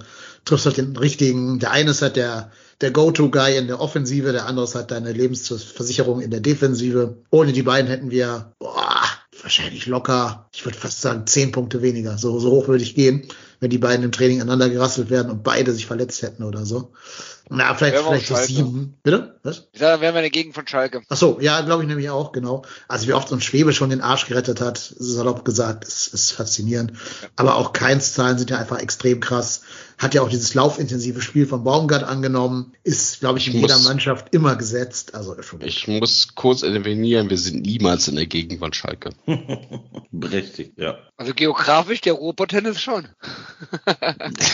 Aber trotzdem noch Lichtjahre von weg.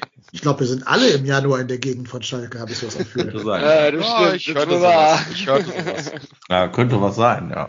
Aber ich, ich darf ja nicht mehr, ich habe ja Stadionverbot. Das ist richtig. Du darfst ja, aber ich vertrete, ich vertrete dich dann. Ja, ja, du kannst die Karte gerne haben. Ich verzichte Dennis, dann. Dennis, das ist ganz gut, dann kann der Dennis nämlich auch nichts trinken, kann er nämlich uns nachher fahren, weil wahrscheinlich von uns keiner mehr trinken. Achso, du meinst, ich muss vor dem Stadion warten dann quasi, ja, im Auto. Endlich, also vor dem Stadion so. darfst du gerne sein. Achso, ja. verstehe, ja, ja. Naja, Ach, was ist noch ein Shuttle-Service. Du bleibst dann auf dem Parkplatz und wir gehen einfach rein. Lass den Motor laufen, damit das Auto schön warm ist, wenn wir wiederkommen. Genau. Wir so. organisieren einen Bus, sehr gut. Neuner-Bus oder Siebener-Bus oder sowas. Ja, Hörer, schreibt mal, was ihr von dieser Idee haltet, wie die mich hier mobben in meinem eigenen Podcast. Ach, außerdem werden ab jetzt vier neue Teammitglieder vom Team T D H gesucht. Nicht nur drei, der Daniel war ja ruhig. Also drei, drei. Ey, ich, äh, hier schon ich, ich muss hier mal meine AirPods von links nach rechts shiften, damit die nicht, äh, damit die wieder laden. Tja, Linksträger oder Rechtsträger, ne? Also ja, Kategor- nächste Kategorie bitte. Außerdem, Dennis, habe ich dir einen Platz in der ersten Klasse reserviert gerade, ne? Also äh, mich solltest du nicht rauskanten, wenn du ein Platzticket haben willst. In der ersten Klasse, boah, ihr seid solche Luxustypen. Klar. In den V I P-Lounges mit der ersten Klasse, wow. Wenn er voll hat. Ja, so. Wir haben noch eine Kategorie, ähm, müssen uns entscheiden, wie lange wir die machen wollen, angesichts der Uhrzeit. Aber ich würde schon gerne mit euch auch mal auf das, auf die Trainerarbeit gucken wollen. Ähm, ich habe das ja schon ab und zu mal durchklingen lassen. Also es ist ja, glaube ich, klar, dass jeder hier unterschreiben würde, wenn wir sagen, dass Baumgart mit das Beste ist, was dem Verein passieren konnte. Das ist, glaube ich, gar keine Frage. Aber er hat ja selber auch von sich gesagt, der ist noch ein Lernender, der noch in der Europa League jetzt keine großen Meriten als Trainer hat und sich daran selber gewöhnen muss, dann diese Dreifach- oder Zweifachbelastung dann. Ähm, und ich finde, man kann auch mal ein bisschen kritisch darauf gucken, weil ja nicht alles, was er macht, immer komplett geil ist. Ich würde so zwei Sachen als Kritikpunkte an Baumgart anbringen, meine ich aber jetzt wirklich nicht daran, dass ich sage, ich finde ihn kacke oder ich wünsche mir eine Ablösung oder irgendwie so ein Scheiß. Der soll bitte seinen Vertrag für zehn Jahre von mir aus verlängern, würde ich sofort unterschreiben. Trotzdem, bei zwei Dingen sehe ich ihn noch mit Luft nach oben. Und das eine ist, wenn du halt diese Dreifachbelastung hast, musst du dich halt schon fragen, ob dein Spielstil wirklich dazu passt, dass du in der Hinrunde, äh, wie viel, vierunddreißig Spiele oder so gemacht hast, keine Ahnung, grob geschätzt, oder ob du nicht vielleicht daran ein bisschen was ändern musst und mal ein bisschen weg musst von deinem Dogma, also so ein bisschen mehr Pragmatismus und ein bisschen weniger Idealismus, sprich ein bisschen mehr Stöger als äh, Baumgart sein in dem Moment. Und das andere wäre, das fällt aber in dieselbe Kerbe, ob man nicht auch mal ein bisschen Richtung taktischer Variabilität gehen sollte. Und das wären so die beiden Dinge, die ich gerne noch mit euch besprechen wollen würde hier an dieser Stelle. Ich möchte es noch ein, um einen erweitern, äh, dass er noch lernen muss, finde ich, auf veränderte Spielsituationen zu reagieren. Und da sind mir beide Spiele in Unterzahl echt negativ aufgefallen, dass er so lange gebraucht hat, um die Defensive irgendwie wieder auszugleichen. Ja, also er hat dann so weiterspielen ja. lassen, bis wir da zwei Tore gefangen haben und alles völlig wohlgewillt waren. Dann hat, dann hat er eine Verteidigung gebracht. Und beim ersten Mal habe ich gedacht, ja okay, kann man, aber beim zweiten Mal genau das Gleiche. Und da würde ich, also wie gesagt, ich bin auch voll bei dir, ne, soll bleiben, bis, ne, aber äh, bitte ein bisschen äh, irgendwie schneller auf die Spielsituation reagieren. Ja, ich habe euch vor ungefähr zwei Stunden gesagt, macht mal so eine mentale Stecknadel in dieses Leipzig-Spiel. Hast nämlich recht, Daniel, aber genau darauf wollte ich nämlich zu- zurückkommen. Tedesco nimmt auch eine Unterzahl in Kauf, weil sich ja Szoboszlai verabschiedet hat, stellt sein System um und plötzlich dominieren die das Spiel. Und da sieht man dann vielleicht schon, warum Tedesco Champions-League-Trainer ist und Baumgart halt noch, noch nur beim ersten F C Köln spielt oder trainiert. Aber hat das nicht auch ein bisschen was mit der Qualität der Spieler zu tun? Also wenn hätte, wir, also, hätte Baumgart also, umgestellt mit demselben Kader?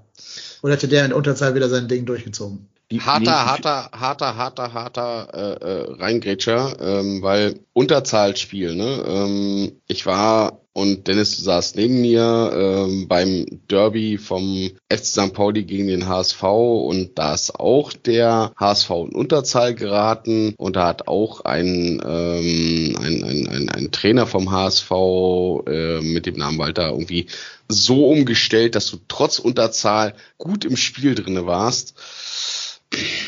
Ich finde, das ist, das ist immer spieltagsbezogen und das ist immer, wie, wie kannst du das umdrehen? Und ich finde, das, das muss man dem Trainer nicht tatsächlich vorwerfen. Das kann man, das kann man machen, klar. Man kann auch sagen, man müsste dann defensiv umstellen, aber du kannst auch direkt gegenwirken. Und ähm, das finde ich spannend, wenn Trainer das machen. Ähm, dass ein Baumgart das dann nicht hinbekommt, in Unterzahl dagegen zu wirken. Ja, das ist schwierig. Dann, das, da könnte man ihm vorwerfen, dass er keinen Plan B hat, dass er nicht in Unterzahl oder in einer defensiven Situation irgendwie agieren kann. Das hat er aber zum Beispiel, finde ich, gegen Freiburg relativ gut hinbekommen, dass er erstmal defensiver gestellt hat und dann verlierst du halt trotzdem zwei null. Das passiert halt einfach. Aber haben wir gegen Freiburg trotzdem auch schon wieder eine Unterzahl? Ja? Okay, nee, da waren, nee, da waren wir nicht in Unterzahl, aber da war so, Freiburg halt ja, als, okay. als, als Mannschaft, die gepresst hat, sehr, sehr viel stärker. Die haben damals ja auf Platz zwei gestanden oder Platz, äh, auf Platz drei gestanden und äh, gegen Freiburg haben wir uns auch immer sowieso immer schwer getan, bis auf wenige Ausnahmen, wenn nicht äh, gerade in Skiri irgendwie einen Dauerlauf bei fünfunddreißig Grad hinbekommt. Ähm, ja, aber schwierig. Also ich finde, das ist Unterzahl-Überzahl-Thema. Das hatten wir ja durchaus mal. Wir haben ja auch, wir haben auch gegen äh, Stuttgart in Überzahl gespielt und haben es trotzdem nicht auf die Reihe bekommen. Also pff, ha, haarige Geschichte. No, noch glaub, einen Satz, wollte mir gerade, ich wollte noch ganz kurz einen Satz eben zum, zum Sankt Pauli Derby sagen. Hat für mich nämlich Tim Walter total vercoacht, an, in Unterzahl dann. Also die Findest Idee, Baker, ja, die Idee, Bakery Jatta als Rechtsverteidiger, der zudem noch rechts außen spielen soll, aufzubieten, damit du weiter Tim Walter Ball spielen kannst, ist für mich das Epitom dessen, wie man es halt nicht machen sollte in Unterzahl.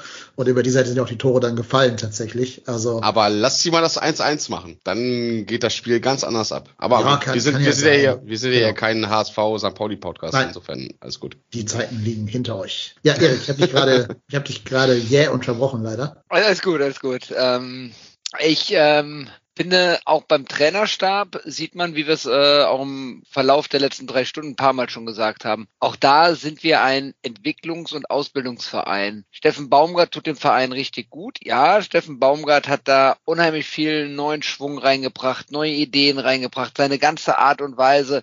Finde ich, ich war am Anfang ein ganz großer Skeptiker, äh, finde ich total gut, bin sehr positiv dabei, aber das, was ihr gerade auch beschrieben habt, ähm, dass er auf Spielsituationen nicht immer direkt reagiert, das äh, Umstellen, auch dieses Auswechseln, immer erst zur sechzigsten Minute, das sind Sachen, da hat er bei sich selber auch noch Entwicklungspotenzial, da hoffe ich, dass das die nächsten Schritte auch von seiner Seite aus kommen und auch gehen werden und ähm, da sieht man aber auch, dass wir da, du hast es eben so schön gesagt gehabt, wenn er das schon können würde, dann wäre er jetzt schon Champions League Trainer. Und ähm, das, das muss er halt auch lernen. Und ich glaube, das hat Baumgart auch selber irgendwann mal in einem Interview gesagt gehabt, dass er dieses äh, äh, Conference League, den internationalen Wettbewerb, dass er das auch noch nicht hatte, noch nicht kennt und auch noch lernen muss. Und äh, deswegen sehe ich es halt so, dass er genauso wie die Mannschaft, wie alles drumherum wirklich äh, den Lernprozess auch vorantreibt und äh, leider Gottes ist auch da, wenn der Trend in den letzten Jahren hat es gezeigt,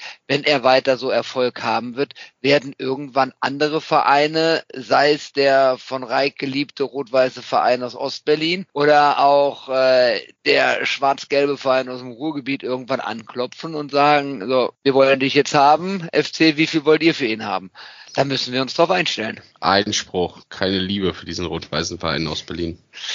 Ja, man muss also so wie, wie der wie der B V B performt, also habe ich ehrlich gesagt schon Angst zum Ende der Saison. Also das ist ja, ich meine, Terzic wurde ja als der, als der Hoffnungsträger jetzt geholt, zurückgeholt und also so richtig geil läuft's nicht, ne? So, und was sollen sie jetzt noch machen? Also da bleibt ja nur der Komplett-Reset und da habe ich schon ein bisschen Sorge.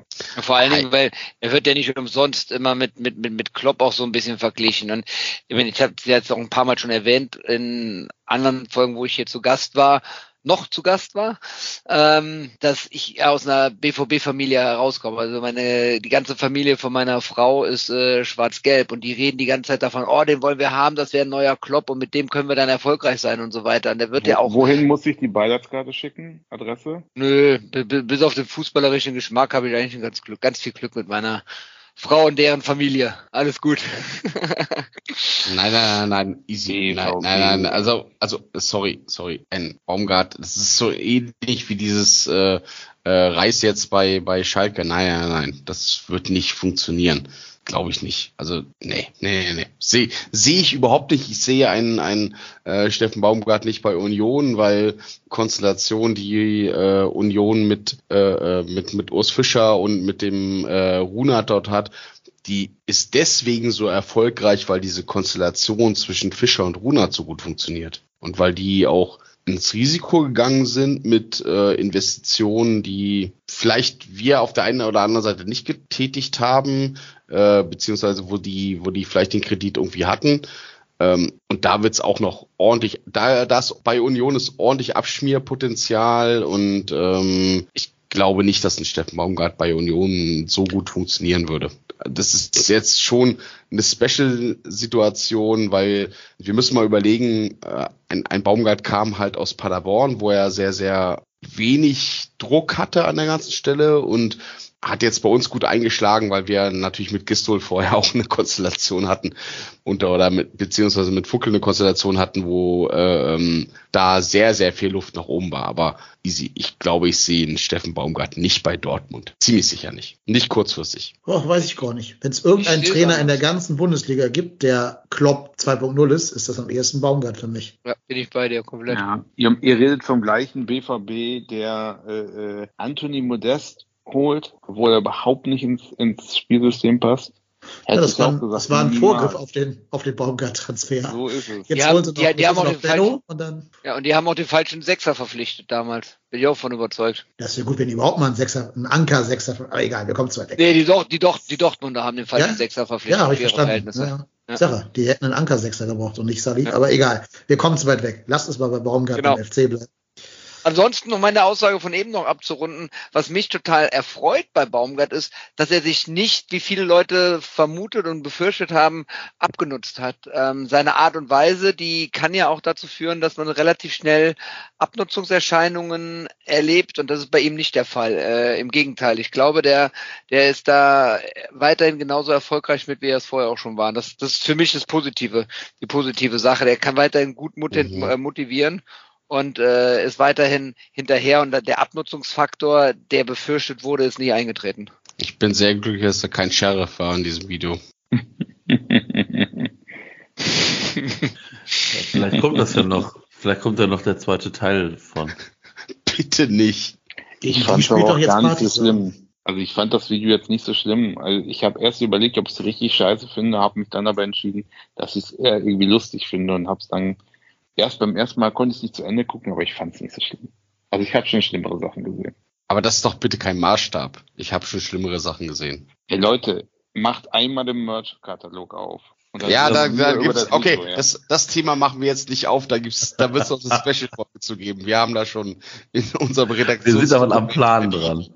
Ja, aber ja, also Steffen Baumgart, ich ähm, glaube auch, dass Steffen Baumgart noch einiges lernen muss und dann der B V B unbedingt auch, ob der B V B der richtige Verein für ihn ist und, der B- und er der richtige Trainer für den B V B und ich glaube eher das Zweitere ist, finde ja. ich, glaube ich, viel entscheidender. Ich weiß mich, nicht, ob Steffen Baumgart in dieser, ich sag jetzt mal, Star-Truppe mit seiner Art so ankommen würde. Ja, glaube ich auch, bin ich völlig bei dir, Marco. Aber für mich die Hinrundenleistung, äh, auch in Kombination mit der Entwicklung aus dem aus der letzten Saison, für mich eine ganz, ganz saubere zwei. Ja. Bin ich völlig dabei. Ja. Ich, das, was der Dennis und was ihr schon gesagt habt, das unterstreiche ich auch. Also manchmal fehlt mir dieses klassische In-Game-Coaching. Das haben wir hier auch schon im Podcast diverse Male auch schon angesprochen. Aber äh, ich tue mich damit auch noch sehr schwer, weil ich auch glaube, dass wir vom Kader her einfach vielleicht auch noch nicht so weit sind, dass das alles so durchgewechselt werden kann. Weil der Dennis ist ja äh, der König darin zu sagen, ja, unter äh, Peter Stöger hat das immer so gut geklappt. Es hat aber auch erst im dritten Jahr von Peter Stöger geklappt, als die Mechanismen tatsächlich eingeschliffen waren und der Kader diese dritte Entwicklungsstufe genommen hatte. Und also ich möchte mich nicht an dieses Aufstiegs, also nicht das Aufstiegsjahr, das war ja noch ganz spielerisch, das war auch, das war auch spielerisch nicht toll, aber dieses erste Jahr unter Peter Stöger in der Bundesliga, fußballerisch, also das hatte nicht viel mit Fußball zu tun, ne? Muss man, glaube ich, auch mal rückwirkend auch mal sich angucken. Das war sich immer irgendwie null null eins null erwürgt. Wobei ich die Endplatzierung damals heute sofort unterschreiben würde. Ja, natürlich. Das, das war vierzehn klar. Damals, oder? Ja. Das war alles über den Strich. Also das ist halt wurscht. glaube ich. dreizehn oder vierzehn, ja. ja.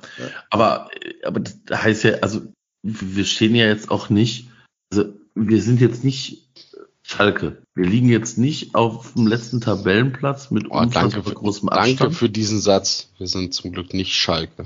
Ja, also wir haben fast doppelt so viele Punkte wie Schalke. Das muss man, glaube ich, auch mal betrachten. Wir haben immer noch drei Punkte Vorsprung auf Hertha und Stuttgart. Also Hertha auf fünfzehn, Stuttgart auf sechzehn. Wir haben vier Punkte auf Bochum.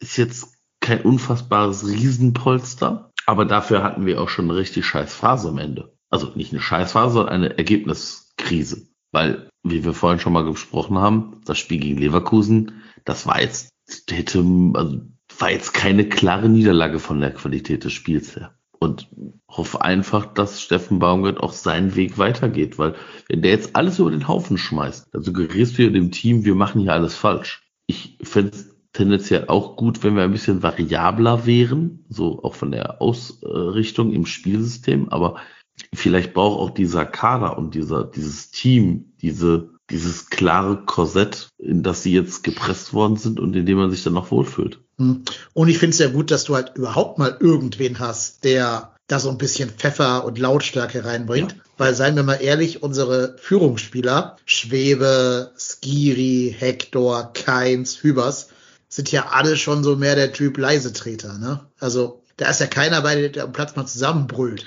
Hector geht ja auch nicht hin und, und föhnt da dem Adamian eine neue Frisur, wenn der die Chance hat. Boah, aber Hector ist aber auch schon... Wenn du aufzeigst. Naja, der also Mosert halt immer mit dem, mit dem Schiedsrichter, aber auch nicht mit seinen eigenen Leuten. Der ist ja jetzt keiner, der da groß rumbrüllt. Finde ich schon. Also finde ich, also Hector ist schon einer, der schon äh, Tacheles redet. Auf dem Platz, mit den eigenen Spielern, mit dem Schiedsrichter und äh, auch in der Kabine und auf dem äh, äh, Trainingsfeld sowieso. Also nee. Stelle ich mir so vor.